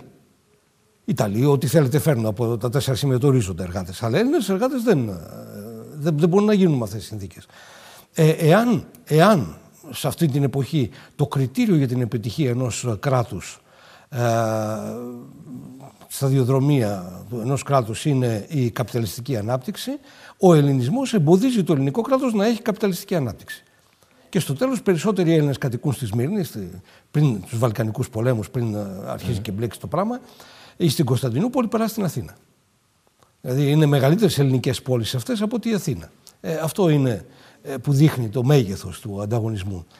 Ε, αυτό είναι το ζήτημα. Και φυσικά το ελληνικό βασίλειο είναι ένα μπαλάκι μέσα σε συμφέροντα και σε καταστάσεις. Αυτό είναι φυσικό επακόλουθο. Αλλά οι αιτίες γι' αυτό βρίσκονται μέσα, δεν βρίσκονται έξω στο ελληνικό βασίλειο. Ε, αυτή η σχέση του με τον ελληνισμό είναι βασανιστική, ας πούμε, στον 19ο αιώνα. Ε, ε, αυτό ας πούμε κιόλας και αν θέλετε ε, αυτό το κυνήγι διπλού στόχου ε, δηλαδή, ε, όταν το ελληνικό βασίλειο, ε, αν θέλετε, αντιλαμβάνεται το πρόβλημα, δίνει ένα νέο στόχο στον εαυτό του, τη μεγάλη ιδέα. Τι είναι η μεγάλη ιδέα, στην ουσία να συμπεριλάβει όλες τις πόλεις εκείνες που ανθεί ο ελληνικός καπιταλισμός. Δεν είναι φαντασίο, δεν είναι φαντασίωση, δεν είναι, δεν είναι έπαρση εθνική, δεν είναι εθνικισμός ας πούμε, είναι, είναι πραγματικό πρόβλημα. Πραγματικό πρόβλημα. Δηλαδή περισσότεροι Έλληνες είναι έξω από τα σύνορα της Ελλάδας από ότι μέσα στα σύνορα. Λογικό είναι να θες να τους βάλεις μέσα όλους. Αυτούς και τις οικονομικές τους δραστηριότητες. Λοιπόν, ε, ε, αυτό το λύνει το 22. Η μικρασιατική εκστρατεία, η καταστροφή συνεπακόλουθη και το λύνει αυτό. Η Ελλάδα δεν θα γίνει ποτέ αυτοκρατορία. Θεωρείτε ότι εκεί είναι η αμετάκλητη αλλαγή, να το πω έτσι. Ε, είναι μια τεράστια τομή για τον ελληνισμό, γιατί για πρώτη φορά ο ελληνισμός έχει σύνορα. Ενώ μέχρι τότε δεν έχει σύνορα. Ο ελληνισμός είναι κάτι το οποίο ο, διαχέεται μέσα σε αυτοκρατορικά σχήματα δεξιά και αριστερά, βόρεια και νότια και προπαντός ανατολικά ε, και με μεγάλη επιτυχία, με καταπληκτική επιτυχία. Το 22 το λύγει αυτό. Ε, στην ιστορία των Ελλήνων, στα διαχρονικά 3.000 χρόνια, 4 όσο θέλετε πείτε, ε, δεν έχουμε πάλι, δεν, δεν ξανά έχουμε τέτοιο φαινόμενο. Όλοι οι Έλληνες να έχουν μαζευτεί σε ένα κράτος. Αυτό το κάνει το 22. Αυτό που κάνει το 22, αυτό είναι που κλείνει ένα κεφάλαιο. Ανοίγει ένα άλλο κεφάλαιο που μας απαντά Ε, ανοίγει το γιατί κεφάλαιο. το 40-41 έχουμε μία εποπία. Ναι, Κατά τη φυσικά, γνώμη σας. φυσικά, φυσικά. Γιατί δημιουργεί αυτή η ομογενοποίηση, ε, αν θέλετε, και συναισθηματικά αλλά και υλικά άλλους όρους. Αυτό που λέτε είναι παράξενο. Ε, ενώ το, η αντίσταση, ας πούμε, επικαλείται το 1821, στην ουσία λύνει ζητήματα που προκύπτουν το 1922. Ε, η, η επανεκκίνηση της ε, ιστορίας του ελληνικού κράτους ε, στο 1922 έχει ένα χαρακτηριστικό ότι οι κοινωνικές αντιθέσεις ε, είναι αυλημένες. Με ποια έννοια είναι αυλημένες. Δεν είναι σημαίνει ότι δεν, σημαίνει, δεν, δεν Μμμ. συγκρούονται άσχημα. Προφανώς. Ε, η άρχουσα τάξη, η ισχυρότατη άρχουσα τάξη, ε, ο ελληνικός καπιταλισμός με λίγα λόγια, έχει καταστραφεί επίσης μέσα σε αυτήν τη διαδικασία. Έχει καταστραφεί, δηλαδή οι οικογένειες, οι ζαρίφιδες, οι έτσι, όλοι αυτοί που βλέπουμε τώρα και είναι τα κληροδοτήματά τους στην Αθήνα. Αυτές οι οικογένειες δεν έρχονται ισχυρές στην Ελλάδα. Και κατά συνέπεια υπάρχει ένα πρόβλημα άρχουσας τάξης και ένα πρόβλημα εξαθλειωμένου ε, λαϊκού παράγοντα, οι οποίοι λύνουν τις διαφορές τους με τον τρόπο που τις λύνουν ε, στη δεκαετία του 40, με 10 χρόνια ισχυρές συγκρούσεις. Το ενδιαφέρον είναι το εξής, ότι κυρίως ε, ε, ο, ελληνικός, ε, ο ελληνικός λαός, αυτό που μπορούμε να πούμε οι πολλοί δηλαδή, ε, αυτοί συμβιβάζονται με τη νέα κατάσταση και το αποδεικνύουν στις 28 Οκτωβρίου του 1940 όταν σπέβδουν να υπερασπιστούν την πατρίδα που τους κληροδότησε η ιστορία. Ε, δεν σπεύσανε με τον ίδιο ενθουσιασμό να διεκδικήσουν αυτοκρατορία στα 1919-1922. Λιποταξίες τότε και ανι, ε, ανιποτα, α- ανυπότακτοι είναι πολύ περισσότεροι από τους στρατευμένους. Συμπεριλαμβάνω και τους μικρασιάτες Έλληνες. Άρα λέτε ότι με έναν τρόπο το έλυσε η ίδια το, η ζωή; Το, το έλυσε η ίδια η ζωή, η ίδια ιστορία. Πάντα τα λύνει αυτά η ιστορία. Πρώτον, δεχτήκανε την, ότι από εδώ και πέρα αυτή είναι η χώρα μας και μέσα αυτήν θα υπερασπίσουμε αυτό το πράγμα, ένας πατριωτισμός που προκύπτει από την παραδοχή της, ε, ε, της ιστορικής, ούτε φαντασίως ούτε τίποτα, πραγματικό είναι αυτό. Ε, και επί- επίσης το κοινωνικό. Το κοινωνικό. Το ποιος θα κυβερνάει αυτή τη χώρα. Τι δικαίωμα στην ε, δημοκρατία και στη συμμετοχή στην πολιτική θα έχει ο πολλής κόσμος σε αυτή τη χώρα. Το 21 είναι η αφετηρία, ε, προβληματική αφετηρία με συνθήκες, όσο αφορά τους στόχους και ε, το... Άρα ε, κύριε Μαργαρίτη, οδεύοντας προς Το το, τέλος, 22 τα λίγη αυτά. Τα... έχετε την αίσθηση ότι ό,τι σηματοδότησε η άλωση της Τριπολιτσάς, αυτό που είπατε, το, το μισό πρώτο, εντάξει, το άλλο μισό όμως ήταν η- το μεγάλο έλλειμμα. Ε, εξηγεί γιατί έκλεισε με αυτόν τον τρόπο η ελληνική επανάσταση που έφερε βέβαια την ανεξαρτησία στο βαθμό που την έφερε, αλλά τι- το εξηγεί από η ίδια η άλωση Τροπολιτσάς. Κοιτάξτε, εάν διαβάζαμε προσεκτικά ε, τους ανθρώπους του 19ου αιώνα που τα Ναι. ξέραν καλύτερα από εμάς γιατί τα ζήσανε, ο Τρικόπης αναφέρει ότι κοιτά, ε, στη Γαλλική Επανάσταση, η ελληνική διαφέρει από τη Γαλλική, γιατί η Γαλλική ε, κληρονόμησε κράτος. Κληρονόμησε ένα φορολογικό σύστημα, κληρονόμησε στρατό, κληρονόμησε όλα όσα το παλαιό καθεστώς είχε φτιάξει στη Γαλλία. Ε, η, Ελλάδα, η Ελλάδα δεν κληρονόμησε τίποτα. Χρειάστηκε να τα φτιάξει από την αρχή. Και κυρίως γιατί η Γαλλία τα κληρονόμησε και τα διαχειρίστηκε, γιατί υπήρξε μία άρχουσα τάξη οργανωμένη, η αστική, ε, η οποία και λοιπά στην Ελλάδα δεν έχουμε φαινόμενα που μας δείχνουν έτσι ένα... Ε, βρε- ε, οπωσδήποτε υπάρχουν αστεί δεξιά και αριστερά, κυρίως όμως ανήκουν στον ελληνισμό. Ε, δεν μπορεί να πεις, κοιτάξτε, ε, για να υπάρξει αστική τάξη πρέπει να έχεις πόλεις. Το αστός σημαίνει αυτός που λειτουργεί μες στις πόλεις. Ε, κοιτάξτε, ε, ο, οι Δελεγιανέοι με πρωτεύουσα την Καρίτενα. Οι Μαυρομιχαλαίοι με πρωτεύουσα ε, την Αρεόπολη της Μάνης. Ε, ακόμη και, τι να σας πω τώρα, οι, αυτοί που έχουν την Αιγιαλία, ας πούμε, την, το Αίγιο, τη Βος, Βοσίτσα. Ε, ε, δεν είναι πόλεις αυτές. Δεν είναι πόλεις ικανές να στηρίξουν. Δηλαδή, λείπει το αστικό. Δηλαδή, ε, εκείνο τον καιρό οι, Λατι, οι Λα- Λατινοαμερικάνικες χούντες που κάνουν την επανάσταση στη Λατινική Αμερική ενάντια στο στέμα της Ισπανίας, στηρίζονται σε πόλεις των 50 των 100.000 ανθρώπων. Εκεί εδρεύουν. Η, Ελλά- η, η- η Ελλάδα δεν έχει πόλεις. Η μεγαλύτερη είναι η, η Ήδρα, για συγκυριακούς λόγους, ε, φτάνει 28.000. Ε, 28.000 πλασματικό, γιατί περισσότεροι λείπουν έτσι, στα καράβια. Ε, η, η Πάτρα είναι του επίπεδου των 10-15.000 κατοίκων, η Μεγαλούπολη. Ε, η Τριπολιτσιά είναι διοικητικό κέντρο, έχει το στρατό, έχει άλλα πράγματα, φτάνει και αυτή τους 20.000 ε, στον καιρό ειρήνης. Η Αθήνα είναι των 10.000. Είναι των 10.000. Είναι σωστά. των 10.000 επίπεδο. Το Δηλαδή, Ναύπλιο; Αυτό είναι. Το Ναύπλιο είναι μικρή πόλη. Είναι Μικρή. 5 με 8.000 κατοίκους. Ε, αυτό είναι το... Ε, η Αρματολή είναι τελείως άλλο πράγμα. Είναι το κράτος του Αλή Πασάς σε, σε επανάληψη ελληνική. Ε, οι, οι πλειοκτήτες των νησιών ε, είναι δεμένοι με, δικα- με βάση περιπτώσει, κυριαρχούν αυτοί, έτσι. Οι κουντουριώτιδες κυβερνούν την Ελλάδα σε μεγάλο βαθμό. Ο αδερφός, ο Γιώργιος, ας πούμε. Ε, ε, δεν είναι όμως, δεν ελέγχουν. Οι, οι άλλες πρέπει να συμβιβάζονται ή να πολεμούν με τις άλλες, τα άρχα- άρχοντας στρώματα. Άρα ε, δεν δημιουργείται μια ενιαία άρουσα τάξη που να μπορέσει αυτό το κράτος να το τραβήξει και να το κάνει. Αυτό που κληρονόμησε το τίποτα, σε αντίθεση με τη Γαλλία. Έτσι. Ε, αν θέλετε, το 22 μοιάζει με το 21 με την έννοια ότι και τότε ο ελληνικός καπιταλισμός έχει καταστραφεί σε μεγάλο βαθμό. Ε, γι' αυτό επεμβαίνει η κοινωνία των εθνών. Όταν έρχεται ο Μέγας Μοργεντάου στην Ελλάδα, έρχεται για να αντιμετωπίσει την πιθανότητα να εκραγεί εδώ μια προλεταρική επανάσταση, μια μπολσεβίκη επανάσταση. Για να αντιμετωπίσει μπολσεβίκους φτιάχνεται ε, η Επιτροπή Αποκατάστασης Προσφύγων. Αυτό είναι το πνεύμα της. Αυτό λένε ότι είναι το πνεύμα της. Ε, το πετυχαίνει. Το πετυχαίνει μόνο που όλη αυτή η, η- η πίεση που έχει μαζευτεί στην Ελλάδα εκρήγνεται με τρομερό τρόπο στη δεκαετία 1940 με 1950. Και τότε η Ελλάδα επιτέλους παίρνει μια μορφή σαν που την έχουμε και σήμερα, α, η οποία δεν είναι ιδανική, α, δεν είναι καθόλου ιδανική. Ναι. Έχει Αλλά τι όμως να την κάνουμε, αξία. αυτό είναι. Η ιστορία ποτέ δεν σου φέρνει τέλειες καταστάσεις. Τι Σου φέρνει κρατά αυτό ο που Γιώργος έχεις. Μαργαρίτης από την Επανάσταση του 21 και ιδίως στα νέα παιδιά που μπαίνει μέσα στα αμφιθέατρα. Το ρωτάνε. Τι Ναι. την κρατά. Επανάσταση. Την Επανάσταση αυτή καθεαυτή. Η Επανάσταση είναι πάρα πολύ μεγάλο πράγμα.